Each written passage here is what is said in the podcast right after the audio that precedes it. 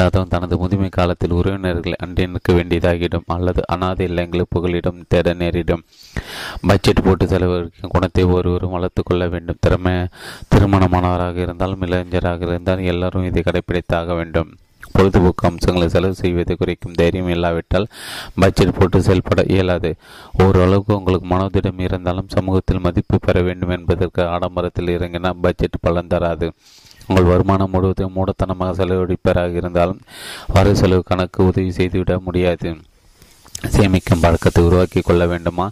முதலில் நண்பர்களை குறைத்துக் கொள்ளுங்கள். தேர்ந்தெடுத்த சிலருடன் நட்பு மட்டும் நட்பு வைத்துக் கொள்ளுங்கள். நீங்கள் செலவு செய்வீர்கள் என்று எதிர்பார்க்காத நல்லவர்களாக அவர்கள் இருப்பது அவசியம். செலவுகளை குறைத்துக் கொள்கிற தைரியம் இருந்தால் தான் சேமிக்க முடியும். அவ்வாறு சேமிக்கும் தொகை எவ்வளவு சிறிதாக இருந்தாலும் பாதகமில்லை. அந்த சேமிக்கும் குணம் உங்களுக்கு வெற்றியை தேடித்தரும். இந்த குணத்தை வளர்த்து கொண்ட மனிதர்கள் தான் சமுதாயத்தில் பொறுப்பான இடங்களில் அமர்ந்து புகழ்பெற்றார்கள். இது நிர்பணமான உண்மை. இதற்கு ஏராளமான சான்றுகள் உள்ளன. சேமிப்பு என்பது வசதிகளை வாங்கி வங்கி கையிருப்பையும் கூட்டிக் கொள்வதுடன் நின்று விடுவதில்லை. சம்பாதிக்கும் திறனையும் அது அதிகரிக்கிறது. தொடர்ந்து சேமித்து வரும் ஒருவன் தான் விரும்பி தொழிலை செய்ய முடிகிறது. அதற்கு தேவையான பணம் அவனிடம் இருப்பதோடு நல்ல பல குணாதிசயங்களும் உருவாகி விடுகின்றன. அதனால் அவன் தொழிலில் வெற்றி பெற முடியும். எந்த தொழிலில் ஏற்பட்டாலும் சரி ஒவ்வொரு பணம் சேமித்து சேமித்து வைப்பது மிகவும் அவசியமான ஒன்றாகும். பலர் சேமிக்கும் திறமை இல்லாதவர்களாக இருக்கிறார்கள். அந்த திறமை வளர்த்து கொள்ளும் போது தாம் நாம் ஆசீர்வதிக்கப்பட்டவர்களாகிறோம் ஹென்ரி ஃபோர்டு தனது தொழிலாளர்கள் இந்த அறிவை ஊட்டுவதற்கு பெரிதும் முயற்சி செய்தார். எவ்வாறு பணம் சேமிக்க வேண்டும்? சிக்கனமாக எவ்வாறு செலவு செய்ய வேண்டும் என்றெல்லாம் சொல்லிக் கொடுத்தார். சேமிக்கும் பழக்கத்தை ஒரு ஒரு வாழ்க்கை தத்துவமாக கடைபிடிக்க வேண்டும் என்று அவர் தொழிலாளர்களை தூண்டினார். திடச்சித்தம் இல்லாத பணக்கார பெற்றோர்கள் மகனாக பிறந்து கழுத்தில் தங்க காசுகள் நிறைந்த பையை கட்டி கொண்டிருப்பதை விட நான் ஏழையாக பிறந்து குறித்து மகிழ்ச்சி அடைகிறேன். கூடுதல் தவறுகள் உங்களுக்கு வருகின்ற ஒவ்வொரு காசோலையிலும் ஒரு குறிப்பிட்ட சதவீதத்தை சேமித்து வைக்க ஒரு வழி இருக்கிறது. முதலில் அலையாக நீங்கள் இருங்கள். வந்த தொகையில் இருபது சதவீத கடனை தந்து கடனை அடையுங்கள். இந்த சேமிப்புகளில் வளர தொடங்குவதை விட்டு கண்டு வியப்படுவீர்கள். நாளடைவில் இந்த யுக்தி எளிதாக பழகி போய்விடும்.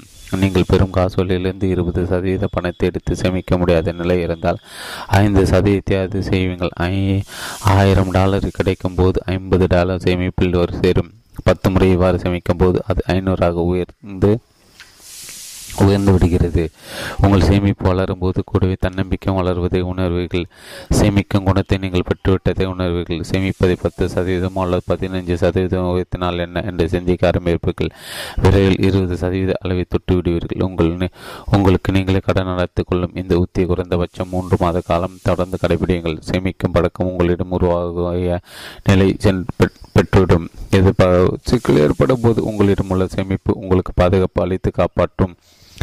ஒரு வருட காலத்திற்கு தேவையான சேமி பணம் சேமிப்பில் இருந்தால் நீங்கள் பெரிய அளவில் சுதந்திர உணர்வை பெறுவீர்கள். ஒரு வாரம் சமாளிக்கக்கூடிய அளவில் தான் கணக்கில் பணம் இருந்தால் உங்கள் இலக்கு வெகு தொலைவில் உள்ளது என்று பொருள். இருபது சதவீதம் சேமிக்கும் பழக்கத்தை குறைந்தது ஐந்து வருடங்களில் தொடர்ந்து கடைபிடிக்க வேண்டும். நீங்கள் எதுவும் சேமிக்காது இருந்துவிட்டால் இன்று மாதிரி ஐந்து வருடங்களுக்கு பிறகும் பண கஷ்டத்தில் சிக்கிக்கொள்ள நேரிடும். நீங்கள் ஏன் இன்னும் படைக்காரியை பயன்படுத்தி கொண்டீர்கள் என்றோ பல புதிய பொருட்கள் ஏன் வாங்கவில்லை என்றோ நண்பர்கள் கேட்கக்கூடும். இது போன்ற விமர்சனங்கள் பெரிதாக எடுத்துக்கொள்ளாதீர்கள் நீங்கள் பணத்தை எவ்வளவு அதிகம் செலவு செய்கிறீர்கள் என்பதை வைத்து உங்களை எடை போடுகிறார்கள். அவர்கள் உண்மையில் நல்ல நண்பர்களே அல்ல. உங்கள் சேமிப்பு வேகமாக அதிகரிக்க ஆசைப்படாதீர்கள். வியாபார உறவுகளும் அவ்வாறு அதிகரிக்க வாய்ப்பு கிடைத்தால் அது தவறில்லை. வேறு குறுக்கு வழிகளில் முயலக்கூடாது நீங்கள் கேள்வி பொருளாக மாறுவதற்கு ஏதுவாகிவிடும். அந்த நேரத்தில் யாராவது ஒரு நண்பர் பண உதவி கேட்கும் வந்து நிற்கலாம். அந்த பணம் திரும்பி வருமா என்று தெரியாது. சேமிப்பை பயன்படுத்தி எவ்வாறு முன்னேறலாம் என்று கற்றுக்கொள்ளுங்கள். நிதி நிர்வாக விஷயங்களை கற்றுத்தருவதற்கு நல்ல வழிகாட்டிகள் கிடைப்பார்கள். உங்களது குறிக்கோளை அடைவதற்கு பணம் சேமிப்பு உதவி செய்யும். அந்த வாய்ப்பு கிடைக்கும் போது உங்கள் சேமிப்பின் ஒரு பகுதி எடுத்து பயன்படுத்துங்கள். சிலருக்கு வெற்றி உடனே கிடைத்து விடுகிறது. எதிர்பாராமல் உங்களுக்கு சில பின்னடைவுகள் ஏற்படலாம். அப்போது உங்களுக்கு சேமி பாதுகாப்பு அளித்த காப்பாற்ற பணம் தேவைப்படும். உங்கள் சேமிப்பு முழுவதும் தொழில் போட்டிருந்தால் நீங்கள் தடுமாறி போவீர்கள். ஒரு பகுதி மிச்சம் வைத்திருந்தால் மீண்டும் மீண்டும் பார்க்கலாம் தவறுகளிலிருந்து பாடம் பெறலாம். சேமிக்கும் குணத்தை நீங்கள் கடைபிடித்தால் வெற்றி விதிகள் அனைத்தும் ஏற்றுக்கொள்ளவும்.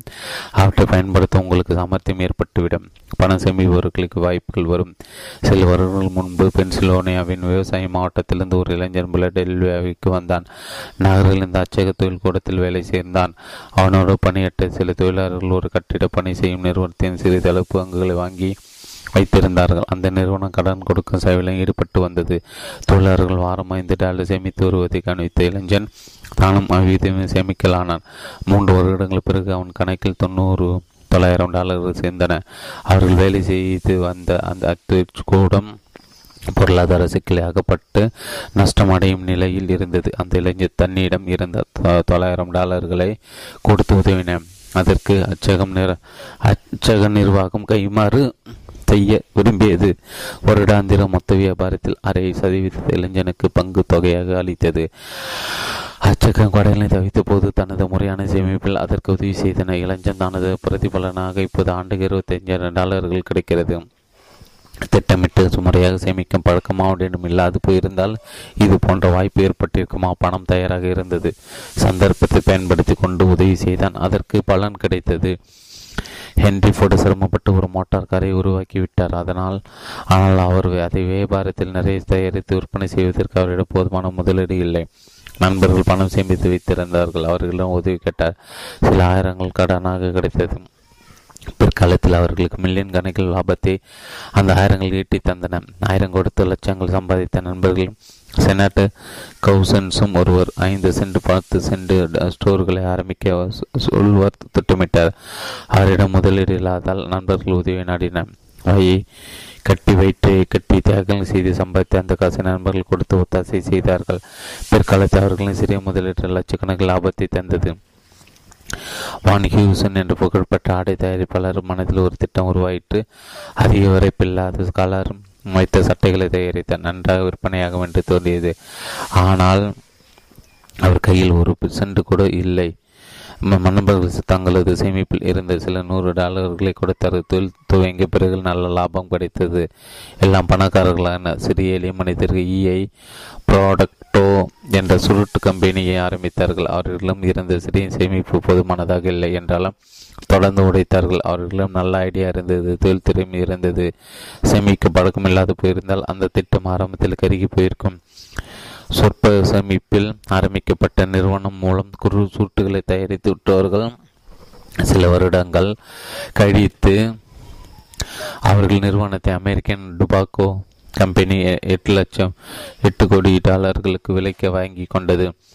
பரிவும் நீதியும் தான் அனைத்து வழக்குகளுக்கும் மத்தியஸ்தமாக அமைகின்றன. நீங்கள் இவற்றை பின்பற்றினால் உங்கள் வாழ்க்கை பயணத்தில் யாரிடம் தோற்க நேரிடார் இன்று செல்வத்தை அள்ளி தரும் பெரிய நிறுவனங்கள் எல்லாம் சேமிக்க பழக்கத்தின் துணையோடு தான் உருவான என்பதை நினைவில் வையுங்கள். எண்ணெய் வியாபாரம் செய்ய வேண்டும் என்ற ஜான் டி ராக்ஃபில்லர் விரும்பினார். அப்போது அவர் ஒரு கணக்காளராக வேலை பார்த்து வந்தார். அன்றைய காலகட்டத்தில் எண்ணெய் வியாபாரத்தை யாரும் ஒரு தொழிலாக நினைத்து பார்க்கவில்லை.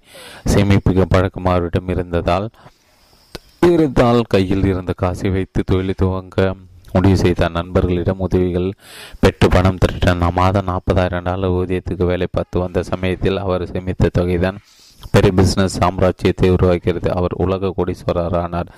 ஜேம்ஸ் ஹில் ஒரு ஏழை இளைஞர். தந்திகள் அனுப்பு பணியில் ஈடுபட்ட மாதம் முப்பது டாலர்கள் சம்பளம் வாங்கி கொண்டிருந்தார். கிரேட் நார்த்தன் ரயில்வே என்ற ரயில்வே சேவை நிறுவனத்தை துவங்க அவர் திட்டம் தீட்டினார். அதை செயல்படுத்தும் பொருளாதார வசதி அவரிடம் இல்லை. சேமித்து வைத்திருந்த பணம் சிக்காகோ நகருக்கு போவதற்கு தான் சரியாக இருந்தது. அங்கே இருந்து செல்வந்தர்களிடம் பேசி அவர்களை இணங்க வைத்தார். சேமிக்கும் குணமுள்ள அந்த இளைஞர் நம்பக நம்பக தகுந்தவர் என்று அவர்கள் கருதிய முதலீடு செய்ய சம்பாதித்தார்கள் வியாபாரம் செய்வதில் ஈடுபட்டுள்ள மனிதர் சற்றென்று மற்றவர்களிட நம்பிவிட மாட்டார்கள். தங்களிடம் உள்ள சொந்த காசை அவர்கள் எவ்வாறு பாதுகாக்கவும் சரியாகவும் செலவழிக்கிறார்கள் என்று கவனித்த பிறகு பணம் தருவார்கள். சேமிக்கு படுக்கும் இந்த நம்பிக்கையை தரும் விஷயங்கள் ஒன்றாக கருதப்படுகிறது. சிக்காகோ நகர் ஒரு இளைஞன் அச்சகத்தின் வேலை பார்த்து வந்தான். சொந்தமாக ஒரு அச்சகம் வைத்து நடத்த ஆசைப்பட்ட அவன் அச்சு இயந்திரங்கள் சப்ளை செய்யும் நிறுவனங்களுக்கு சென்றான். தனக்கு கடனாக அச்சு இயந்திரமும் மற்ற பொருட்களும் வேண்டும் என்று மேலாளரிடம் கேட்டான். அந்த மேலாளர் கேட்ட முதல் கேள்வி இதுதான். நீ ஏதாவது பணம் சேமித்து வைத்திருக்கிறாய்? அவன் வைத்திருந்தான். மாதந்தோறும் கிடைத்த முன்னூறு முப்பது டாலர் பாதி பத்திரமாக சேமித்து வைத்திருந்தான். நான்கு வருட காலம் இவ்வாறு சேமித்து வைத்திருந்த தொகையை மேலாளரிடம் கொடுத்தான். அவர்கள் கடனுக்கு இயந்திரங்கள் கொடுக்க சம்மதித்தார் இன்று அந்த இளைஞர் மிகப்பெரிய ஒரு பொருள் அச்சக நிறுவனத்தை சிக்காக்குள் நடத்தி வருகிறார். புகழ்பெற்ற அச்சக உரிமையாளர் ஜார்ஜ் பி. வில்லியம்ஸ் தான் அவர். இந்த சம்பவம் நடந்த பல ஆண்டுகளுக்கு பிறகு எனக்கு வில்லியம்ஸ் உடன்பாடுக்கு ஏற்பட்டது. ஆயிரத்தி தொள்ளாயிரத்தி பதினெட்டாம் ஆண்டின் போது போர் முடிந்த பிறகு நான் நடத்தி வந்த கோல்டன் ரூல் மேகசின் பத்திரிகையின் அச்சுக்கூலியை செலுத்த முடியாதால் கடன் தவணை கோரினேன். என்னை பார்த்து வில்லியம்ஸ் கேட்ட முதல் கேள்விதான் உங்களுக்கு சேமிக்க பழக்கம் இருக்கிறதா? இத்து யுத்தத்தின் போது நான் சேமித்த பணம் முழுவதும் இறந்து விட்டேன். ஆனாலும் எனது சேமிக்கும் வாயிலாக முப்பதாயிரம் டாலர்கள் மேலும் மேலான தொகை கடன் கிடைத்தது. மனிதனுக்கு வாய்ப்பில் நாலபுறமும் கொட்டி கிடைக்கின்றன. கையில் பணம் வைத்திருப்பவர்கள் மட்டும்தான் அதை பயன்படுத்திக் கொள்ள முடியும். சேமிக்கும் குணம் இருந்தால் பணத்தை சம்பாதித்துக் கொள்ளலாம். அந்த குணமற்ற வெற்றி பண்புகள் உருவாகும். துணை நிற்கிறது. காலம் சென்ற ஜே பி மார்க்கன் ஒரு முறை இவ்வாறு கூறினார். நலங்கள் நல்ல குணங்கள் கொண்ட ஒருவனுக்கு அவர் ஒரு ஒரு கோடி டாலர்கள் கடன் கொடுக்கவும் தயாராக இருப்பதாக கூறினார் அவனிடம் சேமிக்கும் குணம் இருப்பது அவசியம் என்றார். குணம் கெட்ட ஒருவனுக்கு ஆயிரம் டாலர் கடன் தரவும் சம்மதித்தார். ஆனால் அவன் சிக்கனமான மனிதனாக இருப்பது அவசியம் என்றார். சேமிக்கும் குணம் உள்ளவர்களை உலகம் எந்த விதமான கண்ணோட்டத்தில் பார்க்கிறது என்பது இதிலிருந்து தெரிந்து கொள்ளலாம். சேமிப்பு மூலம் இருநூறு முந்நூறு டாலர் கிடைத்தாலும் போதும். அதை வைத்துக்கொண்டு தொழில் தொடங்கி பொருளாதாரத்தை சுதந்திரத்தை அடைய முடியும். இது போன்ற சம்பவங்கள் பல நடந்திருக்கின்றன. சில வருடங்கள் முன்பு ஒரு இளம் கண்டுபிடிப்பாளர் ஒரு வீட்டு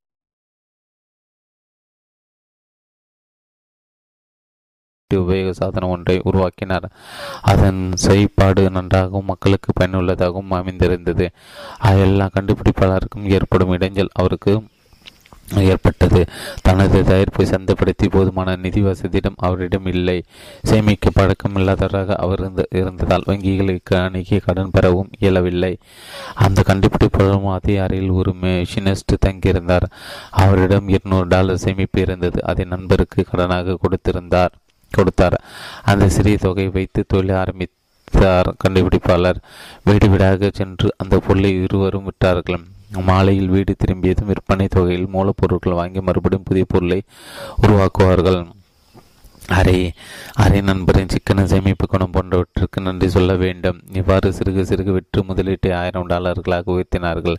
அதன் பிறகு கடன் கிடைத்தது பொருளை உற்பத்தி செய்வதற்கு தேவையான கருவிகள் வாங்கி சொந்தமாக தயாரித்து விற்கலானார்கள்.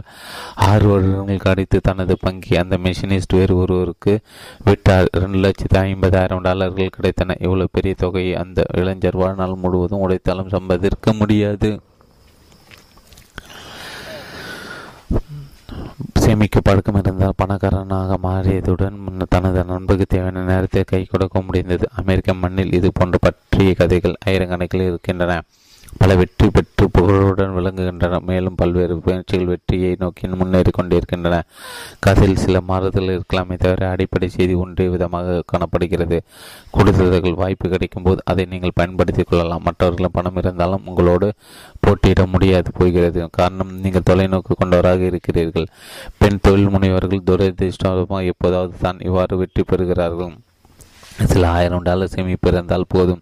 நீங்கள் தலை நிமிர்ந்து இருக்கலாம். மேரி கே. ஆஷ் என்ற பெண்மணி தனது ஐயாயிரம் டாலர் சேமிப்பில் வைத்து அழகு சாதன பொருட்கள் கம்பெனி ஆரம்பித்தார். வில்லியன் ஒருவன் தனது இரண்டாயிரம் டாலர் சேமிப்பை கொண்டு தொழில் துவங்கி புகழப்பட்டார் சேமிக்க குணம் அவர்களிடம் இருந்ததால் வாய்ப்பை பயன்படுத்தி கொள்ள முடிந்தது. நீங்கள் சேமிக்கும் பழக்கத்தை உருவாக்கி கொள்ளாவிட்டால் அதிர்ஷ்டமற்றவராகி விடுகிறீர்கள். பணம் சம்பாதிக்கும் வாய்ப்பு உங்களுக்கு கிடைக்காது. மனதுக்கு வருத்தம் அளிப்பதாக இருந்தாலும் இதுதான நிதர்சன உண்மை. இதனை இதை எத்தனை தடவை திரும்ப திரும்ப சொல்லி இன்னனை ஒட்டினாலும் தகும். மனிதன் அதிர்ஷ்டம் சிறியதோ பெரிதோ எதுவாக இருந்தாலும் சேமிப்பு என்ற குணத்திலிருந்து தான் அது துவங்குகிறது. இந்த உண்மையை நன்றாக மனதில் பதிவைத்துக் கொள்ளுங்கள். பொருளாதார சுதந்திரம் நோக்கி எளிதாக பயன் பயணப்படலாம். பல தனது கடைசி காலம் வரை கடுமையாக உடைத்து காலம் தள்ளும் சோகமான கட்சியை நாம் உருவாக்குகிறோம் காண்கிறோம். அவர்கள் இளமை காலத்தில் சேமிக்கும் குணத்தை உதாசீனம் செய்துவிட்டதே இந்த கஷ்டமான வாழ்க்கைக்கு காரணமாகிவிட்டது. இது போன்ற லட்சக்கணக்கான ஜனங்கள் அமெரிக்கா முழுவதும் இருக்கிறார்கள். அனைத்து வயதிலும் தொழிலும் பிரிவிலும் இது போன்றவர்கள் காணப்படுகிறார்கள். சுதந்திர வாழ்வு வாழ்வுதான் உலகில் மிக பெரிய விஷயம். பொருளாதார சுதந்திரம் இல்லாவிட்டால் நிஜமான சுதந்திரம் வாய்க்காது. ஒரே விதமான வேலையை காலம் முழுவதும் செய்வது கொடுமையான விஷயம். குறிப்பிட்ட நேரத்தில் புறப்பட வேண்டும். குறிப்பிட்ட அந்த இடத்திற்கு சென்று பணியாற்ற வேண்டும். அது பிடிக்காத வேலையாகவும் இருக்கலாம். குறிப்பிட்ட நேரம் மணி தொடர்ந்து உடைக்க வேண்டும். ஒரே விதத்தில் இது சிறை வாழ்க்கைக்கு ஒப்பானது. செயல்கள் கட்டுப்பாட்டிற்குள் வைக்கப்படுகின்றன. அவன் சில சலுகைகள் பெற்ற தகு கைதிக்கு நிகராக இருக்கிறான். தூங்குவதற்கு இடம் உள்ளது. உணவுகளை தென்றெடுத்து உண்ணலாம். விரும்பியதை உடுக்கலாம். ஆனாலும் சிறை வாழ்க்கை தான் இந்த ஆயுள் சிறையிலிருந்து தப்பித்து விடுவதற்கு ஒரே வழி சேமிக்கும் பழக்கத்தை உருவாக்கிக் கொள்வது. அதற்காக எவ்வளவு தேகங்கள் செய்ய நேர்ந்தாலும் பின்வாங்காது. தொடர்ந்து அதை செய்து வாருங்கள். லட்சக்கணக்கான ஏழைகளிலிருந்து இது வித்தியாசப்பட்ட விலகி நின்று வெற்றி காண்பதற்கு இதைவிட வேறு மார்க்கம் கிடையாது. இந்த பயிற்சி சொல்லப்படும் பாடங்களும் அறிவுரைகளும் நீங்களே செயல்படுத்தி பார்க்க வேண்டும் என்பதற்காகவே உருவாக்கப்பட்டிருக்கின்ற காரியத்தில் இருங்கள். கடன் கொடுக்கவோ வாங்கவோ செய்யாதீர்கள். கடனோடு சேர்த்து நண்பனை இழைப்பீர்கள். கடன் வாங்கினால் சிக்கனம் தொலைந்து போகும். அனைத்திற்கும் மேலாக நீங்கள் நீங்களாகவே இருங்கள். இரவு பகலும் எப்போதும் இதை நினைவில் வையுங்கள். யாருக்கும் நீங்கள் பொய்யனாக இருக்க நேரிடாது. ஷேக்ஸ்பியர் வெட்டி விதிகள் ஐந்து ஐந்து. முதன்மை குணமும் தலைமை தகுதியும் நம்மை சுற்றி நடப்பு அனைத்தும் தற்காலிகமானதான் உண்மை மட்டுமே நிலைத்திருக்கும்.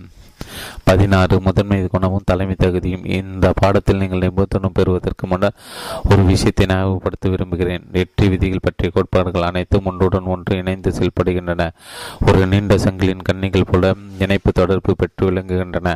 அனைத்தும் பலமாக இணைப்பது ஒருங்கிணைந்த ஆற்றல் கிடைக்கிறது. இந்த பாடங்கள் முழுவதற்கு மனோதத்துவ நடைமுறை கோட்பாடுகள் அடித்தளமாக அமைந்திருப்பதை காணலாம். ஒவ்வொரு விதிமுறைக்கும் வெவ்வேறு செயல்முறை உள்ளது. முதன்மை குணமும் தலைமை தகுதியும் என்ற பாடம் தன்னம்பிக்கை அடுத்த பாடமாக வைக்கப்பட்டிருக்கிறது. இவ்வாறு அமைய காரணம் என்ன தெரியுமா? தன்னம்பிக்கை இல்லாத மனிதன் திறமையான தலைவனாக உயர முடியாது. அவனால் துணிச்சலான முடிவுகள் எடுக்க இயலாது. முதன்மை குணம். இந்த பாடத்தில் முதன்மை குணம் தலைமை தகுதி என்ற இரண்டு சொற்கள் ஏன் ஒன்றாக இணைந்திருக்கிறன இணைந்திருக்கிறேன் என்று கூறட்டுமா? வெற்றி பெறுவது தலைமை தகுதி மிகவும் அவசியமான ஒன்றாகும். இந்த பண்பை உருவாக்கிக் கொள்வதற்கு முதன்மை குணம் அடிப்படை தேவையாக அமைகிறது. வண்டிக்கு வண்டிக்கு அச்சு மாதிரி தலைமைக்கு இந்த முதன்மை குணம் ஆதாரமாக இருக்குது. செய்ய வேண்டிய காரியத்தை யாருடைய தூண்டுதலும் இல்லாமல் செய்கின்ற ஒரு அரிய குணத்தை முதன்மை குணம் என்கிறோம். எல்பர்ட் ஹேப்பர்டு தன்னிடமுள்ள அந்த குணம் பற்றி அவரே கூறுவதை கேளுங்கள். இந்த உலகம் பெற்று இந்த உலகம் பெரிய பரிசுகளான பணம் பட்டம் போன்றவற்றை முதன்மை குணம் நிறைந்தவர்களுக்கே தருகிறது. முதன்மை என்றால் என்ன? அதை விலக்கி சொல்கிறேன் கேளுங்கள். சரியான காரியத்தை யாரும் சொல்லித் தராமல் நீங்களே செய்வதுதான் முதன்மை குணம். நீங்களே செய்வதற்கு பிறகு உள்ள அடுத்த கட்டம் என்ன தெரியுமா? நீங்கள் ஒரு தடவை சொன்னதும் அந்த காரியம் உடனே நடைபெற்ற ஆக வேண்டும். நீங்கள் இவ்வாறு சொல்லலாம். இந்த செய்தி கார்சியாவுக்கு கொண்டு செல் அதை கொண்டு சென்றவனுக்கு உயர்ந்த மரியாதை கிடைக்கலாம்? ஆனால் எப்போதும் அது ஒரு விதமாக இருக்கும் என்று சொல்லிவிட முடியாது. அவசியமான தருணங்கள் மட்டும் உங்களை தவிர்த்து மற்றவர்கள் முடிவெடுக்க வேண்டும். இதனால் மரியாதை கிடைப்பதற்கு பதில் அவமானம் முன்னேறலாம் அல்லது சொற்ப புலன்களை கிடைக்கலாம். இந்த மாதிரியான காரியங்கள் சரியான வெற்றி தரும் என்ற உத்தரவாதம் கிடையாது. இன்னும் கீழ்நிலைகளும் உள்ளன. நான் நாம் பொறுப்பை ஒப்படைக்கும் மனிதன் அதை சரியாக முடிக்க தெரியாதவனாக இருக்கலாம். யாராவது ஒருவர் அங்கிருந்து அருகிலிருந்து செய்தி காட்டி விளக்கலாம். அதை சரியாக செய்கிறவன் என்று மேற்பார்வை செய்யவும் வேண்டியிருக்கலாம். இப்படிப்பட்டவன் வேலைக்கு பொருத்தமற்றவன். அவமானம் தான் அவனுக்கு கிடைக்கும். செல்வம் படைத்த யாராவது உறவினர்கள் பெண்பலம் இல்லாவிட்டால் அவர்கள் பிடித்து நிற்க முடியாது. துரதிருஷ்டம் கையில் தடியுடன் இப்போது மூளையில் இவர்களை எதிர்பார்த்து காத்திருக்கிறது. நீங்கள் இதில் எந்த ரகத்தை சேர்ந்தவராக இருக்க விரும்புகிறீர்கள்? உங்கள் தகுதிகள் பட்டியலிட வேண்டும். இந்த பயிற்சியில் உள்ள எந்த விஷயங்கள் உங்களுக்கு தேவைப்படுகின்றன என்று தீர்மானிக்க வேண்டும். அனைத்து பயிற்சி பாடங்களும் படித்த பிறகு இதை முடிவு செய்வது நல்லது. நீங்கள் எல்பர்ட் ஹப்பாடு கேட்ட கேள்விக்கு விடை அளிக்க தயார் என்றால் இந்த ஆய்வுக்கு சம்ம சம்மதித்து விட்டதாக அர்த்தம். நீங்கள் எந்த ரகத்தை சேர்ந்தவராக இருக்க விரும்புகிறீர்கள்? தலைமை தகுதி என்பது ஒரு வித்தியாசமான குண அதிசயம். முதன்மை குணத்தை உருவாக்கி கொண்டு செயலாற்ற மனிதர்கள் மட்டுமே தலைமை தகுதிக்கு பெற முடியும்.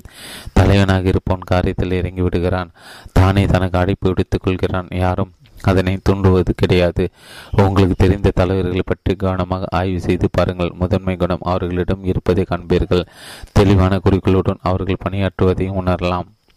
நூலின் முதலாவது நூலின் மூன்றாவது பாடத்தில் கூறப்பட்டுள்ள ஒரு விஷயம் அவர்களிடம் தூக்கலாக இருப்பதை கண்டும் கன நேரிடும் அதுதான் தன்னம்பிக்கை. இதை இங்கே நினைவுபடுத்த காரணம் என்ன தெரியுமா? இந்த பயிற்சி திட்டத்தில் உள்ள பதினேழு விதிகளை பயன்படுத்தி தான் புகழப்பட்ட பெரிய மனிதர் எல்லோரும் வெற்றி தேடிக் கொண்டார்கள் என்பதை புரிந்து கொள்ளுங்கள். ஒருங்கிணைந்த முயற்சியின் மகத்துவத்தை பற்றி நிறைய இந்த பயிற்சியில் சொல்லப்பட்டிருந்தது. அதை நீங்கள் புரிந்து கொண்டு பயன்பெற வேண்டும் என்பதை நினைவூட்ட விரும்புகிறேன். இந்த பயிற்சி பெற வெற்றி பெற குறுக்கு வழி காட்டும் ஒரு முயற்சி என்பதை முயற்சி அல்ல என்பதை கவனத்தில் கொள்ளுங்கள். அதை ஞாபகப்படுத்த இதுவே சரியான தருணம் என்று கருதுகிறேன். இது ஒருவித இயந்திரத்தனமான சுத்திரம் அல்ல. உங்களது பங்களிப்பு இல்லாமல் இதை செயல்படுத்தி பிரமாதமான வெற்றிகளை பெற்றுவிட நினைக்காதீர்கள். அது சாத்தியமில்லை. இந்த பயிற்சி மூலம் நீங்கள் சிறப்பான பலனை பெற வேண்டுமானால் இங்கே சொல்லப்பட்ட விதிகளை பயன்படுத்தி உடைக்க வேண்டும். பதினேழு விதிமுறைகளிலும் சொல்லப்பட்டிருக்கும் குணங்களை நீங்கள் உருவாக்கிக் கொள்வது மிகவும் அவசியம். அந்த முக்கியமான குணங்களில் ஒன்று தான் முதன்மை குணம். அதை பற்றி தான் இந்த பாடத்தில் படித்து கொண்டிருக்கிறீர்கள். அந்த விதிமுறையை செயல்படுத்த உங்களை ஆசி ஆயத்தப்படுத்திக் கொள்ளுங்கள். பெரும்பாலான மனிதர்கள் கஷ்டம் என்று ஒதுக்கி என்று ஒதுக்கிய ஒரு செயலை நீங்கள் இதன் மூலமாக வெற்றியாக மாற்றி காட்ட இயலும். ஆயிரத்தி தொள்ளாயிரத்தி பதினாறாம் ஆண்டு வாக்கில் எனக்கு இருபத்தி ஐந்தாயிரம் டாலர்கள் தேவைப்பட்டன. நான் ஒரு கல்வி நிறுவனம் தொடங்க தொடங்க விரும்பினேன். என்னிடம் பணம் இல்லை. நான் வழக்கமாக கடன் வாங்க வங்கிகளிலிருந்து நிதி உதவி பெறவும் வாய்ப்பு இல்லை. நான் எனது தலைவிதியை நினைத்து புலம்பவில்லை. யாராவது பணக்காரர் உறவினர்கள் உதவி செய்ய மாட்டார்களா என்று இயங்கியும் நிற்கவில்லை. ஆனத்து தேவதூதன் வந்து காப்பாற்றி வழிகாட்டுவான் என்று கனவும் காண முயலவில்லை. நான் என்ன செய்த தீர்மானம் இந்த பயிற்சி திட்டத்தில் உங்கள் என்ன அறிவுரைகளையும் அறிவுரைகளை நானும் கடைபிடித்தேன். எனது திட்டத்திற்கு தேவையான நிதி திரட்டுவதை என் குறிக்கோளாக மாற்றிக்கொண்டேன். அதை நடைமுறைப்படுத்துவதற்கு தேவையான செயல் திட்டத்தை வகுத்து கொண்டேன். தன்னம்பிக்கையின் துணையோடு காரியத்தில் இறங்கினேன். முதன்மை குணம் உந்து சக்தியாக இருந்தது. சுமார் ஆறு வார காலம் துல்லியமான முறையில் திட்டங்கள் தீட்டின திடமான நம்பிக்கையோடு செயலில் இறங்கினேன். எந்த ஒரு காரியமும் நம்பகத்தன்மா நம்பக நம்பகமானதாக அமைய வேண்டும் என்றால் நாம் பயன்படுத்தும் பொருட்கள் தரமாக இருப்பது அவசியம். ஒருங்கிணைந்த முயற்சியின் முக்கியத்துவம் பற்றி நினைத்து பாருங்கள். ஒரு விதமான நோக்கம் கொண்டுள்ள பலர் கூட்ட முயற்சியில் ஈடுபாடு ஈடுபடுகிறார்கள். அவர்கள் இணக்கமான செயல்பாடுகள் ஒருவருடன் ஒருவர் பிணைக்கின்றன. சங்கிலின் கன்னிகள் ஒன்றுடன் ஒன்று பிணையும் போது முழு சங்கிலும் வழிவடைவதை கவனத்தில் கொள்ளுங்கள். விளம்பரம் மற்றும் விற்பனை துறையில் ஈடுபடுவோருக்கு பயிற்சி அளிக்க ஒரு கல்வி நிறுவனம் துவங்க வேண்டும் என்பது என் விருப்பம். அதற்கு இருபத்தஞ்சாயிரம் டாலர்கள் முதலீடு செய்ய தேவைப்பட்டது. அந்த நிறுவனத்தை ஆரம்பிக்க இரண்டு முக்கியமான விஷயங்கள் தேவைப்பட்டன. ஒன்று பணம் அடுத்தது அதற்கான பாடத்திட்டம். என்னிடம் பாடத்திட்டம் தயாராக இருந்தது ஆனால் பணம் இல்லை. என்னிடம் இல்லா திட்டத்தின் மீது அக்கறை கொண்ட நபர்களை தேடி பிடிக்க வேண்டும். அப்போதுதான் அவர்கள் இருபத்தஞ்சு டாலர்கள் தருவார்கள். இந்த பிணைப்பு ஏற்படும் போது இரு தரப்பினும் பயன்பெற முடியும். எனது திட்டம் சிறப்பாகவும் நம்பகமானதாக இருப்பதை உறுதிப்படுத்த கொண்ட பிறகு காரியத்தில் இறங்கின வெற்றிகரமாக பிசினஸ் காலேஜை நடத்தி கொண்டிருந்த ஒரு முதலாளி சந்தித்து பேசின அது போன்ற கல்வி நிலையங்கள் நிறைய இருந்ததால் தொழில் கடுமையான புற்றி நிலவி வந்தது. கீழ்கண்ட வகையில் எனது திட்டத்தை காலேஜ் முதலிடம் சமர்ப்பித்தேன். ஒரு மருத்துவமிக்க கல்லூரியை நீங்கள் நடத்தி கொண்டீர்கள் ஆனால் உங்கள் போட்டியாளர்களை சமாளித்து விட்டு பெறுவது ஒரு புதிய திட்டம் தேவைப்படுகிறது. மக்கள் அபிமானம் பெற்றிருப்பதால் அனைத்து வாய்ப்புகள் உங்களுக்கு அமைந்திருக்கின்றன. ஆனால் தொழில் போட்டி அதிகமாக இருக்கிறது. அதை எதிர்கொள்வதற்கு என்னிடம் ஒரு நல்ல திட்டம் உள்ளது. நாம் இருவரும் இணைந்து செயல்பட்டால் உங்களுக்கு வேண்டியதை நீங்கள் பெறலாம். எனக்கு தேவைப்பட்டதை நானும் அடைவேன் என்று தெரிவித்திருந்தேன். அடுத்தபடியாது எனது திட்டத்தை பின்வரும் விதமாக விவரித்து கூறினேன். நடைமுறை சத்தமான ஒரு பயிற்சி திட்டத்தை நான் எழுதியிருக்கிறேன். விளம்பரம் மற்றும் விற்பனை சுரையை சேர்ந்தவர்கள் அதை கொண்டு பயிற்சி அளிக்க இயலும். விற்பனையாளருக்கு பயிற்சி அளித்த வழி நடத்தியும் எனக்கு அனுபவம் இருக்கிறது. அதை துணையாக கொண்டு இந்த திட்டத்தை உருவாக்கியிருக்கிறேன். நான் விளம்பரத்துறையிலும் அனுபவம் பெற்றிருக்கிறேன். திட்டமிடுதல் வழிநடத்தல் போன்ற செயல்களில் ஈடுபட்டு பல வெற்றிகரமான விளம்பர பணிகளை செய்து காட்டியும் இருக்கிறேன். இதை நிரூபிக்க தேவையான பலமான சான்றுகளும் என்னிடம் உள்ளன. வியாபார ரீதியாக இந்த திட்டத்தை நீங்கள் செயல்படுத்த விரும்பினால் நான் அதற்கு ஒத்துழைக்க தயாராக இருக்கிறேன். எனது பயிற்சிகளை உங்கள் கல்லூரியில் நடத்தலாம். மாணவர்கள் பாடத்திட்டங்களில் ஒன்றாக இதையும் சேர்த்து கொள்ளலாம். புதிதாக உருவாக்கப்படும் அந்த துறையின் முழு பொறுப்பையும் நான் ஏற்று நடத்த தயாராக உள்ளேன் நகரில் உள்ள வேறு எந்த கல்லூரியும் உங்களுக்கு கடப்பட்டியாக இது போன்ற வகுப்பை நடத்த இயலாத காரணம் அவர்கள் யாரிடம் இத்தகைய பாடத்திட்டமே இல்லை. விளம்பரங்கள் மூலம் மாணவர்களை மதிப்பயிற்சியை கவர்ந்தெடுக்க இயலும். நீங்கள் மாமலாக நடத்தி வரும் வகுப்புகளுக்கும் இந்த விளம்பரங்களால் பயன் கிடைக்கும். விளம்பர செலவு முழுவதும் என் துறையை ஏற்றுக்கொள்ளும். எந்த செலவும் இல்லாமல் நீங்கள் மற்ற துறைகளில் மாணவர்களுக்கு கூடுதலாக பெறலாம். உங்கள் வருமானம் அதிகரிக்கும். செலவின்றி உங்கள் கல்லூரி பற்றி விளம்பரம் செய்தராகி விடுவீர்கள். அவ்வாறு செய்வதால் எனக்கு லாபம் என்று நீங்கள் நினைக்கக்கூடும். அதை விளக்குகிறேன். நாம் இருவரும் எழுத்துப்பூர்வமாக ஒப்பந்தம் செய்து கொள்ள வேண்டும். நீங்கள் கொடுத்த தொகை மற்றும் விளம்பரம் போன்றவற்றை நான் திருப்பி தந்து ரசீது பெற்றுக்கொள்வேன். அந்த பணம் அந்த தருணம் முதல் எனது பயிற்சி வகுப்புகள் முழுவதும் எனக்கு சொந்தமாகிவிடும். உங்களது பள்ளியிலிருந்து பிரிந்து சென்று நான் எனது பெயரில் அதை தனியே நடத்தி கொள்ள இந்த ஒப்பந்தம் அடி செய்கிறது என்று விளக்கி கூறினேன். எனது திட்டமேற்கப்பட்ட ஒப்பந்தம் கைதாயிற்று நான் எந்த ஜாமீனும் கொடுக்காமல் இருபத்தஞ்சு டாலர் பெறுவதற்கான திட்டமிட்ட குறிக்கோள் துணை செய்ததை கவனிங்கள் இந்த உலகில் எதுவும் உத்தரவாதம் கிடையாது. வாய்ப்பு வரும்போது பயன்படுத்திக் கொள்ள வேண்டும். General Douglas MacArthur. கூடுதல் தகவல். முதன்மை குணத்தின் சிறப்பை உணர்த்த பலமான சமயத்தை சான்று வேண்டுமா? மைக்ரோசாஃப்ட் நிறுவனத்தின் வெற்றிக்கு காரணமாக இருந்த பில்கேட்ஸையும் பாலாளன் இதற்கு உதாரண காட்டலாம் இருவரும் உயர்நிலைப் பள்ளியில் படித்த காலம் முதலே நண்பர்களாக இருந்து வந்தார்கள். அவர்கள் கம்ப்யூட்டரின் மீது ஆர்வம் வைத்த ஆரம்பகால முன்னோடிகள் புரோகிராமர்கள் பற்றி அப்போது யாரும் அவ்வளவு அக்கறை காட்டப்பட்டது கிடையாது. ஆயிரத்தி தொள்ளாயிரத்தி எழுபத்தி நாலாம் ஆண்டில் பில்கெட்ஸ் ஹார்வர்டில் இருந்தார். ஆலன் மாசூசேட்ஸில் தங்கியிருந்தார். அப்போது அவர்கள் இருவரும் காட்டிய முதன்மை குணம் வெற்றிக்கு வடி அமைத்து கொடுத்தது பாப்புலர் எலக்ட்ரானிக் மேகசின் என்ற பத்திரிகையில் ஒரு கவர் ஸ்டோரி வெளியாகி இருந்தது. ஆல்டேர் என்ற பெயரில் ஒரு புதிய கம்ப்யூட்டர் நானூறு டாலர் விலை சந்தப்படுத்தி இருப்பதாக அதில் கூறியிருந்தார்கள் பொதுமக்கள் பயன்பாட்டிற்கு வந்த முதல் கம்ப்யூட்டர் இதுதான். ஆல்டேல் எட்டாயிரத்தி எட்நூறு என்ற அந்த கம்ப்யூட்டர் இன்று பார்க்க நேர்ந்தால் அது பிரதான பொருள் போல தோன்றும். அதற்கு கீபோர்டு கிடையாது. மெல் டெலிடை கருவியுடன் இணைந்து இயக்க வேண்டும். பேசிக் மொழியில் இதற்கு ஒரு ப்ரோக்ராம் தயாரித்தால் மக்களை அதிகம் கவர்ந்துவிடும் என்று பில்கேட்டும் ஆளனும் கதி கருதினார்கள். இரண்டு மாதங்கள் கடுமையாக உடைத்து அந்த கம்ப்யூட்டருக்கு ஏற்ற விதமாக ப்ரோக்ராம் செய்து எழுதி முடித்தார்கள். அந்த நிலையிலும் அவர்களிடம் சொந்தமாக கம்ப்யூட்டர் எதுவும் கிடையாது. ஆல்டைர் தயாரித்த இன்ஜினியர் எட் ராபர்ட்ஸ் இருவருடன் ஒரு ஒப்பந்தம் செய்து கொண்டார். அந்த ஆண்டின் கோடை காலத்தில் பிட்கெட்ஸும் ஆலன் ஒரு கம்பெனி சொந்தமாக ஆரம்பித்து அதற்கு மைக்ரோசாஃப்ட் என்று பெயர் சூட்டினார்கள்.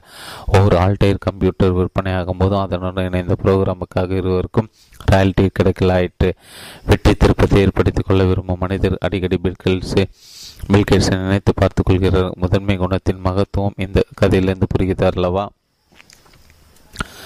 தனது தனித்துவத்தை வெளி வெளிப்படுத்தி காட்டாத எவரும் வெற்றி பெறுவது சாத்தியமில்லை. முயன்று பார்த்து நிரூபிக்கப்பட்ட இந்த எளிய நடைமுறை பலர் கடைபிடித்து வெற்றி பெற்று விடுகிறார்கள். எதிர்காலத்து கம்ப்யூட்டர்கள் நல்ல வரவேற்பு இருக்கும் என்பதே பில்கேட்ஸ் ஆளுநர் முன்கூட்டி புரிந்து கொண்ட புத்திசாலிகளாக விளங்கினார்கள். அதே நேரத்தில் சிலரிடம் அற்புதமான திட்டங்கள் இருக்கும். அது அவர்களுக்கு வெற்றி தேடி தராது. தனது ஓரிரு நண்பர்களை வியக்க வைத்து மகிழ்ச்சி அடைய செய்வதுடன் அவர்கள் முயற்சி நின்று விடுகிறது. முயன்றால் அவர்களும் பில்கெட்ஸ் போல வெற்றி கொடியை நாட்டலாம். அது முடியாமல் போவது ஏன்? முதன்மை கூட முக்கியத்துவம் பெற்று திகழ்வது அவசியம் என்பது அவர்கள் உணர வேண்டும். பில்கேட்ஸும் ஆலனும் இருந்த வரையில் போதும் என்று நினைத்துவிடவில்லை உங்களிடம் இருக்கும் திட்டம் அபாரமானது என்றும் யாரும் அவர்களை தூண்டிவிடவும் இல்லை. அங்கீகாரத்தை எதிர்பார்த்து அவர்கள் காத்து கிடக்கும். காத்து அது காரியத்தில் இறங்கினார்கள். முதன்மை முதன்மை முதன்மை குணம் அவர்களிடம் இல்லாமல் போயிருந்தால் பலரும் திருப்தி செய்து வெற்றி அடைந்திருக்க இயலாது. அதுவே நிறைய இருந்தது. தனித்து துணிந்து காரியத்தில் இறங்கினார்கள். உலக வரலாற்றில் பேசப்படும் ஒரு பெரு வெற்றி நிகழ்த்தி காட்டினார்கள். பிசினஸ் பிசினஸ் காலேஜில் பயிற்சி நடத்த ஆரம்பித்தேன். ஒரு வருடம் முடிவத்திற்குள்ளாக எனக்கு இருபத்தஞ்சாயிரம் டாலர் நிர்வாகம் கொடுத்துவிட்டது பயிற்சிகளை விளம்பரம் செய்வது அதை சந்தைப்படுத்துவது போன்ற இன்ன பிற செலவுகளுக்கு அதை வழங்கினார்கள். எனது பயிற்சி வகுப்புகள் மூலம் கிடைத்த தொகையை அவர்களிடம் ஒப்படைத்தேன். எனக்காக அவர்கள் செலவழித்த பணம் சம்மதமாக இருக்கும். இருந்தது. எனது பயிற்சி திட்டம் சுயசார்பு அடைந்து தனித்து நிற்கும் சக்தியை பெற்றது. ஒப்பந்த காலம் நிறைவு பெறும் வரை நான் அவர்களுடன் இணைந்து செயல்பட்டேன். கல்லூரி புதிதாக தொடங்கப்பட்ட பயிற்சி மூலம் மற்ற வகுப்புகளுக்கு ஒரு விதத்தில் விளம்பரம் கிடைத்தது என்று கூறலாம். எனது வகுப்புகளிலிருந்து கிடைத்த பயிற்சி கட்டணம் கல்லூரி வகுப்புகளை தண்ணீர் பெற உதவி செய்தது. எனக்கு வகுப்புகள் ஆரம்பிக்க அந்த கல்லூரி நிறுவனம் எந்தவித நிதியும் கொடுக்கவில்லை என்பதை கவனியுங்கள். திருப்பி வாங்கிக் கொள்ளும் வகையில் கடன் தான் கொடுத்தது. இருவரும் பயன்பெறும் வகையில் எனது திட்டம் இருக்கிறது என்று தெரிவித்திருந்தேன்.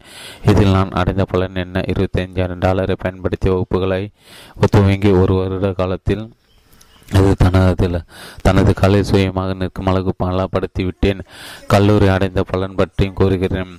மாமலாக நடந்து கொண்ட இந்த வகுப்புகளுக்கு புதிய மாணவர்கள் நிறைய சேர்ந்தார்கள். எனது பயிற்சி வகுப்பு பற்றி கொடுத்த விளம்பரத்தினால் இது சாத்தியமாயிற்று எனது விளம்பரங்கள் எல்லா கல்லூரியின் முகவரியோடு வெளியிடப்பட்டன. இன்று அந்த கல்லூரி நாட்டின் சிறந்த கல்வி நிறுவனங்கள் ஒன்று விளங்கி வருகிறது. ஒருங்கிணைந்த முயற்சிக்கு சாட்சி சொல்லும் அடையாளம் சின்னமாக அது உயர்ந்து நிற்கிறது என்றால் மிகையல்ல கூடுதல் தகவல் நெப்போலியன்கள் துவங்கி பயிற்சி வகுப்பு பில்கேட்ஸின் கம்ப்யூட்டர் துறை முயற்சி ஆகிய இரண்டும் ஒரே விதமாக இல்லாது போகலாம். ஆனால் அடிப்படையில் இருவரது பிரச்சனை ஒரே மாதிரியாக இருந்தன. இருவரிடம் தொழில் துவங்க பணம் இல்லை. முதன்மை குணத்தின் உதவியோடு அதற்கு கை கொடுக்கூடிய மனிதராக கண்டுபிடித்தார்கள். நிதி உதவி செய்வதன் மூலம் அந்த மனிதர் பெறக்கூடிய லாபத்தை அவருக்கு இருவரும் உணர்த்தினார்கள். நெப்போலியனின் சொன்னதை கவனிகள் பயிற்சி வகுப்பு துவங்கத்திற்கு வாங்கிய கடன் அடைப்பட்டது. தொழில் தொழில் அவருக்கு சொந்தமாகிவிட்டது. பங்குதாரராக இருந்த கல்லூரியும் நாட்டின் சிறந்த கல்வி நிறுவனமாக இருந்தது. மைக்ரோசாஃப்டின் கடையை தொடர்ந்து கேளுங்கள். ஆயிரத்தி தொள்ளாயிரத்தி எண்பது ஆண்டுகளில் வாக்கில் ஐபிஎம் நிறுவனம் புதிய சாஃப்ட்வேர் எழுதக்கூடிய ஆள் கிடைப்பாரா என்று தேடியது அவர்கள் வெளியிட இருந்த பர்சனல் கம்ப்யூட்டரில் அதை பயன்படுத்த விரும்பினார்கள். ஆல்டேர் கம்ப்யூட்டரை விடவும் நவீனமாக அந்த பர்சனல் கம்ப்யூட்டர்கள் தயாரிக்கப்பட இருந்தன. மூன்றைய மாதத்தின் காரியம் முறைய வேண்டும் என்று ஐபிஎம் நிறுவியது. அதற்கு மைக்ரோசாஃப்ட் மென்பொருள் தயாரித்து வழங்க ஒப்புக்கொண்டது. ஆளுநர் பில்கேட்ஸும் வேறு ஒரு கம்பெனியின் ஆப்ரேட்டிங் சிஸ்டத்தை வாங்கி அதை ஐபிஎம் கம்ப்யூட்டருக்கு பொருந்தும் வகையில் மாற்றி அமைந்தார்கள் அதற்கு எம்எஸ் தாஸ் என்று பெயரிட்டார்கள். மைக்ரோசாஃப்ட் டெஸ்க் ஆப்ரேட்டிங் சிஸ்டம் குறிப்பிட்ட காலக்கெடுவுக்குள் மென்பொருள் பில்கேட்ஸும் ஆளனும் தயாரித்து கொடுத்து விட்டார்கள். ஐபிஎம் பர்சனல் கம்ப்யூட்டர் மக்களிடம் புகழ்பெறலாயிற்று இதுவோ செயலில் விலை குறைந்த மென்பொருட்கள் பல மொழித்தட ஆரம்பித்தன. மைக்ரோசாஃப்ட் ஐபிஎம் தொடர்பு மூலம் பில்கேட்ஸுக்கு தனது மென்பொருளை எங்கு வேண்டுமானாலும் விற்பனை செய்யும் அனுமதி கிடைத்தது. ஹோம் கம்ப்யூட்டர்கள் வழியாக பிராக் தேதிப்பட்டார்கள். ஆனால் அதோடு அவர்கள் நின்றுவிடவில்லை உலகம் முழுவதும் விற்பனை அமைப்பை ஏற்படுத்தி லைசன்ஸ் வாங்கி எம்எஸ் தாஸை மேம்படுத்துவதற்கு உழைத்தார்கள் நான்கு வருடங்கள் விற்பனை நான்கு மடங்காக உயர்ந்தது. இன்று மைக்ரோசாஃப்ட் உலக அளவில் மென்பொருள் விற்பனையில் ஆதிக்க சக்தியாக இருந்து வருகிறது. இது அதிர்ஷ்டத்தினால் ஏற்பட்டதா? சரியான நேரத்தில் சரியான இடத்தில் இருந்தார்களா? நிச்சயமாக. அப்படியல்ல. பாப்புலர் எலக்ட்ரானிக் பத்திர ஆல்டேர் கம்ப்யூட்டரை பார்த்ததும் இருவரும் ஒரு குறிக்கோளை அப்போதே உருவாக்கி கொண்டா கொண்டு விட்டார்கள். அது தொடர்ந்து வளர்ச்சியும் முகத்தில் இருந்து வந்தது. கம்ப்யூட்டர் தயாரிப்பாளர்களும் அதை உபயோகிக்கும் போது மக்களும் தங்களுடன் பிரிக்க முடியாதபடி உறவு கொள்ள வேண்டும் என்று பில்கேட்ஸ் ஆசைப்பட்டார். ஆரம்ப வெற்றி கிடைத்ததும் அவர்கள் அதோடு நின்று விடவில்லை. தொடர்ந்து முனைப்புடன் முன்னேறின தங்களது நிறுவன பணியாளர்களையும் இந்த திசையில் தூண்டினார்கள். மென்பொருட்கள் மேம்படுத்தல் ஆர்வம் காட்டினார்கள். மைக்ரோசாஃப்ட் மென்பொருள் துறையில் மதிப்புமிக்க முன்னோடி தலைமை நிறுவனமாக இருந்தது. வருவது ஏன் முதன்மை குணம்? முதன்மைக்க குணத்தோடு இருந்து சவால்களை எதிர்கொள்கிறது. அந்த நிறுவனங்கள் அதன் நிறுவனங்கள் விருப்பத்தை பூர்த்தி செய்கிறது. இதுவும் இதற்கு முன்பு படிந்த செய்தி முதன்மை குணமாகும். குணம் தலைமை தகுதிகளின் முக்கியத்துவத்தை உணர்வ உணர்த்துவதுடன் நின்றுவிடவில்லை. இந்த பயிற்சி அடுத்த வார இருக்கும் பாடத்தின் கோட்பாட்டையும் எடுத்து கூறுகிறது. கற்பனை திறன் என்பதும் அந்த பாடம். விரும்பிய காரியத்தை செய்து முடிக்க பல திட்டங்கள் பலவித திட்டங்கள் இருப்பது இயல்பு. எல்லோரும் பயன்படுத்த மாமலான திட்டங்கள் சிறப்பானவை அல்ல என்பதுதான் உண்மை. அவற்றை உபயோகித்தால் தொழில் துவங்க தொழிலில் துவங்க வங்கியில் கடன் கேட்க வேண்டியிருக்கும். மேலும் மேலே பார்த்த சம்பவங்களில் உபயோகிக்கப்பட்ட இயல்புக்கு மாறான திட்டங்கள் வெற்றியை தந்தன. ஒரு பெரிய தத்துவஞானி இவ்வாறு கூறினார் முதன்மை குணம் ஒரு ரகசிய சாவி. அது வாய்ப்பு என்ற கதவி திறக்க உதவும். இதை சொன்னவர் பெயர் எனக்கு நினைவில் இல்லை. சொன்ன கருத்தை வைத்து பார்க்கும்போது அவர் ஒரு ஞானி என்பது மட்டும் உறுதியாக தெரிகிறது. முதன்மை குணம் தலைமை தகுதியும் கொண்டவராக நீங்கள் மாற வேண்டுமா? அது அதற்கு என்ன நடைமுறை பின்பற்ற வேண்டும் என்று கூறுகிறேன். கேளுங்கள். எந்த காரியத்தையும் தள்ளி போடாதீர்கள். நாளைக்கு பார்த்து கொள்ளலாம் என்ற எண்ணத்தை மனதிலிருந்து அகற்றிவிட வேண்டும். அதை வெற்றி கொள்ள நீங்கள் கற்றுக்கொள்ளுங்கள். அந்த தாமத குணத்தை இக்கணமே தொலைத்து தலைமுழுகுங்கள். வெகு காலமாக உங்களிடம் தங்கியிருந்து வரும். அதை விரட்டடிக்காவிட்டால் எந்த சாதனை நீங்கள் நிறுத்தி காட்ட இயலாது. தாமத குணத்தை வெற்றி கொள்ள ஒரு மனோ தத்துவ நடைமுறையை நாம் பின்பற்ற வேண்டும். அது மக்களுக்கு நன்கு பரிச்சயமானதும் விஞ்ஞானபுரம் நெறிப்பட்டதுமான ஒன்றாகும். அதன் பெயர் தான் சுய கட்டளை கீழே தரப்பட்டுள்ள சூத்திரத்தை காகிதத்தில் பிரதி எடுத்து உங்கள் அறையில் ஒட்டி வையுங்கள். இரவில் படுக்கும்போது உங்கள் காலை கண் போது அது உங்கள் பார்வையில் பட வேண்டும். எனது வாழ்வின் குறிக்கோளை நான் தெரிவு செய்துவிட்டேன். அதை நிஜமாகி காட்டுவது எனது கடமை என்பதை உணர்கிறேன். அதை அடைய உறுதியுடன் உடைக்கும் குணத்தை நான் உருவாக்கி கொள்வேன். இது என்ன இது என்னை எனது குறிக்கோளை நோக்கி முன்னெடுத்து செல்லும் பணிக்கு உதவி செய்யும். எந்த துறையிலும் தலைமைத்துவம் பெற விரும்பினாலும் தள்ளி போடும் குணம் இருந்தால் அது மோசமான எதிரியாக மாறிவிடும். நான் இந்த குணத்தை முற்றிலும் அகற்றிக் கொள்வேன். ஒன்று செய்து முடிக்க வேண்டிய காரியத்தை தினமும் தவறாது செய்வேன். இதை யாரும் நினைவூட்டாமலே செய்து விடுவேன். இரண்டு பிறருக்கு நன்மை தரும் ஏதாவது ஒரு செயல் நான் தினமும் செய்வேன். எந்த ஊதியமும் எதிர்பார்க்காமல் இதை செய்வேன். மூன்று யாரும் நினைவூட்டாமலே தம் தம் காரியங்கள் அவர்களுக்கு தினமும் செய்து முடிக்க வேண்டும் என்பதை தினசரி யாராவது ஒரு சொல்லிக் கொடுக்க முயற்சி மேற்கொள்வேன். உடைப்பதனால் உடல் தசைகள் நன்கு பலம் பெறுகின்றன யாருடைய தூண்டுதல் இல்லாமல் உடைக்க தயாராகும் முதன்மை குணம் முதன்மைக்கு குணம் உடல் உறுதிக்கு துணை செய்யும். இதை நான் உணர்ந்திருக்கிறேன். முதன்மை குணத்துடன் செயல்பட தினசரி வாழ்வின் சில காரியங்கள் சிறிய காரங்கள் மூலம் உருவாக்கிக் கொள்ளலாம் என்பது எனக்கு தெரியும். அந்த குணத்தை வளர்த்துக் கொள்வதற்காக எனது கடமைகளை நான் தினமும் தன்னிச்சையாக செய்து முடிப்பேன். இதை நான் தினமும் தொடர்ந்து கடைபிடித்தால் குணம் வளர்ச்சி அடையும். எனது சேவையை நல்ல வகையில் பயன்படுத்திக் கொள்ள விரும்பும் நபர்களின் கவனத்தையும் இது கவர்ந்திருக்கும் என்பதை நான் உணர்ந்திருக்கிறேன். இப்படிக்கு சவுந்தர் ஒப்பம். நீங்கள் இப்போது என்ன தொழில் செய்கிறீர்கள் என்பது ஒரு பிரச்சனை அல்ல. உங்களுக்கு மக்களுக்கு ஏதாவது ஒரு நன்மை செய்ய முடியும். அதற்கான வாய்ப்புகள் தினமும் ஏற்படவே செய்கின்றன. எந்த பிரதிபலனும் எதிர்பார்க்காமல் ஏதாவது ஒரு உதவி சமூகத்திற்கு செய்யுங்கள். அதற்கு சம்பளம் கிடைக்குமா என்று ஆசைப்படாமல் சேவை உணர்வுடன் பணிபுரியுங்கள் இந்த சேவை இந்த சேவை பணி உங்களிடம் முதன்மை குணம் ஏற்படவும் அது வளர்ச்சி பெறவும் வழிவகை செய்யும். நீங்கள் வெற்றியிட விரும்பும் துறையில் தலைச்சிறந்த மனிதராக உயர்வதற்கு இந்த குணம் அவசியப்படுகிறது பணத்தை கருத்தில் கொண்டு செயல்படுவோர் அதற்கான ஊதியத்தை பெறக்கூடும். பணம் எவ்வளவு கிடைத்தாலும் அது அவர்கள் தகுதிக்கும் குறைவான ஊதியமாக இருக்கும். வாழ்க்கை பணம் அவசியம்தான் என்றாலும் அதை அடைவதே பெரிய தகுதி என்று தப்பு கணக்கு போடாதீர்கள். எவ்வளவு பணம் இருந்தாலும் அது மகிழ்ச்சி ஆத்மா திருப்தி போன்றவற்றுக்கு ஈடாகாது. ஒவ்வொரு மனிதனும் தன்னிடம் இருப்பதை விட மேலும் சிறப்பான பொருளை அடையவே ஆசைப்படுகிறான். ஒரு கலைப்படைப்பை உருவாக்கும் போது ஒருவன் மகிழ்ச்சி அடைகிறான். இந்த ஆனந்தத்தை எந்த லௌகிக பொருளுக்கும் நினைவைத்து பார்க்க இயலாது. எவ்வளவு பணம் தந்து இதை அடைந்துவிட முடியாது. நான் ஒரு பெண்ணை தொழில் வேலைக்கு வைத்திருந்தேன். எனக்கு வரும் கடிதங்கள் பிரித்து படித்து வகைப்படுத்தி வைப்பால் தேவை கடிதத்துக்கு பதிலும் அனுப்புவாள். மூன்று ஆண்டுகளுக்கு முன்பு அவள் என்னிடம் வேலைக்கு வந்து சேர்ந்தாள். நான் சொல்வது எப்படி குறிப்பேட்டில் எழுதி கொள்ளும். பணியை அளித்திருந்தேன். இது போன்ற வேலைகளுக்கு எல்லோரும் பெரும் அளவு சம்பளம் தான் அவளுக்கும் தரப்பட்டது. ஒரு நாள் இந்த வாசகத்தை டைப் செய்து கொண்டு வருமாறு கூறினேன். நீ மனதில் தீர்மானித்து வைத்திருப்பது உனது எல்லையாக அமைந்து விடுகிறது. அதை டைப் செய்து என்னிடம் கொடுத்த அந்த பெண் நீங்கள் கூறிய இந்த குறிக்கோள் வாசகம் ஒரு புதிய திட்டத்தை உருவாக்கி தந்துவிட்டது. அதன் மூலம் நாம் இருவரும் பயன்பெற முடியும் என்று என்னிடம் சொன்னாள். என்னால் அவளுக்கு உதவ முடிந்தது. குறித்து மகிழ்ச்சி அடைவதாக தெரிவித்தேன். நான் அதை பெரிதாக எடுத்துக்கொள்ளவில்லை. ஆனால் அந்த குறிகள் வாசகம் அவள் மனதில் பெரிய தாக்கத்தை ஏற்படுத்திவிட்டது என்பதை என்னால் தெளிவாக உணர முடிந்தது. இரவு உணவு அருந்திய பிறகு அவள் எனது அலுவலகத்துக்கு வந்து நெடுநேரம் வேலை செய்வாள். அதற்கு எந்த தனி ஊதியம் நான் கொடுக்கவில்லை. அவளும் எதிர் அதை எதிர்பார்க்கவில்லை. எனக்கு வந்திருக்கும் கடிதங்கள் அவளை பதில் எழுதி என்னிடம் எடுத்து வந்து காட்டுவாள். இவ்வாறு செய்யும்படி யாரும் அவளிடம் செய்யவே இல்லை அவ்வளவாக இதை செய்ய தொடங்கினாள். என்னுடைய எழுத்து நடையை அவள் கூர்ந்து கவனித்து அது போலவே எழுதினாள். அந்த கடிதங்கள் நான் எழுதியது போலவே அமைந்திருந்தன. சில சமயங்கள் என்னை விடவும் சிறப்பாக எழுதினாள். என்னுடைய தனியாளர் ராஜினாமா செய்யும் வரை இந்த கடிதம் எழுதும் பணியை அவள் தொடர்ந்து செய்து வந்தால் அந்த செயலருக்கு பதில் வேறு ஆளை நான் தேடினேன். அந்த வேலைக்கு இவளை போன்ற இளம்பெண்ணை நியமிக்க நினைப்பது இயல்பான ஒன்று தானே அந்த பதவியை நான் அவளுக்கு வழங்குவதற்கு முன்பே அதை தனது முதன்மை குணத்தின் வாயிலாக அவளை கைப்பற்றி கொண்டு விட்டால் புதிய காரியதரிசி என்ற அந்தஸ்துடன் அவள் எனது கடிதங்கள் கையாள தொடங்கினாள். தனது வேலை நேரம் முடிந்த பிறகு எனது அலுவலகத்துக்கு வந்து அவள் சம்பளம் இல்லாமல் வேலை செய்து தகுதி உயர்த்தி கொண்டாள். செயலாளர் என்ற பெரிய பதவி முதன்மை குணத்தின் வாயிலாக எட்டி பிடித்தாள் விஷயம் அத்தோடு நின்றுவிடல். அவளது திறமையை பார்த்த மற்றவர்கள் கூடுதல் ஊதியம் தந்து தங்கள் நிறுவனத்துக்கு அவளை எடுத்துக்கொள்ள முயன்றார்கள். எனவே நான் அதிக சம்பளம் தந்து அவளை என்னிடம் வைத்துக்கொள்ள நேர்ந்தது. என்னிடம் ஸ்டெனோகிராஃபராக சேர்ந்த போது கொடுத்த சம்பளத்தை போல நான்கு மடங்கு தர வேண்டியிருக்கிறது.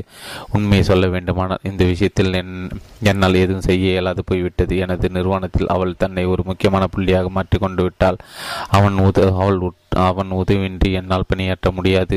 நிலையை தொற்று தோற்றுவித்து விட்டால் இவ்வாறு புரிந்துணர்வுடன் கூடிய ஒரு நடைமுறை முதன்மை குணம் உருவாக்கிவிட்டது நான் அவளுக்கு சம்பளத்தை உயர்த்தி கொடுக்க இருந்திருந்தால் அவளை இழந்திருப்பேன்.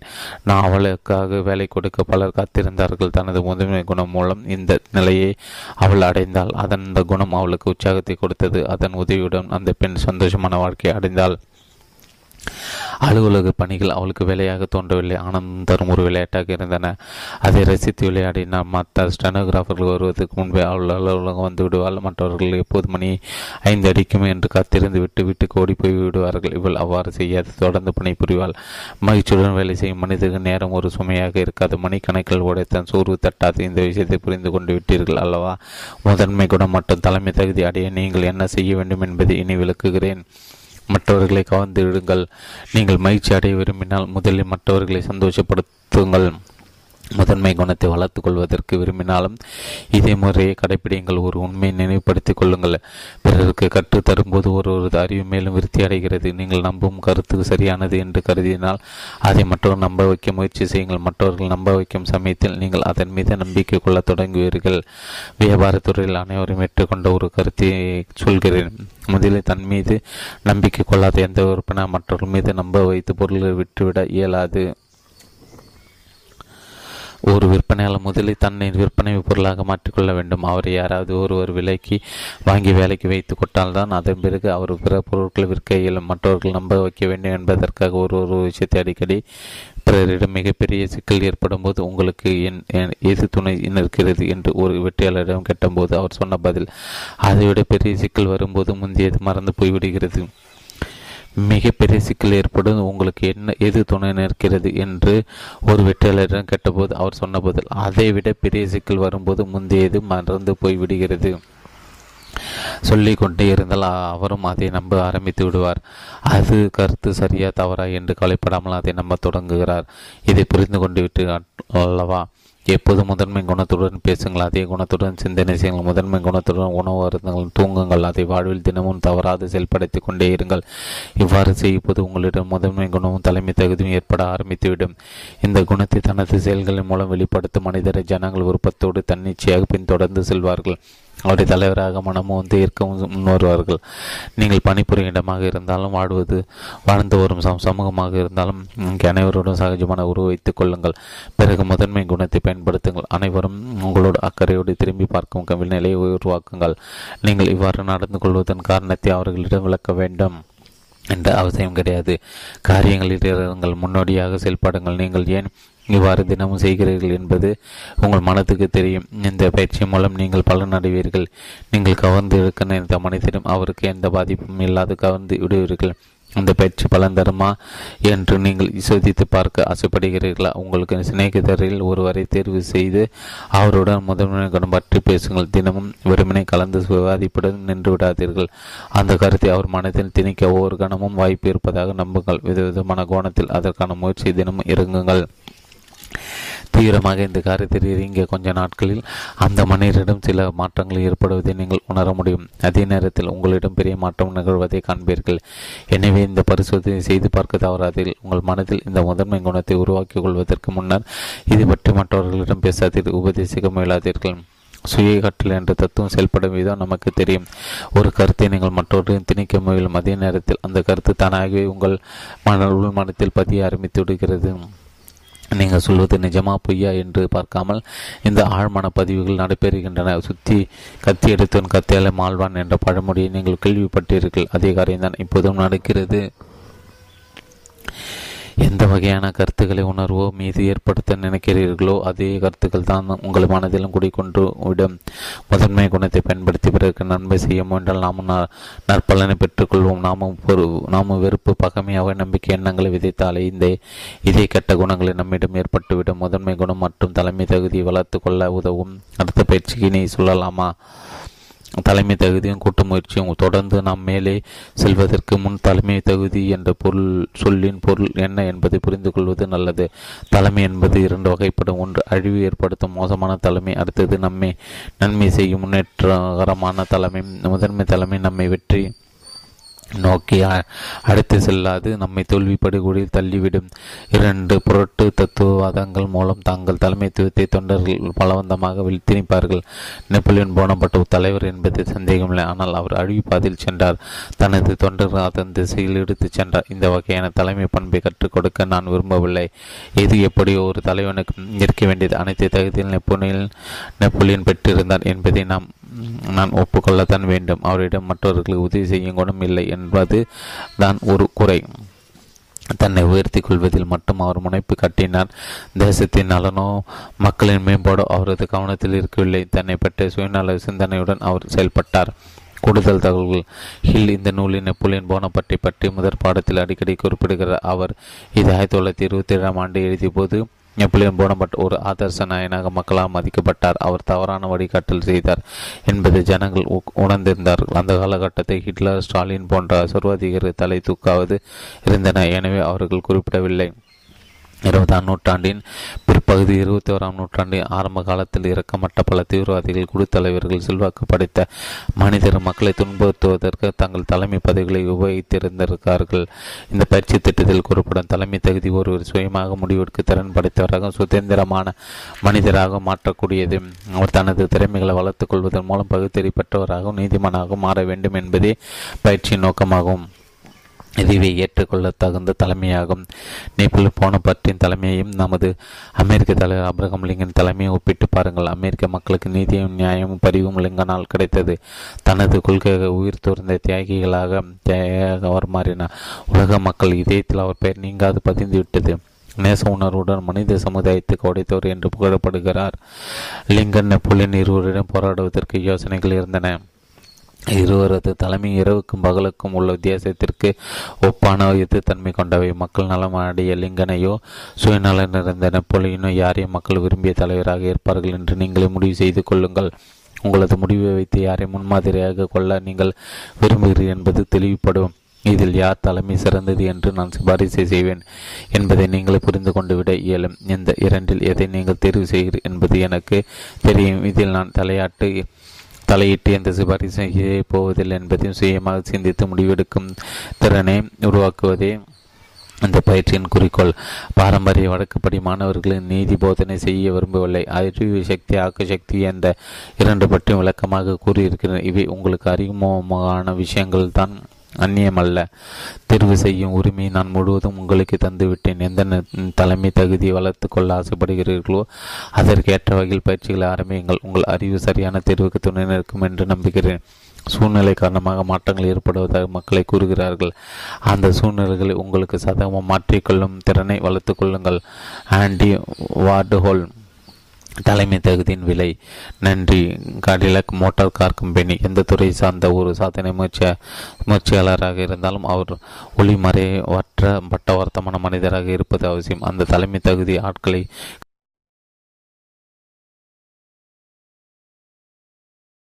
கட்டிமைப்பதாகவும் இருக்கலாம் ஒரு தயாரிப்பை உருவாக்கும் முயற்சியாகவும் இருக்கலாம். எப்போதும் இது போன்ற விஷயங்களை போட்டியும் பகமையும் தலை தூக்கியே தீரும். கலை இலக்கியம் இசை தொழில் போன்ற அனைத்து துறைகளிலும் பரிசு கிடைக்கும். தண்டனையும் கிட்டும். பெருவாரியான அங்கீகாரம் பரிசாக மாறுகிறது. மூர்க்கமான எதிர்ப்பும் எழுச்சியும் கிடைத்தால் அது தண்டனையாகிறது. யாராவது ஒரு மனிதரில் செயல் உலகிற்கு முன்மாதிரியாக அமையும் போது சிலரது தாக்குதலுக்கும் அது இலக்காக இருக்கிறது அந்த மனிதன் செயல் இரண்டாம் தரமானதாக அமைந்துவிடும். சமயத்தில் அதை எல்லோரும் அலட்சியம் செய்து நகர்ந்து விடுவார்கள் அவர் ஒரு அற்புதமான கலைப்படைப்பை உருவாக்கியிருந்தால் பல லட்சம் நாக்குகள் அதை விமர்சிக்கும். சாலை ஓவியின் மீது விமர்சன நக்குகள் கணைகளை வீசுவதில்லை. நீங்கள் எழுதினாலும் ஓவியம் வரைந்தாலும் நடித்தாலும் பாடினாலும் கட்டிடம் கட்டினாலும் யாரும் அக்கறை காட்ட மாட்டார்கள். நீங்கள் அறிவாளி என்ற முத்திரை குத்தப்படாதவரை உயர்ந்த உயர்த்தவோ தாழ்த்தவோ பேச பேசவோ யாரும் மேல மாட்டார்கள் உங்களது சிறந்த படைப்பு உருவானது. பிறகு வெகு காலம் கடித்து சிலர் அதை எதிர்க்கலாம். பகையுணர்வுடன் விமர்சிக்க நேரலாம். ஒரு தலைவர் ஏன் தாக்குதலுக்கு ஆளாகிற அவர் தலைமையை ஏற்று நடத்துவதால் இதை எதிர்கொள்ள வேண்டியிருக்கிறது. அவர் தலைவர் என்பதற்கு இந்த தாக்குதல் ஒரு சண்டாக அமைந்து விடுகிறது. ஒரு தலைவர் தனக்கு சம சமமானவரிடமோ அல்லது உயர்ந்த அந்தஸ்தில் உள்ளவரிடமோ போட்டியிட்டு தோற்பது இயல்பு. உடனே தொண்டர்கள் தொட்டோர் மீது அதிருப்தி கொள்கிறார்கள். அவரை அகற்ற விரும்புகிறார்கள். எப்போதும் அவர்கள் ஒரு தலைவர் வேண்டும். அதற்கு ஏற்றவராக தெரியும் நபரை அங்கே அமர்த்துகிறார்கள். இதில் புதுமை எதுவும் இல்லை. உலகம் தோன்றிய நாள் முதல் மனிதர்களிடம் இந்த குணம் இருந்து வருகிறது. பகை பயம் பேரரசை ஆதிக்க உணர்வு போன்றவை அடிவற்ற நன்மை கொண்டவை. இவை எந்த பயனும் தருவதில்லை. ஓவியர் சுட்லர் புகழ்பெற்ற பிறகு வெகு காலம் கடித்து அவருக்கு எதிராக கலை உலகில் முன்னோட்புகள் அடைந்தன இசை விற்பனர் வேகனர் மக்கள் விசுவாசத்துடன் போட்டு அழைத்தீர்கள் அதை ஒரு கூட்டம் எதிர்த்து போராடியது அவருக்கும் இசைக்கும் சம்மந்தம் இல்லை என்று அவதூறு பரப்பினார்கள். இயந்திர பொறியாளர் பால்டனூர் நீராவி படகை உருவாக்க என்றபோது பலர் அதை கிண்டல் செய்தார்கள். படகு நதியில் வரும்போது ஊரே கூடி நின்று வேடிக்கை பார்த்தது. ஹென்றி போர்டின் வெற்றியை சகித்து கொள்ள முடியாதவர்கள் சிலர் அவரது ஆட்டம் ஒரு வருடத்தில் காலியாகிவிடும் என்று கிண்டல் அளித்தார்கள் இந்த அசட்டு பிதற்றர்கள் காதில் போட்டுக்கொள்ளாத போர்டு தொடர்ந்து உடைத்தார். உலக கோடீஸ்வரம் புகழ்பெற்றராக மாறின வெற்றி விதிகள் என்ற இந்த நூலை நான் ஏதிய ஏதிய மையின் ஈரங்காய்வதற்கு எனக்கு தனிப்பட்ட முறையில் எதிர்ப்புகள் தோன்றின. இந்த நூலின் முதல் பதிப்பு வெளியான நேரத்தில் நேரத்தில் சிலர் பேனால் விஷயத்தை ஊற்றி கொண்டு எனக்கு எதிராகவும் எனது திட்டத்தை பேச மோசமாக எழுதினர் உண்மைய உண்மையான வழிகாட்டும் தலைவன் இது போன்றவற்றால் பாதிக்கப்படுவதில்லை. அவன் தலைவனாகவே இருக்கிறான். இது போன்ற தாக்குதல்களை எதிர்கொள்ளும் கவிஞன் ஓவியன் கலைஞன் போன்ற படைப்பாளிகள் தங்களது வெற்றி மகுடத்துடன் காலத்தை வென்று நிற்கிறார்கள். நிராகரிப்பின் வேகம் எவ்வளவு பலமாக இருந்தாலும் பெரிய மனிதர் அதை பற்றி அலட்டி கொள்ளாது அலட்டி கொள்வது கிடையாது. அது குறிப்பி குறித்து கலைப்படக்கூடாது என்று அவர்களுக்கு தெரியும். ஒரு நிஜமான தலைவன் இது போன்ற அவதூறு தாக்குதல்களால் பாதிக்கப்பட்டுவிடக்கூடாது அவை அந்த தலைவனின் திறமை வெளிச்சம் போட்டு காட்டும் விளக்குகள் போன்றவை. உண்மையான திறமைக்கு எப்போதும் மனமோ அந்த அங்கீகாரம் கிடைத்தே தீரும். ஒரு உண்மையான தலைவனை அடிக்க நினைப்பவன் தன்னை தன்னை அடித்துக் கொள்வதுடன் சமுதாயத்துக்கு கெடுதல் செய்கிறான். ஒத்துழைப்பு முதன்மை குணம் பற்றி தலைமை பண்பை வளர்த்துக்கொள்ள விரும்புவோர் கடைபிடிக்க வேண்டிய மூன்றாவது தன் நடைமுறை விதி. இப்போது காண்போம். நூலின் முதல் முதல் முதல் இரண்டாவது பாடங்களில் சொல்லப்பட்ட ஒருங்கிணைந்த முயற்சி பற்றி இந்த மூன்றாவது விதிமுறை மறுபடியும் நினைவூட்டல் செய்கிறது. மற்றவர்கள் இணைந்து ஒத்துழைப்புகளை கவட்டால் பெரிய சாதனைகள் யாரும் செய்து முடிக்க இயலாது என்று ஏற்கனவே படித்தீர்கள். இரண்டு அல்லது அதற்கு மேற்பட்ட மனிதர்கள் ஒன்று சேர்ந்து ஒருங்கிணைந்து பணியாற்றும் சமயத்தில் தங்களது செயல்திறனை அவர்கள் பல மடங்கு அதிகரித்துக் கொள்ள முடியும். இதை நீங்கள் ஏற்கனவே படித்திருக்கிறீர்கள். இந்த ஒருங்கிணைப்பு கோட்பாட்டிற்கு சற்று தொழிற்சாலையிலும் வியாபார நிறுவனங்களும் கிடைக்கிறது. முதலாளியும் ஒருவர் ஒருவர் புரிந்து கொண்டு இணைந்து பணியாற்றும் போது அந்த கூட்டு முயற்சி நல்ல பலனை அளிக்கிறது. எங்கெல்லாம் இந்த கூட்டுறவு இருக்கிறது அங்கே செழிப்பும் புகழும் தோன்றுவதை நீங்கள் காணலாம்.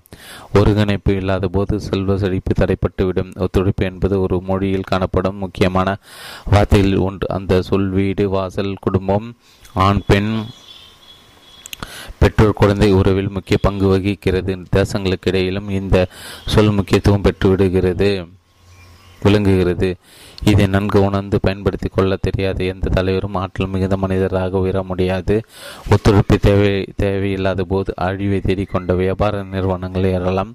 தொழில்நெசை ஏற்படுத்தும் மற்ற அனைத்து காரணிகளை ஒன்று சேர்ந்தாலும் இதன் அடி வேகத்துக்காக ஈடு கொடுக்க இயலாது.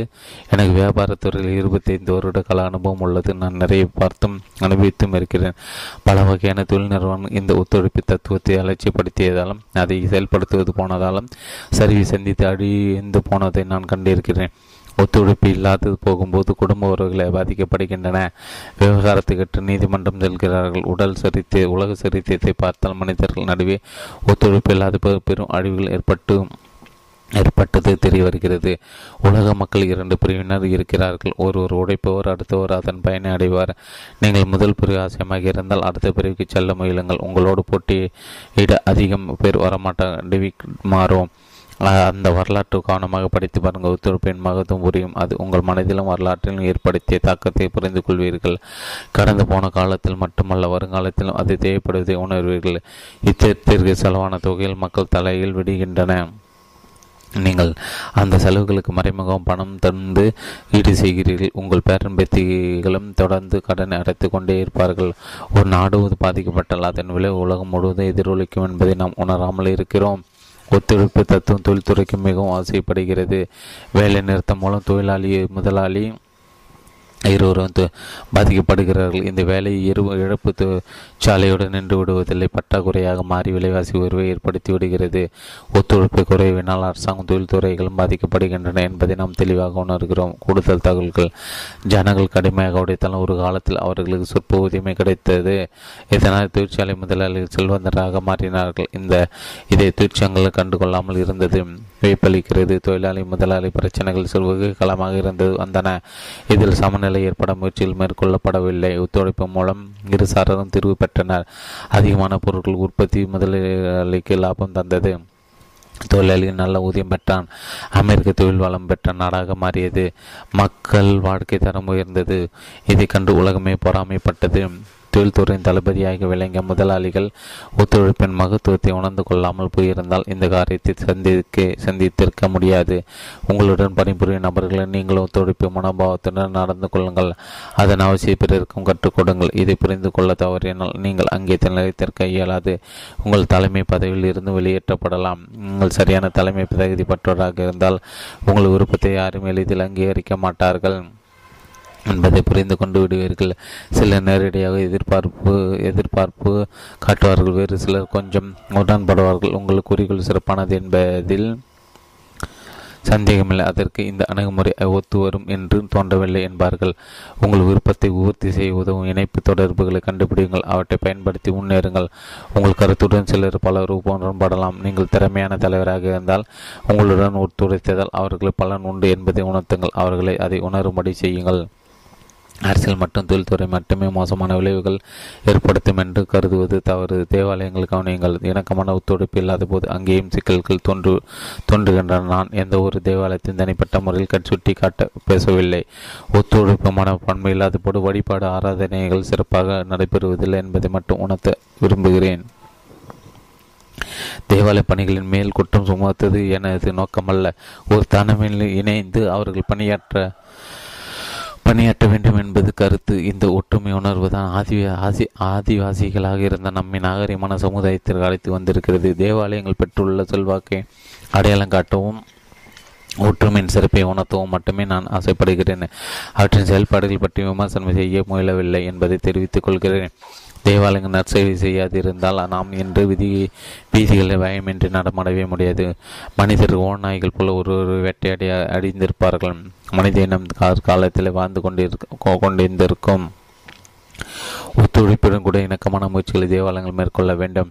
தங்களது செல்வாக்கை பயன்படுத்தி இத்தமில்லாத உலகை உருவாக்க முயல வேண்டும். இது போன்ற காரியங்களுக்கு தலைமையேற்க இன்றும் வாய்ப்புள்ளது. காலம் கடந்து விடவில்லை கூடுதல் தகவல்கள் இருபதாம் நூற்றாண்டு துவக்க காலகட்டத்தில் நெப்போலியன்கள் வெற்றின் விதிகள் நூலின் முதல் பதிப்பு வெளியான பிறகு அறிவுபூர்வமான பல மாற்றங்கள் அனைத்து துறைகளும் ஏற்பட தொடங்கின.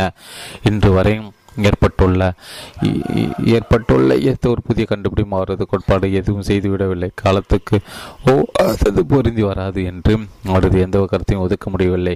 சொல்லப்போனால் ஹில்லின் கோட்பாடுகள் ஏற்படுத்திய தாக்கத்தின் உலக அமெரிக்க மண்ணில் இத்தனை மாற்றங்கள் நடந்தன என்று உறுதியாக நம்பலாம்.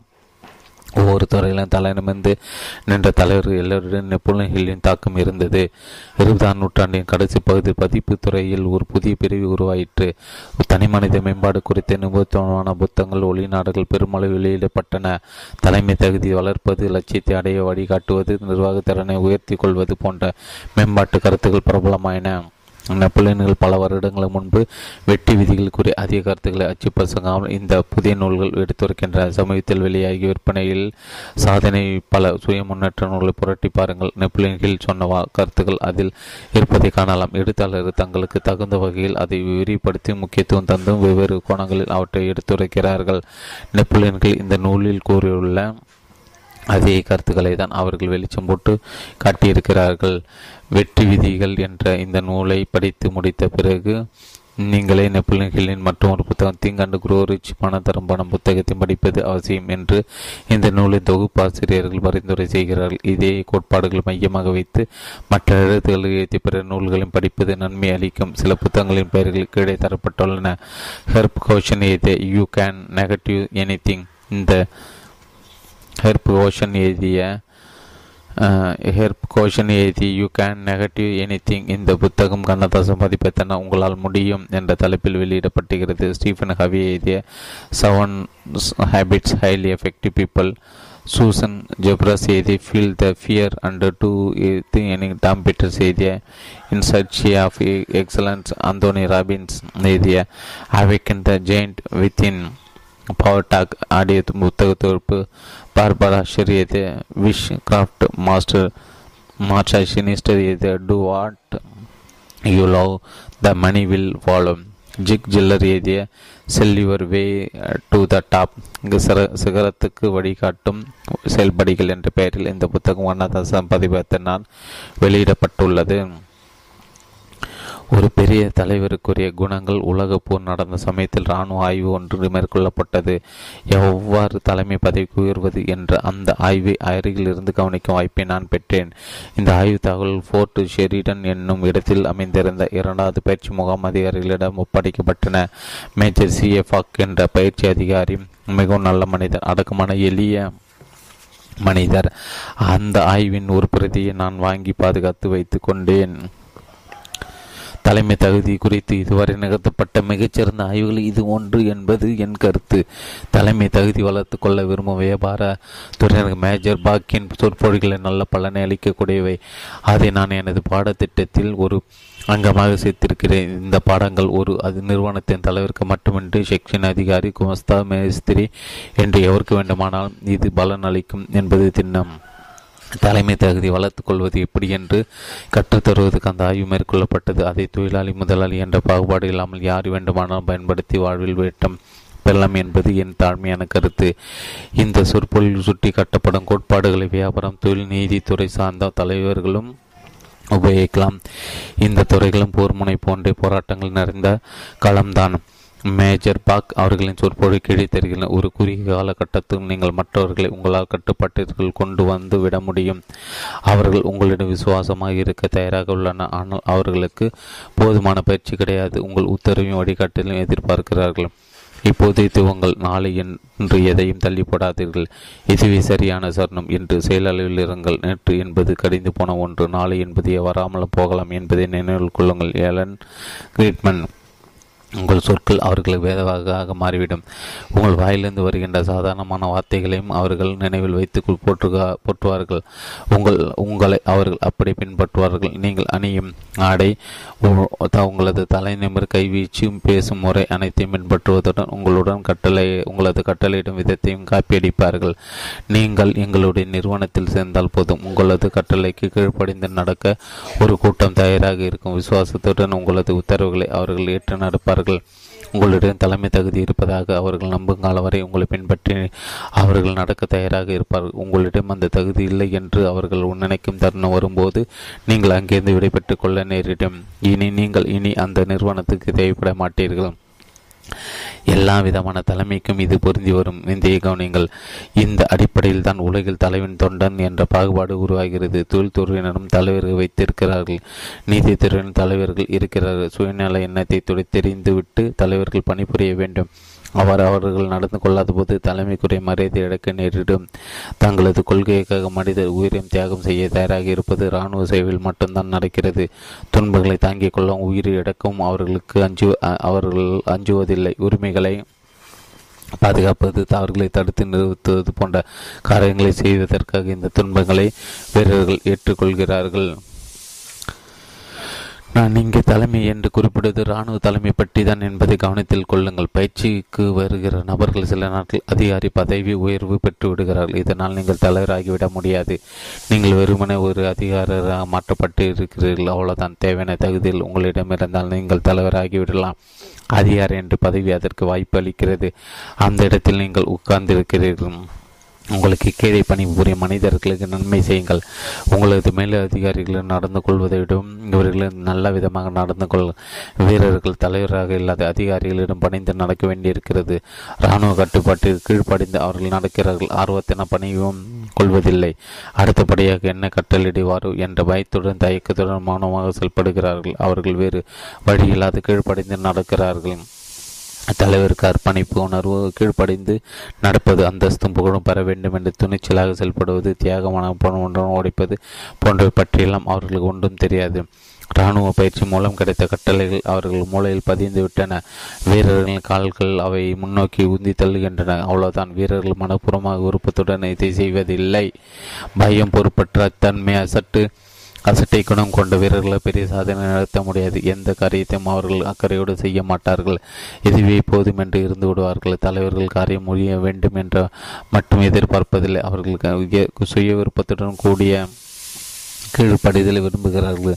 தங்களை முடிசூடா மன்னர்களுக்காக அவர்கள் அந்த வீரர்கள் நகரத்தின் வாயிலை வரை சென்று திரும்பவும் தயாராக இருப்பார்கள். அர்ப்பணிப்புணர்வு அந்த அளவுக்கு அவர்களை பக்குவப்படுத்தி விடுகிறது. உங்களுக்குள் இந்த கேள்வியை கேட்டுக்கொள்ளுங்கள் அப்படி என்னதான் திறமை அந்த தலைவரிடம் இருக்கிறது. நானும் ஒரு தலைவனாக விரும்பினால் என்ன செய்ய வேண்டும்?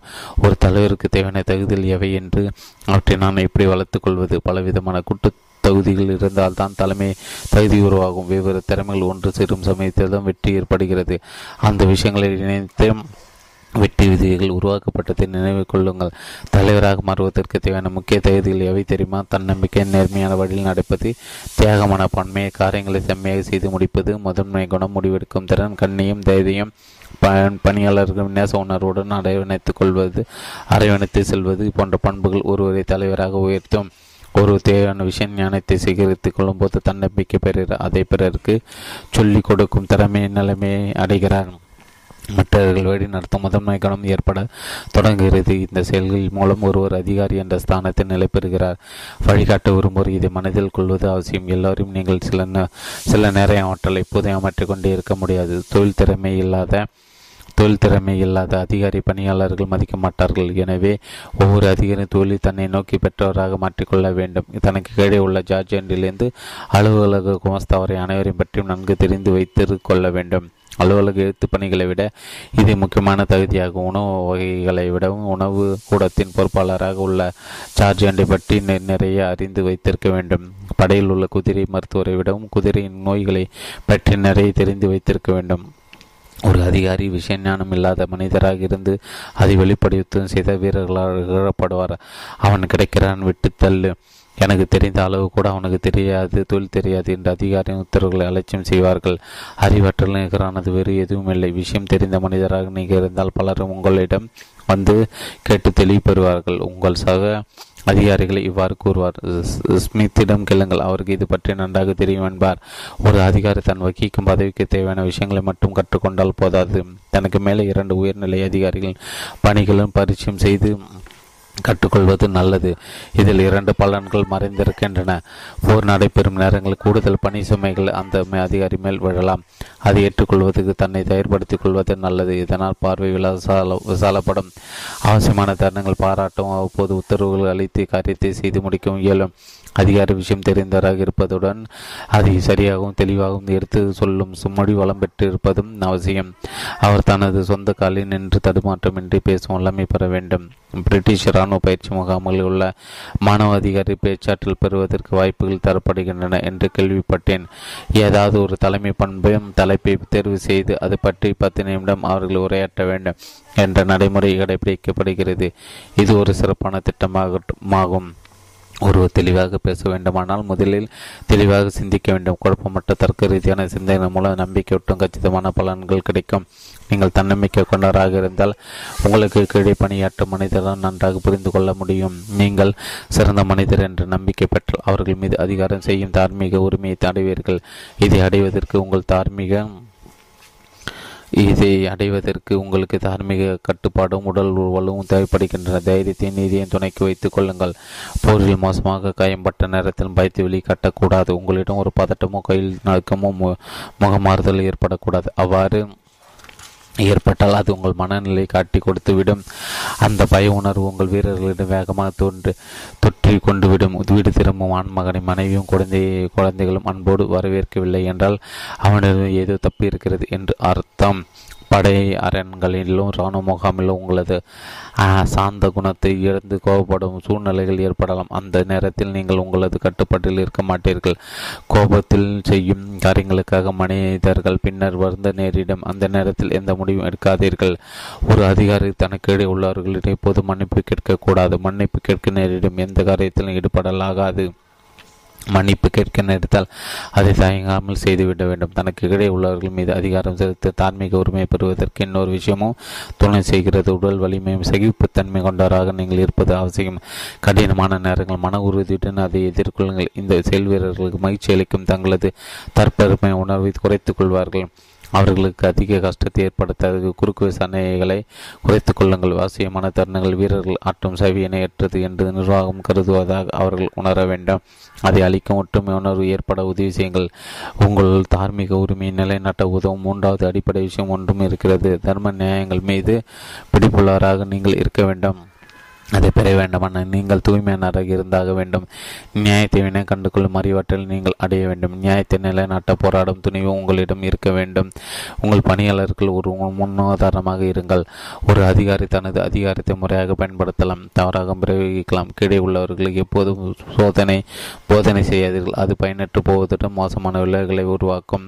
நீங்கள் எந்த பாதையில் அவர்கள் வழி நடத்த விரும்புகிறீர்கள் அதை விதமாக வாழ்ந்து காட்டுங்கள். அதை பற்றி கண்டு அவர்கள் வியந்து போவார்கள். உங்களை பின்பற்றி நடக்க தொடங்குவார்கள். ஒரு படைத்தலைவர் திருத்தமான ஆடைகளை அணியாமல் முரட்டுத்தனமாக நடந்து கொள்வதுடன் நல்ல விஷயங்களில் பின்பற்றும் பின்பற்றும் இருந்தால் என்ன நடக்கும்? அவருக்கு கிடையே இருக்கும் படைப்பிரிவு மூடுவதற்கும் அந்த குணம் தொற்றிக்கொள்ளும். நான் சொல்வதை கவனிங்கள் உங்களது செயல்களின் பிரதிபலிப்பு உங்களது படைவீரர்களுடன் தென்படவே செய்யும். உங்களிடம் ஒரு மோசமான படைப்பிரிவு இருந்தால் அதற்கு என்ன அர்த்தம்? நீங்கள் ஒரு மோசமான படைத்தலைவராக இருப்பதை அது காட்டுகிறது. தலைவராக இருப்பதற்கு தியாக சிந்தனை மிகவும் அவசியம் நேரம் வரும்போது எதையும் இறக்க சுத்தமாக இருக்க வேண்டும். உடல் வலுவை பணியுங்கள் கடுமையாக உடையுங்கள் அதிக நேரம் பணியாற்றங்கள். பெரிய பொறுப்புகளை ஏற்றுக்கொள்வதை ஒரு தலைவனின் கடமை என்பதை உணருங்கள். ஒரு தலைமை படு படுக்கையிலிருந்து முதல் ஆளாக எழுந்துவிட வேண்டும் என்ற இரவு படுக்க செல்கின்ற கடைசி ஆளாக அவனா அவனாக தான் இருக்க வேண்டும். மற்றவர்கள் உறங்கும் நேரத்திலும் அவன் பணியாற்ற வேண்டும். உங்கள் படை வீரர்களும் பரிவுடன் நடந்து கொள்ளுங்கள். தேவையான நேரத்தில் அவர்களை பாராட்டுங்கள். இதையெல்லாம் மனப்பூர்வமாக செய்யுங்கள். ஒருவனோட தாய் இறந்து விடுகிறாள் அல்லது அவன் பணம் போட்ட வங்கி திவாலாகிவிட்டது என்று வைத்துக் கொள்ளுங்கள். மற்றவர்கள் அவனுக்கு இரக்கம் காட்டுவதை தவிர வேறு உதவிகள் எதுவும் செய்துவிட இயலாது. இது போன்ற நேரங்களில் பாதிக்கப்பட்டவர்கள் மனதை புண்படுத்தாதீர்கள். தப்புக்கு நீயே காரணம் என்று அவனை குத்தி காட்டி பேசாதீர்கள் இந்த மாதிரி நீங்கள் ஒவ்வொரு முறை குற்றம் சாட்டும் போது உங்கள் வீட்டின் அஸ்திவாரத்தில் இருந்து ஒவ்வொரு கல்லாக பிடுங்கி எடுக்கிறீர்கள் என்று பொருள் உங்களுக்கு கீழே பணியாற்றும் வீரர்கள் தான் அடித்தளமாக இருக்கிறார்கள். அதன் மீது தான் தலைமை பதவியும் என்ற உங்கள் வீடு கட்டப்பட்டு இருக்கிறது. அடித்தளம் பலமாக இல்லாவிட்டால் அது வீடு இடியும் சப்தத்தை உங்கள் காதுகள் கேட்க நேரிடும். கடைசியாக உங்களிடம் உள்ள சிறிய சேமிப்பை அவர்கள் நலனுக்கு பயன்படுத்துங்கள். அவர்களின் தேவைகளுக்கு உதவி செய்யவும் உடல் நோய்களை தீர்க்கவும் அந்த தொகையை கொடுத்து உதவுங்கள். பெரும்பாலும் அந்த பணம் திரும்பி வந்துவிடும். லாப நஷ்டம் இல்லாத தொகையாக அதை மாற்றுங்கள். அதை அதற்கேற்ற விலை உங்களுக்கு கிடைக்கும். பெற்றோர் குழந்தையிடம் அன்பு செலுத்துவார் வீரர்களிடம் தலைவன் பாசம் காட்ட வேண்டும் என்று குறிப்பிட்டேன் அல்லவா? அந்த குணம் தலைமை தகுதிக்கு மிகவும் அவசியமான ஒன்றாக திருட்டு கும்பல் தலைவன் தனது ஆட்களிடம் தூண்டுதல் ஏற்படுத்துவதன் ஆபத்தை சமாளிக்க திட திட சித்தம் தருவான். அதுபோல உங்க உங்கள் செய்கை இருக்கக்கூடாது. வீரர்களின் பாதுகாப்பு சௌகரியங்கள் நலன் அக்கறை போன்றவற்றில் கவனம் செலுத்துங்கள். படை வீரர்கள் குழந்தைகளுக்கு நிற நிற நிகரானவர்கள் அவர்களது உணவு உடை இருப்பிடம் போன்ற தேவைகளை நீங்கள் கவனித்துக் கொள்ள வேண்டும். உங்களது எவ்வளவு முடியுமோ அந்த அளவுக்கு சிறப்பான வசதிகள் செய்து கொடுங்கள். அவர்கள் சாப்பிட்டார் சாப்பிட்டு விட்டார்களா என்று தெரிந்து கொண்ட பிறகு நீங்கள் உணவு உணவு செல்லுங்கள். அவர்களுக்கு படுக்கை வசதி இருக்கிறதா என்று தெரிந்து உறுதி செய்த பிறகு நீங்கள் உறங்கச் செல்லுங்கள். உங்களுக்கு தேவையான வசதிகள் இருக்கிறதா என்று கவலைப்படாதீர்கள். கூடுதல் அக்கறை அவர்கள் விஷயத்தில் காட்டுங்கள். அவர்கள் ஆகிற அறைக்கு முதலிடம் கொடுங்கள். அதன் பிறகு உங்கள் நலனை பற்றி சிந்தியுங்கள். கடுமையான வேலைகள் தேவையற்ற பணிகளின் அவர்களை ஈடுபடுத்தாமல் வைத்து அவர்களை சக்தியை சேமியுங்கள். சொல்லப்பட்ட இந்த காரியங்களை தவறாது செய்யுங்கள். அப்போது நீங்கள் நிஜமான வாழ்வு வாழுகிறீர்கள்.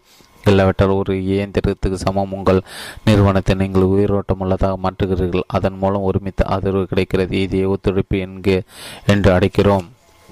அந்த ஒத்துழைப்பு உங்கள் குழுவில் கிடைக்க தொடங்கிய பிறகு பல மாற்றங்களை நீங்கள் காண நேரிடும். உங்கள் மேற்பார்வையை எதிர்பார்க்காமல் சுய விருப்பத்துடன் அவர்களை தம் தம் கடமைகளை செய்ய துவங்கி விடுவார்கள். உங்களது மேஜை சரியாக போட்டியிருப்பா போட்டியிருப்பார்கள். உங்கள் கூடாரத்தை நன்றாக எடுத்து கட்டி படு பலப்படுத்தியிருப்பார்கள். சுத்தமான நாடகம் படுக்கை விருப்புகள் தயாராக இருக்கும். யாருக்கும் முட்டை இல்லாது போனாலும் உங்களது இரவு உணவு தட்டில் இரண்டு முட்டைகள் வைக்கப்பட்டிருக்கும்.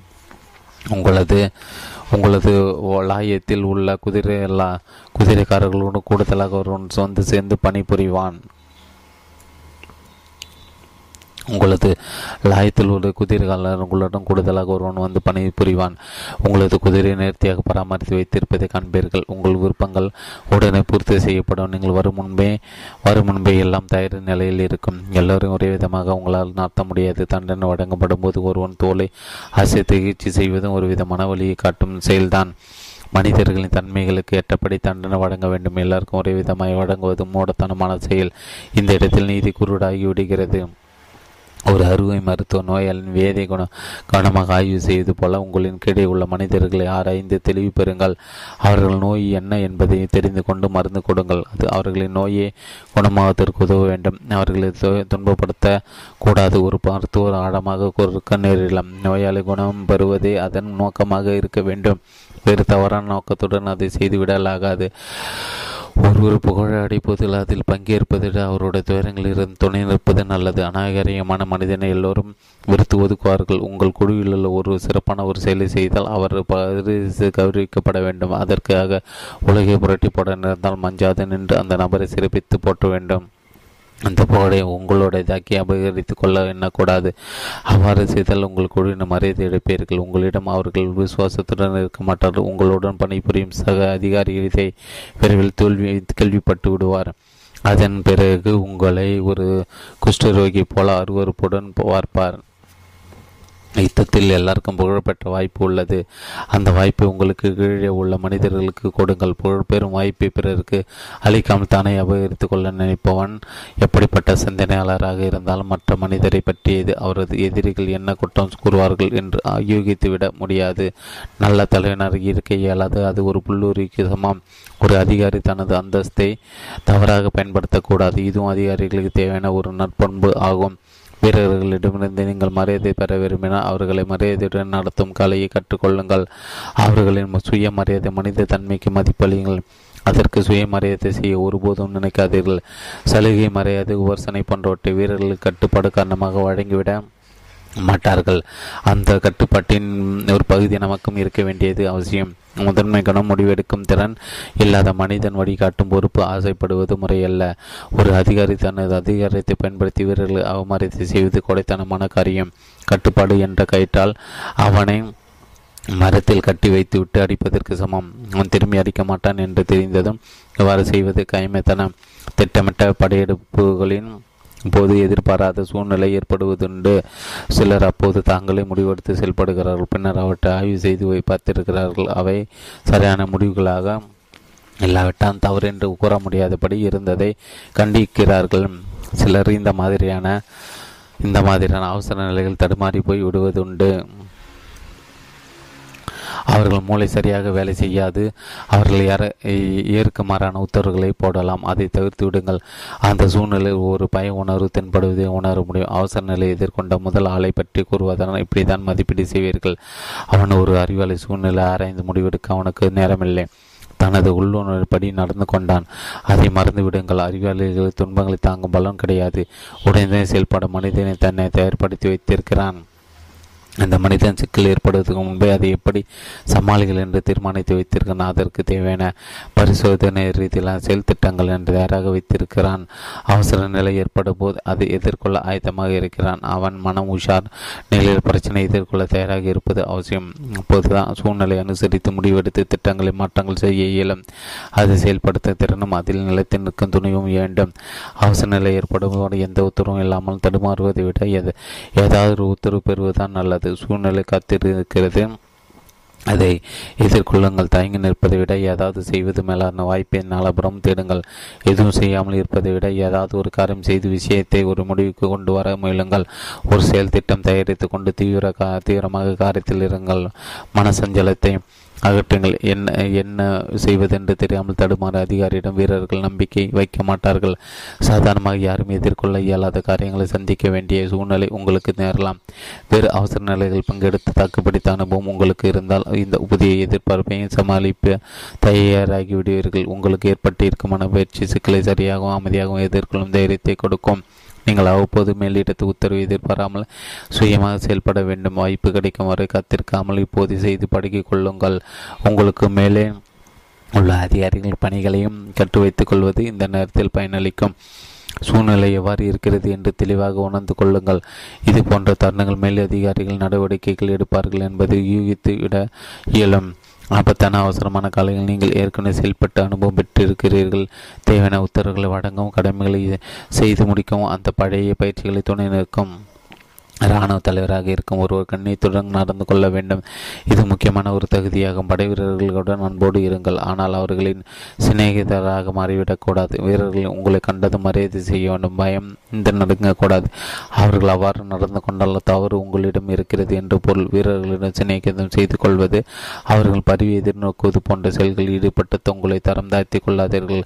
அவர்கள் உங்களை அவமதிக்க ஆரம்பித்து விடுவார்கள். நீங்கள் அந்த வீரர்கள் விசுவாசம் மரியாதை அர்ப்பணிப்பு உணர்வு போன்றவற்றுக்கு பாத்திரமானவராக நடத்து கொள்ளுங்கள் கேட்க கேட்காமலே இவற்றை உங்களுக்கு அவர்கள் தருவார்கள். நீங்கள் அவ்வாறு நடந்து கொள்ளாவிட்டால் எந்த வகையிலும் அவர்களை வெளி வெற்றி கொள்வது வெற்றி கொள்ள இயலாது. அழுக்கடைந்த ஆடையும் சவரம் செய்யாத மூன்றெல்லாம் முரட்டுத்தாடையில் இருக்க எந்த அதிகாரம் படைவீரர்களும் மரியாதை பெறுவது கடினம். தன்மானம் பற்றி கவலையற்று இருக்கிறார். அந்த அதிகாரி பண்ணிய கண்ணியமான நடத்தைக்கு முதன்மை முதலில் தன்மானம் அவசியம். சவரம் செய்யாத முகத்துடன் அடுக்கான ஆடையுடன் பணிபுரிய வேண்டிய தருணங்கள் நேரலாம்.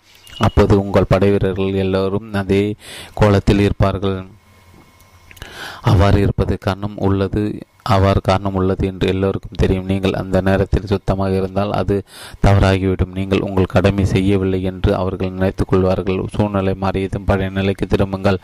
சுத்தமாக இருப்பது எப்படி என்று முன்னோதரமாக நடந்து காட்டுங்கள். அடுத்ததாக தைரியத்தின் முக்கியத்துவம் பற்றி சொல்ல போகிறேன். தைரியத்தோடு சேர்ந்து கொள்கை பிடிப்பும் உங்களிடம் இருப்பது நல்லது. நீங்கள் ஒரு முடிவெடுக்கிறீர்கள். அது நல்ல விளைவு ஏற்படுத்தும் என்ற துணிவுடன் செயல்பட கொள்கை பிடிப்பு துணை செய்யும். ஒரு உத்தரவு போட்ட பிறகு சந்தேகம் குழப்பம் மனதில் ஏற்படுவது நீங்கள் பலமுறை உணர்ந்திருக்கலாம். வேறு வழிமுறையை கையாண்டிருக்கலாம் என்று தோன்றும். உத்தரவை மாற்றிவிடலாம் என்று தடுமாற்றம் ஏற்படும். அந்த உத்தரவு தவறு என்று தெரியும் வரை புதிய உத்தரவு அளிக்காதீர்கள். அவசரப்பட்டு விட்டால் இந்த உத்தரவும் தப்பா தப்பான தப்பாக இருக்குமோ என்று அழைத்து கொள்ள நேரிடும். உத்தரவுகளை மாற்றும் ஒவ்வொரு தடையும் உங்களது அதிகார நிலைமை பலவீனப்படுத்திக் கொள்கிறீர்கள். உங்களது வீரர்களின் மனதைரியத்தை குலைக்கிறீர்கள். கொள்கை பிடிப்புடன் மாற்றுகிற காரிய காரியமாற்றுங்கள் நீங்கள் செய்யும் காரியங்களை பொறுப்பேற்றுக் கொள்ளும் குணத்தை கொள்கை பிடிப்பு மூலம் பெறுகிறீர்கள்.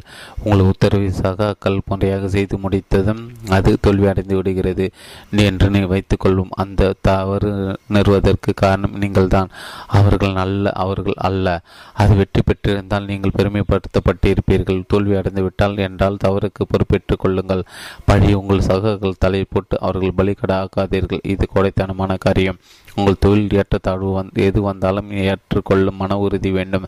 நீங்கள் பதவியிற்கு பரிந்துரை செய்யப்படலாம் அல்லது பதவி இறக்கம் செய்யப்படலாம் செய்யப்படும் கீழ்நிலை அதிகாரி உத்தரவுகளுக்கு பணிந்து நடக்க வேண்டிய வந்தெல்லாம் அதை ஏற்றுக்கொள்ளும் திடச்சித்தம் வேண்டும். தேச நலனுக்காக உங்கள் ஒத்துழைப்பை வழங்க வேண்டிய கடமை உள்ளது என்பதை மறவாதீர்கள். உங்கள் நண்பர்களின் நலனுக்காக நீதி வடிவி நடக்க தெரிய துணியாதீர்கள். உங்கள் சொந்த சகோதரன் செகண்ட் லெப்டினண்டாக இருக்கலாம். அவர் பதவிக்கு தகுதியற்றாராக இருந்தால் வீட்டுக்கு அனுப்ப தயங்காதீர்கள். அவ்வாறு செய்ய தவறினால் பல உயிர்கள் எடுப்பதற்கு நீங்கள் காரணமாக எடுக்க நேரிடும். தனிப்பட்ட காரணத்தால் உங்களுக்கு ஒருவர் பிடிக்காமல் போகலாம்.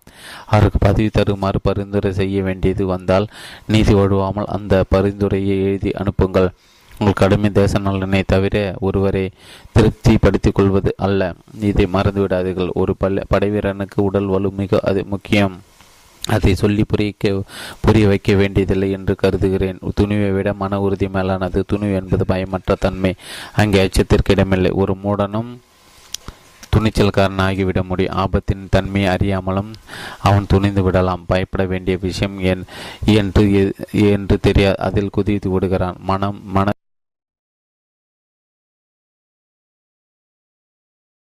திடம் உள்ளவன் தனது செயல் மீது நம்பிக்கை கொள்க. தனது கொள்கையின் துணையோடு ஆபத்தை எதிர்கொள் எதிர்த்து நிற்கிறான்.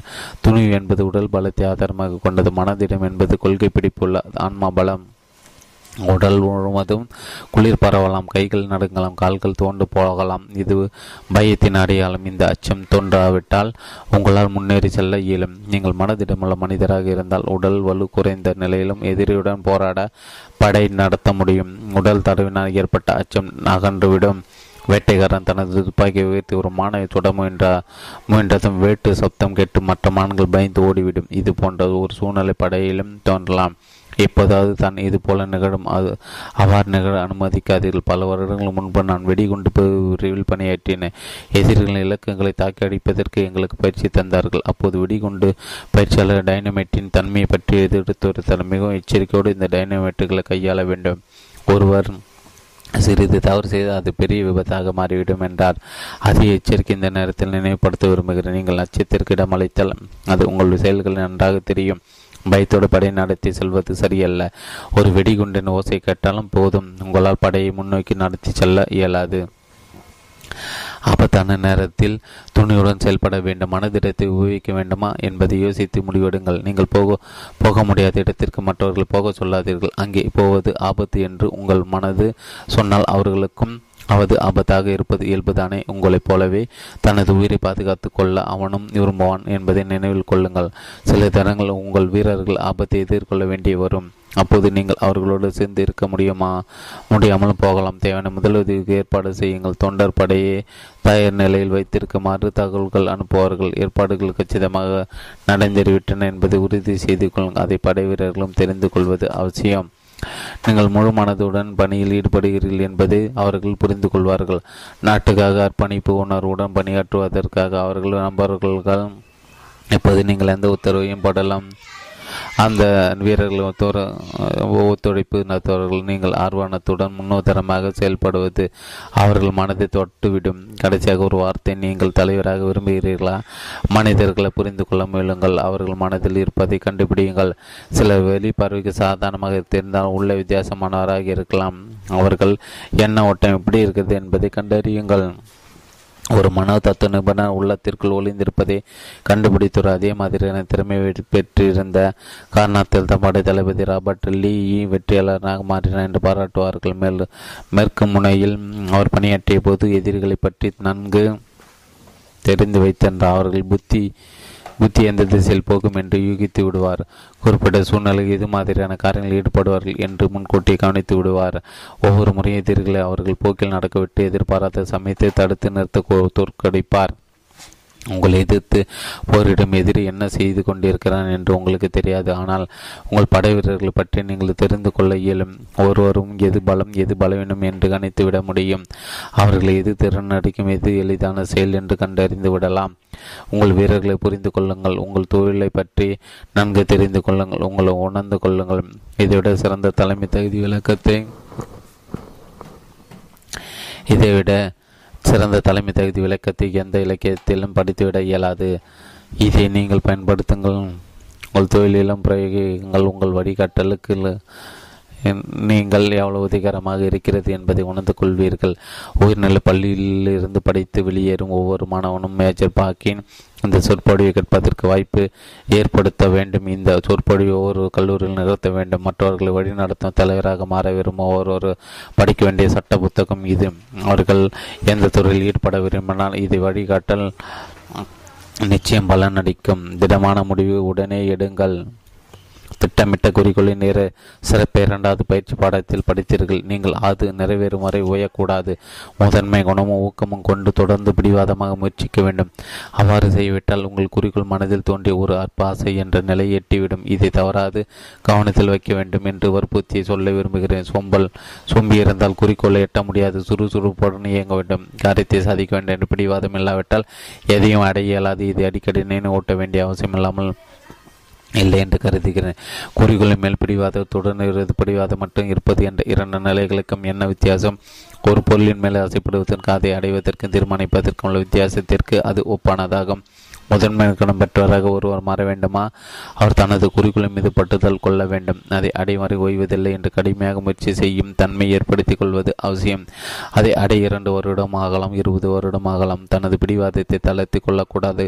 உங்களுக்கு ஒரு குறிக்கோள் இருக்கலாம். தொடர்ச்சியாக முயற்சி இல்லாவிட்டால் அதை பிடிக்க இயலாது. உங்கள் குறிக்கோள் நிறைவேறதற்கு துணை நிற்கும் ஏதாவது ஒரு செயலை தினம் செய்து கொண்டே இருங்கள். அந்த நடவடிக்கை ஏற்படாவிட்டால் இது இந்த வெற்றி விதிகளால் உங்களுக்கு ஒரு பயனும் ஏற்படாது. உங்களை முட்டாளாக்கி கொள்ளாதீர்கள். காத்திருந்தால் குறிக்கோள் தானே நிறைவேற்றிவிடும் என்று உங்களை நீங்களே தவறான பாதையில் இட்டு செல்லாதீர்கள். கனவுகள் நிஜமாவது தீர்மானங்களை பொறுத்திருக்கிறது. உங்கள் தீர்மானம் செயல் வடிவம் பெறுவது ஏற்ற திட்டங்களை திட்டங்கள் முதன்மை குணத்தின் துணையோடு காரியத்தில் இறங்க வேண்டும்.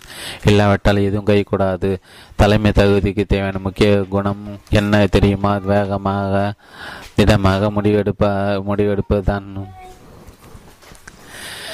உங்களிடம் ஒரு திறமை இருந்தால் அதை அனைத்து விதங்களையும் பயன்படுத்துங்கள். கஞ்சனை போல கொஞ்சமாக தராதீர். கோடீஸ்வரனை போன்று அந்த திறமை தாராளமாக செலவழியுங்கள். பிரிட்டன் பிரான்சில் தலைமை தலைவர் சிறிதோ பெரிதோ எந்த விஷயமாக இருந்தாலும் உடனே முடிவு எடுத்து விடுகிறார்கள். தொண்டர்கள் எப்போதும் முடிவெடுக்க காலம் தாத்துகிறார்கள் பதினாயிரம் பேர்கள் ஆய்வு செய்து கண்டறிந்த செய்தி இது இதை மறக்காமல் நினைவில் வைத்திருங்கள். தொண்டனாக இருப்பவன் தனக்கு என்ன வேண்டும் என்பதை அரிதாகவே தெரிந்து கொள்கிறான். எந்த ஒரு சிறிய விஷயத்தில் முடிவெடுக்க தொண்டன் தடுமாறுகிறான். அதை தள்ளி போடுகிறான். தலைவன் தலையிட்டு தூண்ட வேண்டியிருக்க. பெரும்பாலான மனதில் விரைந்து ஒரு முடிவு எடுப்பதில்லை. அந்த முயற்சியில் ஆர்வம் கொள்வதும் இல்லை.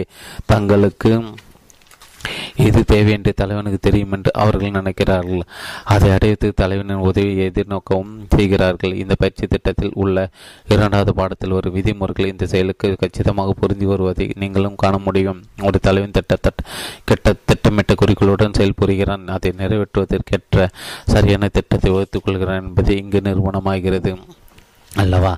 தன்னம்பிக்கை என்பது அவனுக்கு ஒரு முக்கியமான ஆயுதமாக இருக்கிறது என்பதும் தெளிவாகிறது.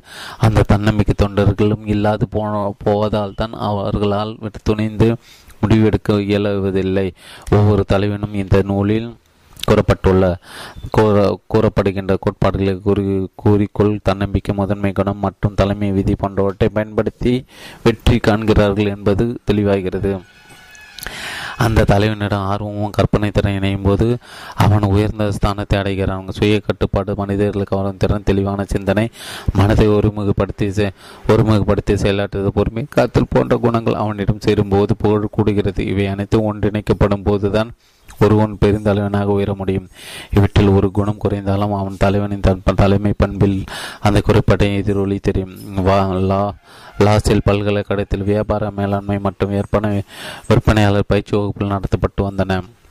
இதற்கு மாணவர்களை சேர்க்கும் பணியில் ஒரு விற்பனையாளர் ஈடுபடுத்தப்பட்டார். நாட்டின் மேற்கு பகுதியில் இருந்த ஒரு சிறிய ரியல் எஸ்டேட் அலுவலகத்தில் விற்பனையாளர் சென்றார். ரியல் எஸ்டேட் முதலாளி முதலாளி. பழைய காலத்து காலத்து டைப்ரைட்டில் இரண்டு வரிகளை உபயோகித்து கடித்து டைப் அடித்துக் கொண்டிருந்தார். விற்பனையாளர் தன்னை அறிமுகப்படுத்தி கொண்டார். வந்த நோக்கத்தை விவரித்து அதை டைப் அடித்த மனிதர் கவனமாக கேட்டார். தனது பேச்சை முடித்து கொண்ட விற்பனையாளர் அந்த மனிதன் முகத்தை அவளோடு பார்த்தார். சம்மதம் சம்மதமில்லை என்று ஏதாவது ஒரு பதிலின் சாயல் தெரிகிறதா என்று தெரிகிறான் ஒருவேளை தான் சரியாக விலக்கி கூறாது போனோமோ என்று மறுபடியும் அந்த பயிற்சியின் சிறப்பை விற்பனையாளன் எடுத்து கூறினார் இப்போதும் அந்த மனிதன் முகத்தில் எந்த மாற்றமும் ஏற்படவில்லை.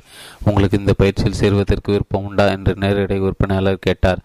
மெல்லிய தயக்கமான குரலில் அந்த மனித பயிற்சியில் சேரலாமா வேண்டாமா என்று புரியவில்லை என்றார். அந்த மனிதர் உண்மை சொல்கிறார் என்பது சந்தேகமில்லை. சற்றென்று முடிவெடுக்க தெரியாத கோடிக்கணக்கான மனிதர் அவரும் ஒருவர்.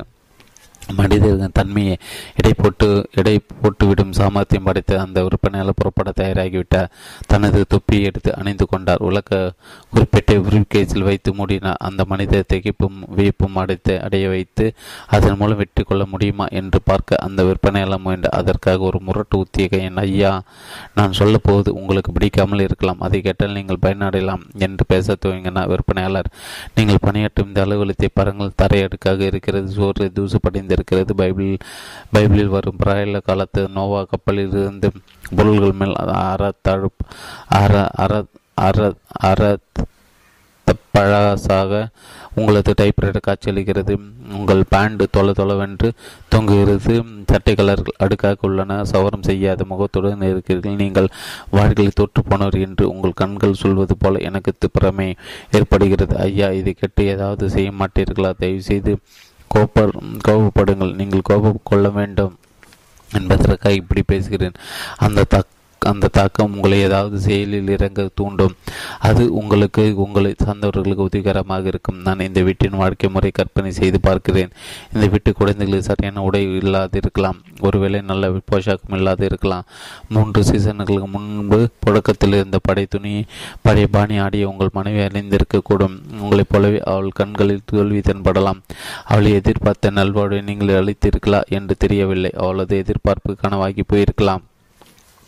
நான் ஒரு மாணவரை வகுப்பில் சேர்த்து கொள்ள வேண்டும் என்று விற்பனை நோக்கத்துடன் பேசவில்லை என்பதை கவனத்தில் வையுங்கள். நான் பயிற்சி வகுப்பு பற்றி பேசவில்லை என்பதை கவனிங்கள் இப்போதே நீங்கள் முன்பணம் கொடுத்து சேர்ந்து கொண்டாலும் அந்த பயிற்சியில் வெற்றியடையும் ஊக்கம் உங்களிடம் தென்பட காணும். எங்கள் மாணவ பட்டியலில் தோற்றவர்கள் பெயர் இருப்பதை நாங்கள் விருப்பவும் இல்லை.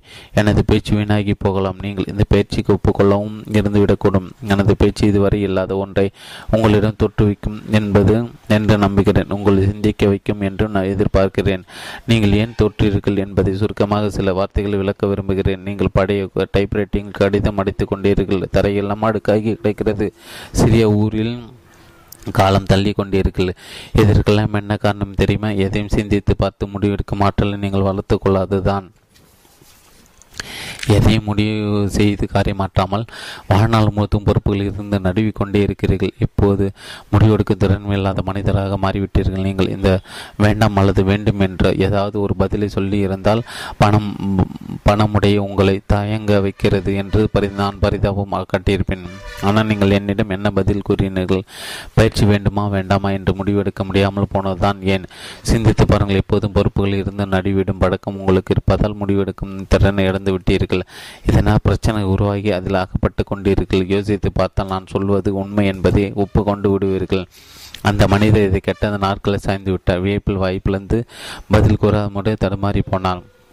ஒரு பெண்ணை நன்றி கூறிவிட்டு விடைபெற்று வாசல் வரை சென்றவர் கதவை திறந்து கொண்டு மறுபடியும் உள்ளே வந்து புன்னகையுடன் நாட்களை உட்கார்ந்தார். தான் நடந்து கொண்ட விதத்திற்கு விளக்கம் அளித்தார். உங்களை வருத்த வேண்டும் என்பதற்காக இவ்வாறு நான் பேசவில்லை. நம்பிக்கை குறைவு ஒன்று ஒன்று தான் உங்களிடமுள்ள குற்றமாகும். அறிவும் திறமையும் உங்களுக்கு இருக்கிறது என்று நேரடியாக சொல்கிறேன். அதை இழப்பதை ஒரு வழக்கமாக கொண்டிருக்கிறீர்கள். புதைக்கொடியில் மூடப்படும் நாள் வரை ஒருவருக்கு வாடிப்பு இருக்கவே செய்கிறது. தாழ்விலிருந்து மீண்டெழ முடியும். நீங்கள் தாழ்ந்து போனது ஒரு தற்காலிக நிகழ்வுதான். அதிலிருந்து எழுந்து நிற்க முடியும். நான் மன்னிப்பு கெட்டதையும் நீங்கள் ஏற்றுக்கொண்டால் எனது கையை பிடித்து மேலே எழுந்து இருந்து வாருங்கள். நீங்கள் இந்த சிறிய ஊரிலிருந்து தங்கி இருக்க வேண்டாம். இங்கே ரியல் எஸ்டேட் பிஸ்னஸ் செய்தால் பட்னி கிடந்து சாக நேரிடும். உங்கள் தொழிலில் நீங்கள் பெரிய திறமைசாலியாக இருந்தாலும் இங்கே அது எடுபடாது. உடனே ஒரு நல்ல சூட்டை தைத்து கொள்ளுங்கள். அதற்கு அதற்காக கடன் வாங்கி வேண்டியிருந்தாலும் தயங்காதீர்கள். என்னோடு புறப்பட்டு செயின்ட் லூயிஸ் நகருக்கு வாருங்கள். அங்கே இருக்கும் ஒரு ரியல் எஸ்டேட் ஏஜென்ட் உங்களை அறிமுகப்படுத்துகிறேன். அவர் உங்களுக்கு உதவி செய்து பணம் சம்பாதிக்க வழிகாட்டுவார் இந்த துறையின் சில நுணுக்கங்களையும் உங்களுக்கு சொல்லிக் கொடுப்பார். அந்த அதை நீங்கள் பின்னர் பண்ணை பண்ண உபயோகித்துக் கொள்ளலாம். உங்கள் துணி வாங்க கடன் கிடைக்கவில்லை என்றால் நான் உதவி செய்கிறேன். எனக்கு செயின்ட் லூயிஸ் நகரில் ஒரு துணிக்கடையில் கொடுக்கல் வாங்கல் இருக்கிறது.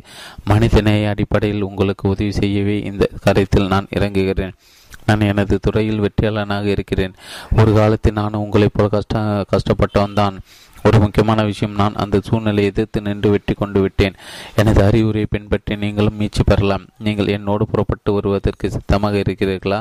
அந்த ரியல் எஸ்டேட் மனிதன் எழுந்து நின்றார். கால்கள் நடுங்கின. மறுபடியும் நாட்களை உட்கார்ந்து கொண்டு விட்டார். கௌரவமாக பெரிய மனித தோரணை நடந்து கொள்ளும் குணம் அவரிடம் இருந்தது. இல்லாவிட்டால் அவர் வாய்விட்டு அழுதியிருப்பார். தனது உணர்ச்சிகளை கட்டுப்படுத்திக் கொண்ட அந்த ரியல் எஸ்டேட் இரண்டாம் முறையாக எழுந்து நின்றார். விற்பனையாளரிடம் கை குளிக்கிறார் அவரது அன்புக்கு நன்றி. சொன்னார். விற்பனையாளரின் யோசனை ஏற்றுக்கொள்ளதாகவும் அது தனது சொந்த விற்பனையாளர் யோசனை ஏற்றுக்கொள்வதாகவும் ஆனால் தனது சொந்த முயற்சியில் அதை சாதிக்க விரும்புவதாகவும் கூறினார். பயிற்சி வகுப்பில் சேருவதற்கான விண்ணப்பத்தை படிவத்தை வாங்கி அதில் கையொப்பமிட்டார். முதலில் தவணத்தொகை சில்லறை காசுகளாக கொடுத்தார். மறுபடியும் விற்பனையாளரை சந்தித்து அவரிடம் ஆலோசனை பெற்றுக் கொள்வதாக தெரிவித்தார். மூன்று வருடத்தை அந்த மனித சீன் லூயிஸ் நகரில் உள்ள வெற்றிகாம ரியல் எஸ்டேட் அதிபராக மாறினார். அவரது நிறுவனத்தில் முப்பது விற்பனையாளர்கள் பணியாற்றினர். நான் நான் பதினைந்து வருடம் அவருடன் நட்பு வைத்திருந்தேன். அவ்வப்போது அந்த அலுவலகத்துக்கு சென்று அவருடன் பேசிக் கொண்டிருப்பேன் லாவோஸில் நகரில் இந்த படை ஆசை அமைக்க அவர் இல்லை. முற்றிலும் மாறிவிட்டார். தன்னை சீர்படுத்திக் கொள்ள அவர் பயன்படுத்திய அதிக ஆயுதத்தை நீங்களும் உபயோகித்து பயன்பெறலாம். முடிவெடுக்கும் திறன் தான் அந்த ஆயுதம். தலைமை தகுதிக்கு அது அவசியமான ஒன்றாகும். அவர் இப்போது ரியல் எஸ்டேட் துறையில் ஒரு தலைவர் போல இருக்கிறார். மற்ற விற்பனையாளர் வழி நடத்தி செயல்களை மேம்படுத்துகிறார். அவர் தன்னிடம் ஏற்படுத்தி கொண்ட இந்த மாற்றம் அவரது தற்காலிக தோல்விகளை வெற்றிகளாக மாற்றிவிட்டது. அவரிடையே வேலைக்கு வரும் புதிய விற்பனையாளர்களை அலுவலக அறைக்கு அடுத்துச் செல்வார். தனது சொந்தையை மறக்காமல் சொந்த கதையை மறக்காமல் சொல்வார். வாழ்க்கையில் ஏற்பட்ட மாற்றங்களை அவர் விவரித்து விற்பனையாளரை ஊக்குவிப்பார். பதினைந்து ஆண்டுகளுக்கு முன்பு நான் மேற்கு வர்ஜீனியாவில் லும்பர் போர்ட் என்ற சிறிய நகருக்கு முதல் முறையாக சென்றிருந்தேன். பக்தாத் பக்கத்தில் கிளர்பர்க் என்னும் பட்டணம் ஒன்று இருந்தது. அந்த இரண்டு ஊர்களுக்கு இடையே உள்ள தூரம் மூன்று மைல்கள். பல்மோடியர் ஓகியோ ரயில் போக்குவரத்து நிறுவனம் மின்சார ரயிலை அங்கங்கே இயக்கி வைத்தது. வந்தது அந்த ரயிலை தவறவிட்டால் மூன்று மைல் நடந்துதான் செல்ல வேண்டும். நான் கிளர்பர்க் அடைந்தபோது பிற்பகல் ரயில் புறப்பட்டு சென்றுவிட்டதை அறிந்தேன். வெகு நேரம் காத்திருக்க விரும்பாத ரயில் டிராலியில் செல்ல முடிவு செய்தேன். பயணம் பட்ட சிறிது நேரத்தில் படை மழை பிடித்து கொண்டது. மூன்று மைல் தூரத்தில் நடந்து கடக்க வேண்டியதாயிற்று. லூபர் ஹோபோர்ட்டை நான் அடைந்தபோது எனது காலணிகள் பாண்டும் சகதியும் ஈரமும் பட்டு நான் நசனத்து போயிருந்தேன். அலங்கோலமான தோற்றத்துடன் நான் காட்சியளித்தேன். இந்த பதினேழு வெற்றி விதிகளில் நிபுணத்துவம் பெறுங்கள். இவை தோல்விகளை நஷ்ட தருகின்ற இன்சூரன்ஸ் பாலிசிகளுக்கு நிகரானவை. சாம்பல் கோம்பர்ஸ் நகருக்குள் சென்ற நான் அங்கு சந்தித்த முதல் மனிதர் வி. எஸ். ஹார்னர் என்பவர் என்பவர் அவர் லும்பர்ட் லும்போர்ட் வங்கியில் காசலராக இருந்தார். நான் அவரிடம் கடுமையான குரலில் கேட்டேன். நகரில் வருகிற வழி மாதிரி இந்த டிராலி போக்குவரத்து பாதையை ஏன் நீங்கள் மாற்றியமைக்க முயற்சிக்கவில்லை? நீங்களும் உங்கள் நண்பர்களும் சேற்றில் நனையாமல் நகருக்கு வந்து போகலாமே என்று அவரிடம் கேட்டேன். அது அந்த காசல் ஊரை ஒட்டிய ஒரு நதி உயரமான கரைகளோடு பாய்ந்து செல்வதை நீங்கள் பார்த்திருப்பீர்களே என்று கேட்டார். ஆம் நாம் ஆம் என்று பதில் கூறினேன். அவர் தொடர்ந்து பேசினார். நகரர்களுக்கு டாலி போக்குவரத்து பாதை கொண்டு வர முடியாது போனதற்கு அதுதான் காரணம். நதியின் குறுகிய பாலம் கட்டுவதற்கு ஒரு லட்சம் டாலர்கள் செலவு பிடிக்கும். ரயில் பாதை அமைப்பதற்கு கம்பெனி முதலீடு செய்யும் தொகை விட இது அதிகமாக இருக்கிறது. நாங்களும் பத்து வருடமாக முயற்சி செய்கிறோம். பாலம் கட்டுவதற்கு வழியை பிறக்கவில்லை. எந்த அளவுக்கு கடுமையாக முயன்றீர்கள் என்று சொல்லுங்களேன் என்று கோபத்துடன் கேட்டேன். ஊர் மக்கள் முடிந்தவரை உதவி செய்வதாக ஊக்கம் கொடுத்தோம். ரயில் சந்திப்பில் நகரம் வரைக்கும் பாதை அமைக்க இலவச நிலம் தருவதாக கூறினோம். நகரத்து விதிகளையும் பயன்படுத்தி கொள்ள அனுமதித்தோம். பாலம் இல்லாததுதான் நடையாக நடை தடையாக உள்ளது. பாலம் கட்டும் செலவில் ஏற்க ரயில் நிலையம் விரும்பவில்லை. டிராலி போக்குவரத்து மூலம் கிடைக்கும் சிறிய வருமானத்திற்கு பெரும் தொகை செலவழித்து பாலம் கட்ட அவர்கள் தயாராக இல்லை. வெற்றி விதிகளின் கோட்பாடுகள் எனக்கு இந்த இடத்தில் கை கொடுத்தன. நான் ஹானரிடம் ஆற்றங்கரை வரையில் துணைக்கு வர முடியுமா என்று கேட்டேன். பாலம் கட்ட எந்த இடம் தடையாக இருக்கிறது என்று கண்டறிய விரும்பின மகிழ்ச்சியுடன் அவர் என்னோடு வந்தார். இருவரும் ஆற்றங்கரை சுற்றி பார்த்த முக்கியமான இடங்களை பட்டியலிட்டு குறித்து கொண்டேன். பல்மோடியர் ஓகியோ ரயில் நிலையத்தின் தண்டவாளங்கள் ஆற்றங்கரை ஒட்டி அமைந்திருந்தன. ஆற்றின் குறுக்கே ஒரு சிறிய பாலம் மரபாலம் இருந்தது. போக்குவரத்து சாலை ரயில் பாதையை கடக்கும் இடத்தில் சுவிட்சிங் யார்டுகள் அமைக்கப்பட்டிருந்தன. சரக்கு வண்டிகள் வந்த ரயில் வந்து கடந்து செல்லும் வரை அங்கு நிறுத்தி வைக்கப்படுவது வழக்கமும். நாங்கள் அந்த இடத்தை பார்வையிட்டோம். ஏராளமான குதிரை வண்டிகள் பாதையின் இருபுறமும் காத்து நின்றன. இருபத்தைந்து நிமிடம் போக்குவரத்து தடைப்பட்டு கிடைக்க நேரிட்டது இந்த சூழ்நிலைகளுடன் எனது கற்பனை திறனையும் கலந்து ஆசை போட்டு பார்த்தேன். பாலம் கட்டுவதில் அக்கறை காட்ட அற்ற காட்டக்கூடிய மூன்று பிரிவினர் தேடிப்பிடிக்க விரும்பினேன். ஸ்ட்ரீட் கார் எனப்படும் நகருக்குள் ஓடும் ரயில்களை அமைக்க விரும்பும் கம்பெனி ஒன்றையும் தேடிப்பிடிக்க வேண்டும். பல்முடி ரோகியோ ரயில் ரயில்வே கம்பெனிக்கு இருந்த பாலத்தின் மீது அக்கறை இருப்பது வெளிப்படையான விஷயம்.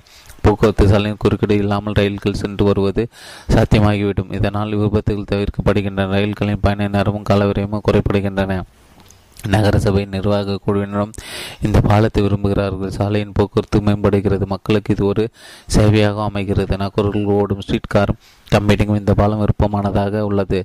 ஆனால் அது பாலம் கட்டும் முழு தொகையும் தனது கையிலிருந்து அது செலவழிக்க விரும்பவில்லை. இந்த விஷயங்கள் எல்லாம் எனது மூலையில் வளம் வந்தன. சாலையில் சென்ற வாகனங்கள் கடந்து செல்லும் வரையில் சாலையில் நிறுத்தப்பட்டிருந்ததை. கவனித்தபடி சிந்தனை மூழ்கினேன். ஒரு குறிக்கோள் என் மனதில் உருவாயிற்று. அதை அடுவதற்கான செயல் திட்டத்தை வகுத்து கொண்டேன். மறுநாள் நான் அந்த நகரத்து பிரமுகர்களை இணைத்து ஒரு குழுவை ஏற்படுத்தினேன். அதில் நகர மேயர் கவுன்சிலர் முக்கிய புள்ளிகள் போன்றவர்களை சேர்த்து கொண்டேன். Baltimore Ohio railway station division superintendent அந்த குழுவினருடன் சென்று சந்தித்தேன். பாலம் கட்டினால் ரயில் போக்குவரத்து உதயமாக இருக்கும் என்று எடுத்து கூறினோம். அந்த பாலத்தின் செலவு செலவு தொகை மூன்றில் ஒரு பங்கை கம்பெனி ஏற்றுக்கொண்டால் போதும் என்று கேட்டுக்கொண்டோம். நான் நகரசபை கமிஷனர்களும் பிறகு பேசினோம். அவர்களுக்கும் பாலத்தின் மீது அக்கறை இருந்தது. மூன்றில் நகரசபையின் கமிஷனர்களும் பிறகு பேசினோம் அவர்களுக்கும் பாலத்தின் மீது அக்கறை இருந்தது. மூன்றில் ஒரு பங்கு நிதி கொடுத்தால் போதும் என்று கூறியதை கேட்டு அவர்களும் இந்த திட்டத்திற்கு ஒப்பந்தம் அளித்து விட்டார்கள் அடுத்ததாக போர்ட் பேமன்மண்ட் என்ற இடத்தில் இருந்த டிராக்ஷன் கம்பெனி தலைவரை சந்தித்து பேசும் டாலி போக்குவரத்து நடந்த அந்த அந்த இடத்து நிறுவனத்துக்கு சில சலுகைகள் கொடுப்பதாக தெரிவித்தோம் பாலம் கட்டும் செலவில் மூன்றில் ஒரு பங்கு எடுத்துக்கொண்டால் டேலி பாதை அமைக்க இலவச அனுமதி தரப்படும் என்றும் அவரும் சாதகமாக பதில் தந்தார். மூன்று வாரங்களுக்கு பிறகு ஒரு ஒப்பந்தம் கைத்தாயிற்று பல்டிமோர் ஓகியோ கம்பெனி மூணு நகலோ K valley traction company Harrison நகர சபை கமிஷனர்களாக மூன்று பிரிவினும் சேர்ந்து அதில் கையொப்பமிட்டார்கள். ஒவ்வொரு மூன்றில் ஒரு பங்கு செலவு தொகை ஏற்பதாக ஒப்புக்கொண்டார்கள். இரண்டு மாத காலத்தில் திட்டங்கள் சீரமைக்கப்பட்ட பாலம் கட்டும் பணி துவங்கியது. அடுத்த மூன்றாவது மாதத்தில் நகருக்குள் ஸ்ட்ரீட் கார்கள் ஓடத் தொடங்கின. சிரமமெல்லாம் லும்பர்ட் நகர மக்கள் நகருக்கு வெளியே சென்று திரும்பினார்கள். இது எனக்கும் வேகமான ஒன்றாக இருந்தது. எடுத்த காரியத்தை செய்து முடிக்க வல்ல மனிதர் என்று என்னை மக்களுக்கு இந்த செயல் அறிமுகப்படுத்தியது. இந்த காரியத்தை சாதித்து முடித்தது வாயிலாக இரண்டு நன்மைகள் கிடைத்தன. அந்த அட்ராக்ஷன் கம்பெனி தலைமை ஆலோசனை குழுவில் நான் உதவியாளராக பணி பணி நியமனம் செய்யப்பட்டேன். இதன் மூலம் பிற்காலத்தில் லாஸ்வெல் பல்கலைக்கழகத்தின் விளம்பரத்துறை மேலாளராக பொறுப்பு வகிக்க முடிந்தது. மேற்கு வர்ஜீனியா வர்ஜீனியாவில் இருந்து லும்பார்ட் லும்பர் போர்ட் ஒரு சிறிய த நகரமாக அப்போது இருந்தது. பெரிய பட்டணமாக இருந்த சிகாகோ தொலைவில் அமைந்திருந்த போதிலும் முதன்மை குணமும் தலைமை தகுதியும் இறக்க இறக்கை கட்டி கொண்ட செய்தியாக மாறி பறந்து சென்ற அந்த ஊர் வரை எனது புகழை பரவி பரப்பியது. நான் இங்கே நிகழ்த்திய சாதனை வெற்றி விதிகளின் நான்கு கோட்பாடுகள் துணை நின்றன. திட்டமிட்ட குறிக்கோள் தன்னம்பிக்கை கற்பனை திறன் முதன்மை குணம் மற்றும் தலைமை தகுதி ஆகியவை அந்த கோட்பாடுகள் ஆகும். இதில் கூடுதலாக பெற்றதை விட கூடுதலாக திருப்பிக் கொடுக்கும் பண்பு என்ற கோட்பாடும் கலந்து நிற்கிறது. அந்த காரியத்தை முடித்து கொடுத்திருக்க எனக்கு எந்த ஊதியமும் தரப்படவில்லை. எந்த பிரதிபலையும் நான் அவர்களிடம் எதிர்பார்க்கவில்லை.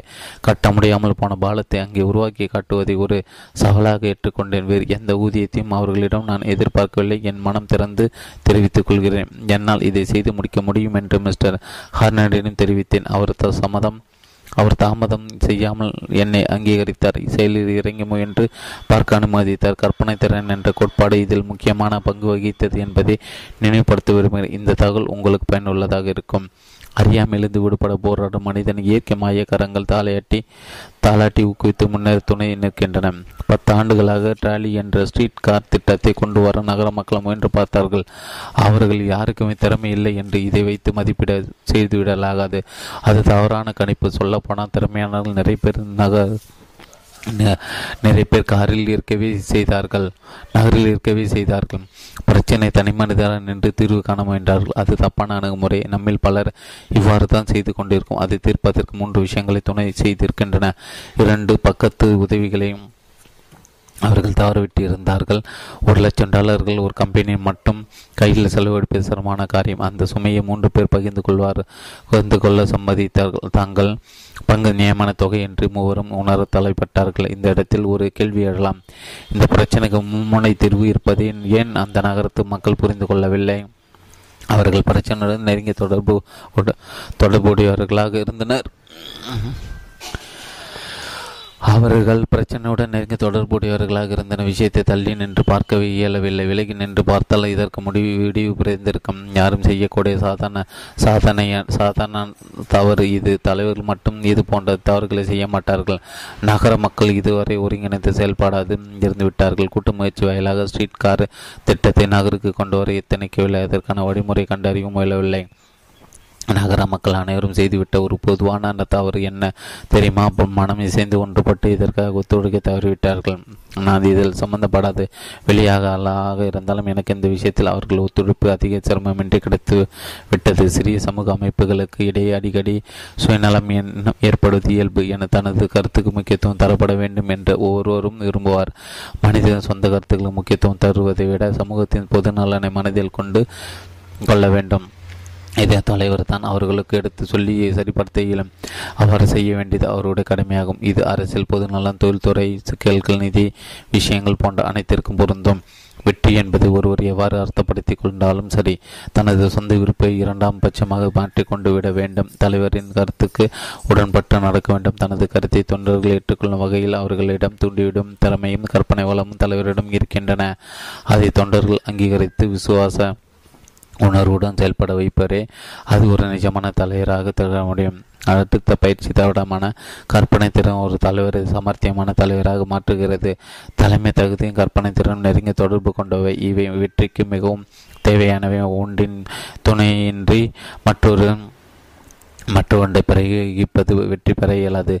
முதன்மை தலைவனுக்கு உந்த சக்தியாக இருந்து அவனை முன் நடத்தி செல்கிறது. கற்பனை திறன் அந்த பயணத்துக்கு பாதி வகுத்து கொடுக்கிறது. லும்பாட் லும்பர் போர்ட் நகரில் பாலம் கட்டும் பணியில் எனக்கு கற்பனை எப்படி உதவி செய்தது என்று பார்க்கலாமா? பண பணச்சிக்கலை மூன்று பகுதிகளை பிரித்து சமாளித்தேன். மூன்று மூன்றுக்கும் சரியான செயல் திட்டத்தை ஒருவனை எந்த ஒரு பிரச்சனையும் பல கூறுகளாக பகிர்ந்து அதற்கேற்ற திட்டங்களை வடிவமைப்பதால் வேலை சுலபமாகிவிடும். பிறகு அவற்றை படைப்படி ஒன்று சேர்த்து விடலாம். இவ்வாறு ஒரு விஷயத்தை பல கூறுகளாக பிரிக்கும் அதை விருப்பமான வகையில் ஒன்று சேர்க்கவும் கற்பனை திறன் உதவி செய்கிறது. கற்பனை சிறப்பு தகுதி இருந்து கருதலாம். போரின் முன்வரிசையில் நின்று துப்பாக்கி ஏந்தி சுடுபவர்களால் மட்டுமே தோல்வியை உருவாக்கிவிட இயலாது. பின்னால் இருப்பவர்கள் போரின் தலையெடுத்து நிர்ணயிக்கிறார்கள். படைத்தளபதி தங்களது தந்திரமான யுக்திகள் மூலம் வெற்றிக்கு பாதை அமைக்கிறார்கள். அதில் குறைபாடு இருக்கும்போது தோல்வி சமா சம்பவிக்கிறது.